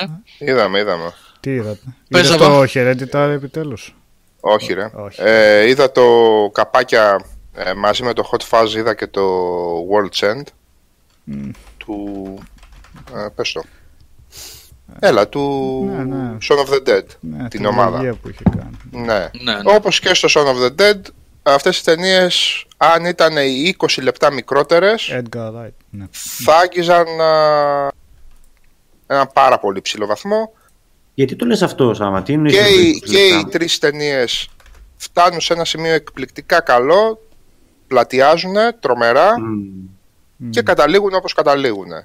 Ωραίες ιδέες και οι τρεις, Το Son πολύ of the- καλές ταινίες, αλλά πλατιάζουν και οι τρεις οι ταινίες, σε εκείνο το κρίσιμο 20 λεπτό προς το τέλος. Στο Son of Ε. the Dead το λιγότερο το είχε αυτό που λες το πρόβλημα. Αλλά καταλαβαίνω. Το, το Hot Fuzz δεν μου άρεσε και ποτέ, να σου πω την αλήθεια. Το World's End ευχάριστο εσύ ήταν. το έβλεπα στην αρχή αυτή την παρέα που είναι ό,τι να είναι που επανέρχονται έτσι μαζεύονται και πάλι Ναι. αυτή την παρότσα που την παπότσα που πάνε να κάνουν και Ναι, ήμουνα ναι. τι ωραία κιλά και έλεγα μακάρι να έχω κάνει λάθος και να μην είναι η υπόθεση αυτή που έχω στο μυαλό μου δηλαδή. Γιατί έλεγα πάει τόσο ωραία δεν, δεν μου κολούσε ότι θα μπει. Και όντως όταν μπήκε αυτό το άσχετο το στοιχείο μέσα. Ε, εντάξει, κατήφορος, ούτως ή ναι. άλλω τέτοια καταστροφή ήταν ε, το, η ταινία. Εγώ ψιλοχάρηκα, ναι. να σου πω την αλήθεια. Εντάξει. Ναι. Και αλλιώς να πήγαινε και νορμάλ να πήγαινε η ταινία, καλά θα πήγαινε. Αλλά φαινόταν ότι θα γίνει κάτι τσίρκοειδέ Ε, μετά. ναι, ναι. Οπότε, ναι. Και Τέλος είχε πάντων, καλούς καλές ηθοποιούς. Ναι. δημιουργίες. Καλές δημιουργίες, καλοί Ναι, ηθοποιοί, κα, καλές παρουσίες συνολικά όλα και τα τρία. Απλά λίγο ε, και στο Son of the Dead Reniko, εκεί στην pub και λένε Στο και τέλος ξαναλένε δραματικό που γίνεται λίγο. Ναι, ναι, κάπως, δηλαδή ναι. λίγο αυτό το τράβηγμα που κάνει και στις τρεις τις ταινίες το κάνει αυτό. Και στις τρεις. Πολύ Αλλά- μπλα μπλα, ενώ μπορεί να συμπτυχθεί αυτό το πράγμα. Η Τέλος πάντων, εισαγωγή που πάει να πάρει το γάλα και είναι έξω πώ τα αποκαλυψίδι είναι επική σκηνή έτσι. Ναι, και Εκείνο το είναι μονόπλανο. συνισταγμένος και, Και, ναι, και ωραία. γλιστράει στα αίματα στο σούπερ μάρκετ, δεν καταλαβαίνει τι συνεχίζει έτσι. εντάξει. Είναι καλό, Επική είναι καλό. στιγμή, Είναι ναι. καλό. Ε, επίσης ξαναβλέπω το Peep Show. Ε, Κλασικά δεν υπάρχει καμία περίπτωση να καταλάβετε ούτε το 1 στα 10 από αυτά που συμβαίνουν από την πρώτη φορά. Ναι. Το καταλαβαίνω τη δεύτερη φορά που το βλέπω. Το Peep Show είναι απλά brilliant. Δεν έχω άλλη κουβέντα να το πω. Κλασική αγγλική κομμωδία. Νομίζω σε αυτό το στυλ, Νίκο, βοήθησέ με. Δεν νομίζω με εσωτερικό μονόλογο να έχω δει κάτι αντίστοιχο. Μπα, Δεν εντελώς νομίζω το- να υπάρχει ναι. και κάτι αντίστοιχο. Αυτό το αυτό σαρκαστικό, το αυτό εξευτελιστικό του εσωτερικού μονολόγου. Ναι, ναι, ναι. Τι Το να πω πάνε τώρα, έξω μονα- το μο- χέρι, μοναδικό πραγματικά. Μοναδικό, μοναδικό. Υπόψη, παιδιά, Καταπληκτικό. σε πολλές κομμωδίες συμβαίνει μετά την τέταρτη πέμπτη σεζόν να πέφτει η ποιότητα σιγά σιγά. Αυτό και στις Το 9, Peep Show εκτοξευόταν. 9 σεζόν έχει, 9 από 6 επεισόδια κάθε μία. Είναι, Από έξι εντάξει. επεισοδιάκια, ναι. Ναι. Ε, εντάξει, το χιούμορ πάει νομίζω καλύτερα. Απογειώνεται, απογειώνεται. Εκπλη- εκπληκτικό πραγματικά δηλαδή και οι Ήταν αυτή ατάκες Κατόπατσα ο David Mitchell, έτσι δηλαδή. Ο, ο κακό. Αυτό που παίζει ακριβώς Ο που Μίτσεφ, ταιριάζει. φανταστικός. Ναι. φο- φοβερό- φοβεροί όλοι ρε παιδί. Ο Ε, από Super Hansen. αυτό Ε, να όλοι δείτε. φοβεροί, όλοι φοβεροί. Παίζει μόνο ο Μίτσελ, ο αριστερός, στο Upstart Crow. Το κοράκι. Το είδα. Το είδες. Εντάξει, Ναι, ναι, και αυτό ναι, ναι. είναι κορυφή έτσι. Brilliant, και να brilliant, μην ξέρεις brilliant. από Shakespeare, εντάξει δεν ήξερα εγώ από Shakespeare μόνο έτσι όσα ξέρεις απ' έξω απ' έξω. Γιατί αυτό έχει να κάνει με τον. Αυτός υποτίθεται τον Shakespeare ουσιαστικά. Ναι, ναι. Άμα Brilliant. ξέρεις από Shakespeare, εντάξει, πρέπει απλά να πεθαίνεις στα γέλια δηλαδή με όλες τις αναφορές που κάνει, αλλά και εκτός αυτού είναι. Έχει φοβερό υλικό αυτή Ναι, η ναι. χώρα, ρε. Πραγματικά δηλαδή και αυτό το χιούμορ τους είναι εκπληκτικό. Ναι. και τελειώνει τώρα και τον Άρκο στην τρίτη σεζόν. Να πω την αλήθεια. Ε, Α, για Τρίτη, πες, δεν γιατί με- εγώ- οι δύο δεν με πρώτες μου τράβηξε η τρίτη πάρα Όλοι οι πολύ. δύο λένε. Ίσως γιατί γύρισε από τον Εσκομπάρ. Περισσότερο αυτό ρε, γιατί δεν έχει κεντρικό πρόσωπο. Γιατί Δεν έχει έτσι. Άλλη ιστορία είναι αυτό. Ε. κάνουν αυτή τη μαγιά, να πούμε, στο... στις πρώτες δύο, που τον Εσκομπάρ σχεδόν φτάνεις να τον ε, συ- Συμπαθήσεις. εντάξει, σαν ένα κλασικό βίλεν σειράς, έτσι, όχι σαν τον Παύλο Εσκομπάρ που θέρισε 55.000 ανθρώπους με τον ΑΒ τρόπο. Έτσι, προς Θεού δεν λέω αυτό το πράγμα. Σαν βίλεν, α, σαν κακό, μεγάλο κακό σειράς και μόνο. Ε, αλλά τουλάχιστον οι δύο πρώτες σεζόν μου φάνηκαν τρομερά καλογυρισμένες ρε παιδί μου. Δηλαδή το απόλαυσα. απο- Ενώ, ήταν, ενώ αυτά τα ψευτοβιογραφικά εγώ δεν τα βλέπω γενικώ, τα, τα αποφεύγω. Είναι αυτό που λέγαμε με τον Λέανδρο τότε, Νίκο, δε- που είχαμε πάει στο, το, The- στο The Passion, πώς το λέγαμε ρε, του, Passion του of Mel Christ. Gibson. Τα Το Passion Passion of of Christ. Μην πάμε γιατί ξέρουμε το τέλος και τέτοια. ναι. Τελικά είχαμε πάει. Spoiler. Λοιπόν. ε, μου φάνηκε φοβερά καλογυρισμένο, δηλαδή είδα με πολύ μεγάλη απόλαυση και τα 20 επεισόδια.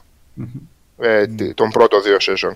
Τώρα και την τρίτη τη βλέπω γιατί ρε παιδί μου σου δίνει μια ΑΒ να ε, κάνει, μια, κάνει πολύ καλό χειρισμό στο ότι ουσιαστικά δεν παίρνει θέση με τον έναν ή τον άλλον τρόπο σε ό,τι αφορά την πολιτική ανάμειξη των Ηνωμένων Πολιτειών. Δηλαδή δεν σου λέει ότι οι αντάρτες δεν σου αφήνει καν υπόνοια ότι οι αντάρτες οι κομμουνιστές ήταν οι κακοί, η ακροδεξιά ομάδα των Λος Πέπες ήταν οι κακοί, οι καλοί. Έτσι ακριβώς. Μμμ. Το κάνουν με φοβερή μαέστρια. Με φοβερή μαέστρια. Τώρα, στην τρίτη σεζόν που δείχνει κάτι ανδραγαθήματα της CIA, ε, μάλλον σου το δίνει λίγο στο πιάτο το όλο πράγμα, αλλά ποτέ δεν παίρνει θέση ότι αυτός ήταν δοτός, αυτός ήταν έτσι, αυτός ήταν αλλιώς. Σου λέει περίπου έτσι ήταν, θέλεις εσύ να βγάλεις κανένα συμπέρασμα, βγάλε. Δεν θέλεις να βγάλεις συμπέρασμα, δες τη σειρά. Κάτσε ρε, την έχω δει την τρίτη σεζόν. Νόμιζα ότι βγήκε η τέταρτη. Συγγνώμη, εγώ έκανα λάθος. Που αλλάζει, που πάει στο άλλο καρτέλ. Αυτό δεν λες. Στο Μέχικο Ναι, ναι. είναι η τέταρτη. Άλλο, Νάρκος Α, την Μέχικο. τέταρτη δεν έχω δει. Την τρίτη την έχω δει. Γι' αυτό μπερδεύτηκα. Ναι, εντάξει. Τρίτη μου άρεσε. Που είναι Στη στο... δεύτερη τελειώνει ο Εσκομπάρ, εντάξει. Ναι. Στην τρίτη είναι στο Ασχολείται Κάλι. με τους άλλους, με το κάλι, ναι. Μμμ, μμμ. Λοιπόν, έγινε η φάση από τις σειρές που σε βάζουν και λίγο ρε παιδί μου στο, στο mood να, έτσι να βρεις κανένα ντοκιμαντεράκι, να διαβάσεις τίποτα. Μμμ, Έτσι ακριβώς. Γιατί δεν είναι και τον περασμένο αίωνα. Sorry κιόλας, είναι πριν 30 χρόνια. Εμείς πιτσιρικάδε ήμασταν τότε, απλά εντάξει. Πού να τα μάθεις αυτά τα πράγματα. Και περνάει Miami πολύ Vice ωραία βλέπαμε. Δεν βλέπαμε Εσκομπάρ. το πόσο Εσκομπάρ έχει αυτή την α, λαϊκή στις γειτονιές που για ποιο λόγο τον υποστήριζαν γιατί αυτοί βλέπανε έργο δεν βλέπανε ότι τα παιδιά τους σκοτώνονταν στις, μάχε των συμμοριών ή στι μάχε με την Ε, κυβέρνηση. τα παιδιά τους σκοτώνονταν ούτως ή άλλως. Αυτή ήταν η Ούτε. φιλοσοφία, Νικό. Και αυτή είναι η φιλοσοφία και στις φαβέλες της βραζιλια Αυτή είναι η φιλοσοφία. Ούτως ή άλλως, δηλαδή, το, το, παιδί, το παιδί ή τα παιδιά μας γεννιούνται σε ένα μέρος που ο μέσος όρος ζωής είναι 17, 18, 20, 22 χρονών. Με τον α ή β τρόπο θα πεθάνουν. Οπότε, καταλαβες. Δηλαδή αυτό ήταν το, το mentality. Και Δηλαδή και χωρίς αυτούς τους κακούς εγκληματίες εντός εισαγωγικών, αυτές οι περιοχές ήταν τόσο παραμελημένες που με τον έναν ή με τον άλλον τρόπο αυτός ο κόσμος δεν είχε και πολύ μέλλον. Από αυτή την άποψη και μόνο δηλαδή. Το... Ε, ναι, τι του. Και βέβαια αν το δεις με, σε συνδυασμό και με το City of God νομίζω, το πρώτο βέβαια, έτσι, όχι το δεύτερο, το οποίο το θεωρώ επίτευγμα, ήταν μια ταινία που με είχε εντυπωσιάσει τρόμερα Και μέσα Σάβα στο την φωνή έχω δει μετά από δική σου παρότριση γύρω στα 2004. Ναι, ήταν εκπληκτική, την είχα Εκπληκτικό γραμμένη και σε πράγμα. κασέτα φαντάσου. Παιδιά, Και δείτε είναι- το αυτό. Είναι και το Είναι- Tropa de Elite, η επίλεκτη, που είναι με Και τις αυτό βραζιλιάνικες ήταν φαβέλες. ωραίο. Ναι. Αυτό, που είναι με τις βραζιλιάνικες φαβέλες από τη μεριά της αστυνομίας. Το πώς... Ε, βάλ το λίγο Νίκο, γιατί τώρα είμαι μόνο με ποντική. Ναι, βάλ το τρόπα Elite τώρα το πετάξω. στο, στο, Discord, στο Discord βάλ το. Καλά, ναι, το βάλω και, και στα δύο. Ναι. Ε, Έχει βγει Και και, αυτό- δύο, δεν το Ναι, έχω δει. υπάρχει Έχει πει ο δύο. αδερφός μου ότι είναι πολύ καλό. Βέβαια, έχει άλλο στυλ βέβαια, γιατί στο πρώτο το τρόπο Elite δείχνει την δράση τους στους δρόμους σε, ουσιαστικά ειδικής ομάδας. Το δεύτερο νομίζω πιάνεται περισσότερο με πολιτική. Αλλά πρέπει να είναι καλό. Ναι. Και έχει Ε, ένα εκπληκτικό... Τι έχει, έχει, έχει 8,1 στο MDB και το μετά του έχει 33. Ποιοι το κάνανε review, η επίλεκτη, ρε παιδί μου; Τι έχει; 30, Έχει το IMDb 8,1 και το Metascore το που έχει link 33. 33. Ε, εντάξει. ναι. Christian Science Monitor, New York Post, Hollywood Reporter. Τι παίζει εδώ. Και City of God είχε βγει σειρά νομίζω. Είχες πάρει τίποτα, Πρέφα Σάβα; Ή Μπα, sequel. δεν θυμάμαι Κάτι, κάτι. κάτι είχε βγει. σαν συνέχεια νομίζω κάτι είχε βγει, ρε. Ναι, κάτι, κάτι, κάτι είχε βγει. Βέβαια Ό,τι δεν και πρέπει αν να βγει, έχει δεν το πάει είδα. καλά. Ναι. Αλλά... Αυτό, πάντως το City of God είχε ένα τρομερό στυλ το, στο οποίο σε σημεία ήταν ανάλαφρο σχεδόν σαν, όχι κομ, κομωδία, ε, κομεντή, τόσο ανάλαφρο. σε σημεία Σαν ήταν... Σκορσέζε κάτι έτσι. Ναι, λες, ακραία βίαιο, σε Μμμ. σημεία α, ε, σχεδόν musical. Είχε έναν φοβερό χαρακτήρα σαν ταινία. Σε έβαζε, σε, σε έβαζε εκεί πέρα πραγματικά. Σαν Ναι. ντοκιμαντέρ σε σημεία ήταν τόσο, τόσο City of καλογυρισμένο. Men. Ωραίος αχταρμάς, City of City of Men. Ναι, για να Α, το σειρά. ψάξουμε. Οκ. Πρέπει να ήταν και από το ίδιο. Για να το ψάξουμε. Αυτό του τρόπο Elite εντωμεταξύ μετά έβγαλε το Robocop. Α, μην το σχολιάσουμε αυτό καλύτερα. Ποιο Με τον- Robocop? Ε, το, το τελευταίο που είχε βγει με τον Harvey Keitel και δεν θυμάμαι τώρα ποιοι άλλοι παίζανε. Το reboot. Ω, όχι, Χα- ποιο Harvey Keitel λέω, ρε. Τον Michael Keaton, ναι, το reboot. Κάτσε ρε, με τον ψηλό από το, από το Killing. Πρέπει να Αυτό το ξέρω. Robocop. Ε, δεν έχει βγει κι άλλο. Ε, ένα Α, reboot είχε αυτό. γίνει, δεν έχει βγει. Joel Kinnagan ή λάθος κάνω, έτσι τον λέγανε. Εν τω Ε, μεταξύ, κάτσε, υπάρχει και το άλλο με τον... ε, Αυτό Σάβα είναι και στο Narcos Mexico Executive Producer που έχει καοπαντήλια. Έτσι, αυτό δεν λέμε; Ναι, Δεν ξέρω. όχι επαγγέλμα. Και στο μεκανισμό που έχω προτείνει γιατί μου αρέσουν να δει το criminal με την ε, βραζιλιάνικη διαφθορά και αστυνομικό. Μμμ. Ναι.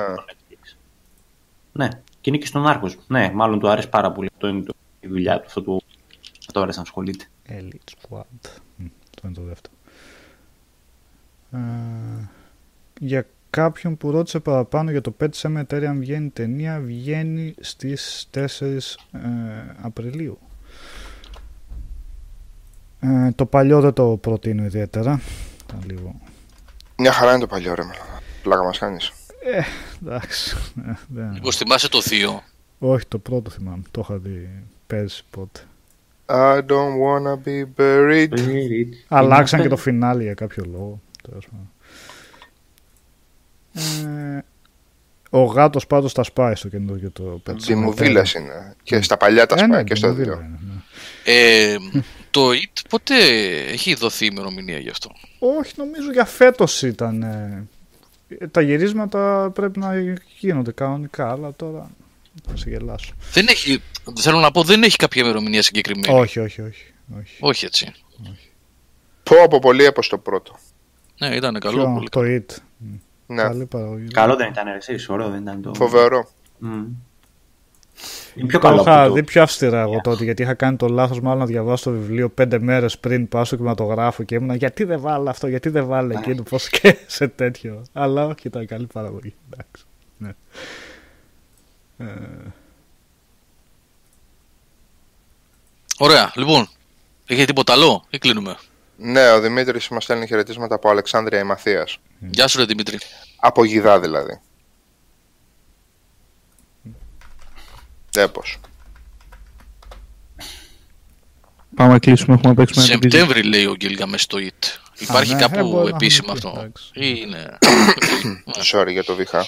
Δημήτρη, έχω συγγενεί στο καλοχώρια. Να ξέρεις. πω... Αμέσως. It Chapter 2. Α, ναι, οκ. 6 Σεπτεμβρίου έχουν βγάλει. Α, οκ. εντάξει. Καλά είναι, καλά είναι, καλά είναι. Λοιπόν, χαιρετούμε ρε παιδιά. Be buried. Ακούσατε Νίκο, Νικόλα, Σάβα, Οδυσσέα, Θάνο και Γιώργο. Ευχαριστούμε πάρα πολύ για την παρέα. Περισσότερα εντός εβδομάδας. Τετάρτη βράδυ θα έχουμε ένα πολύ ενδιαφέρον stream. Αυτό έχουμε να σας πω τώρα για την ώρα. Ου. Ε, Νικόλα; The plot thickens. Εγώ δεν ξέρω The plot τίποτα. Like my Εσύ ό,τι gravy. πεις. Ναι. Που έλεγε και ο τέτοιος.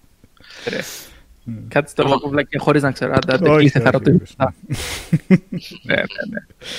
Ξέρω, αλλά κάτι κάπου πάει το μυαλό μου. Κάπου πάει, κάπου πάει. Ευχαριστούμε για την παρέα. Να είστε καλά παιδιά. Καλό βράδυ. Καλό βράδυ. Ciao. Night night.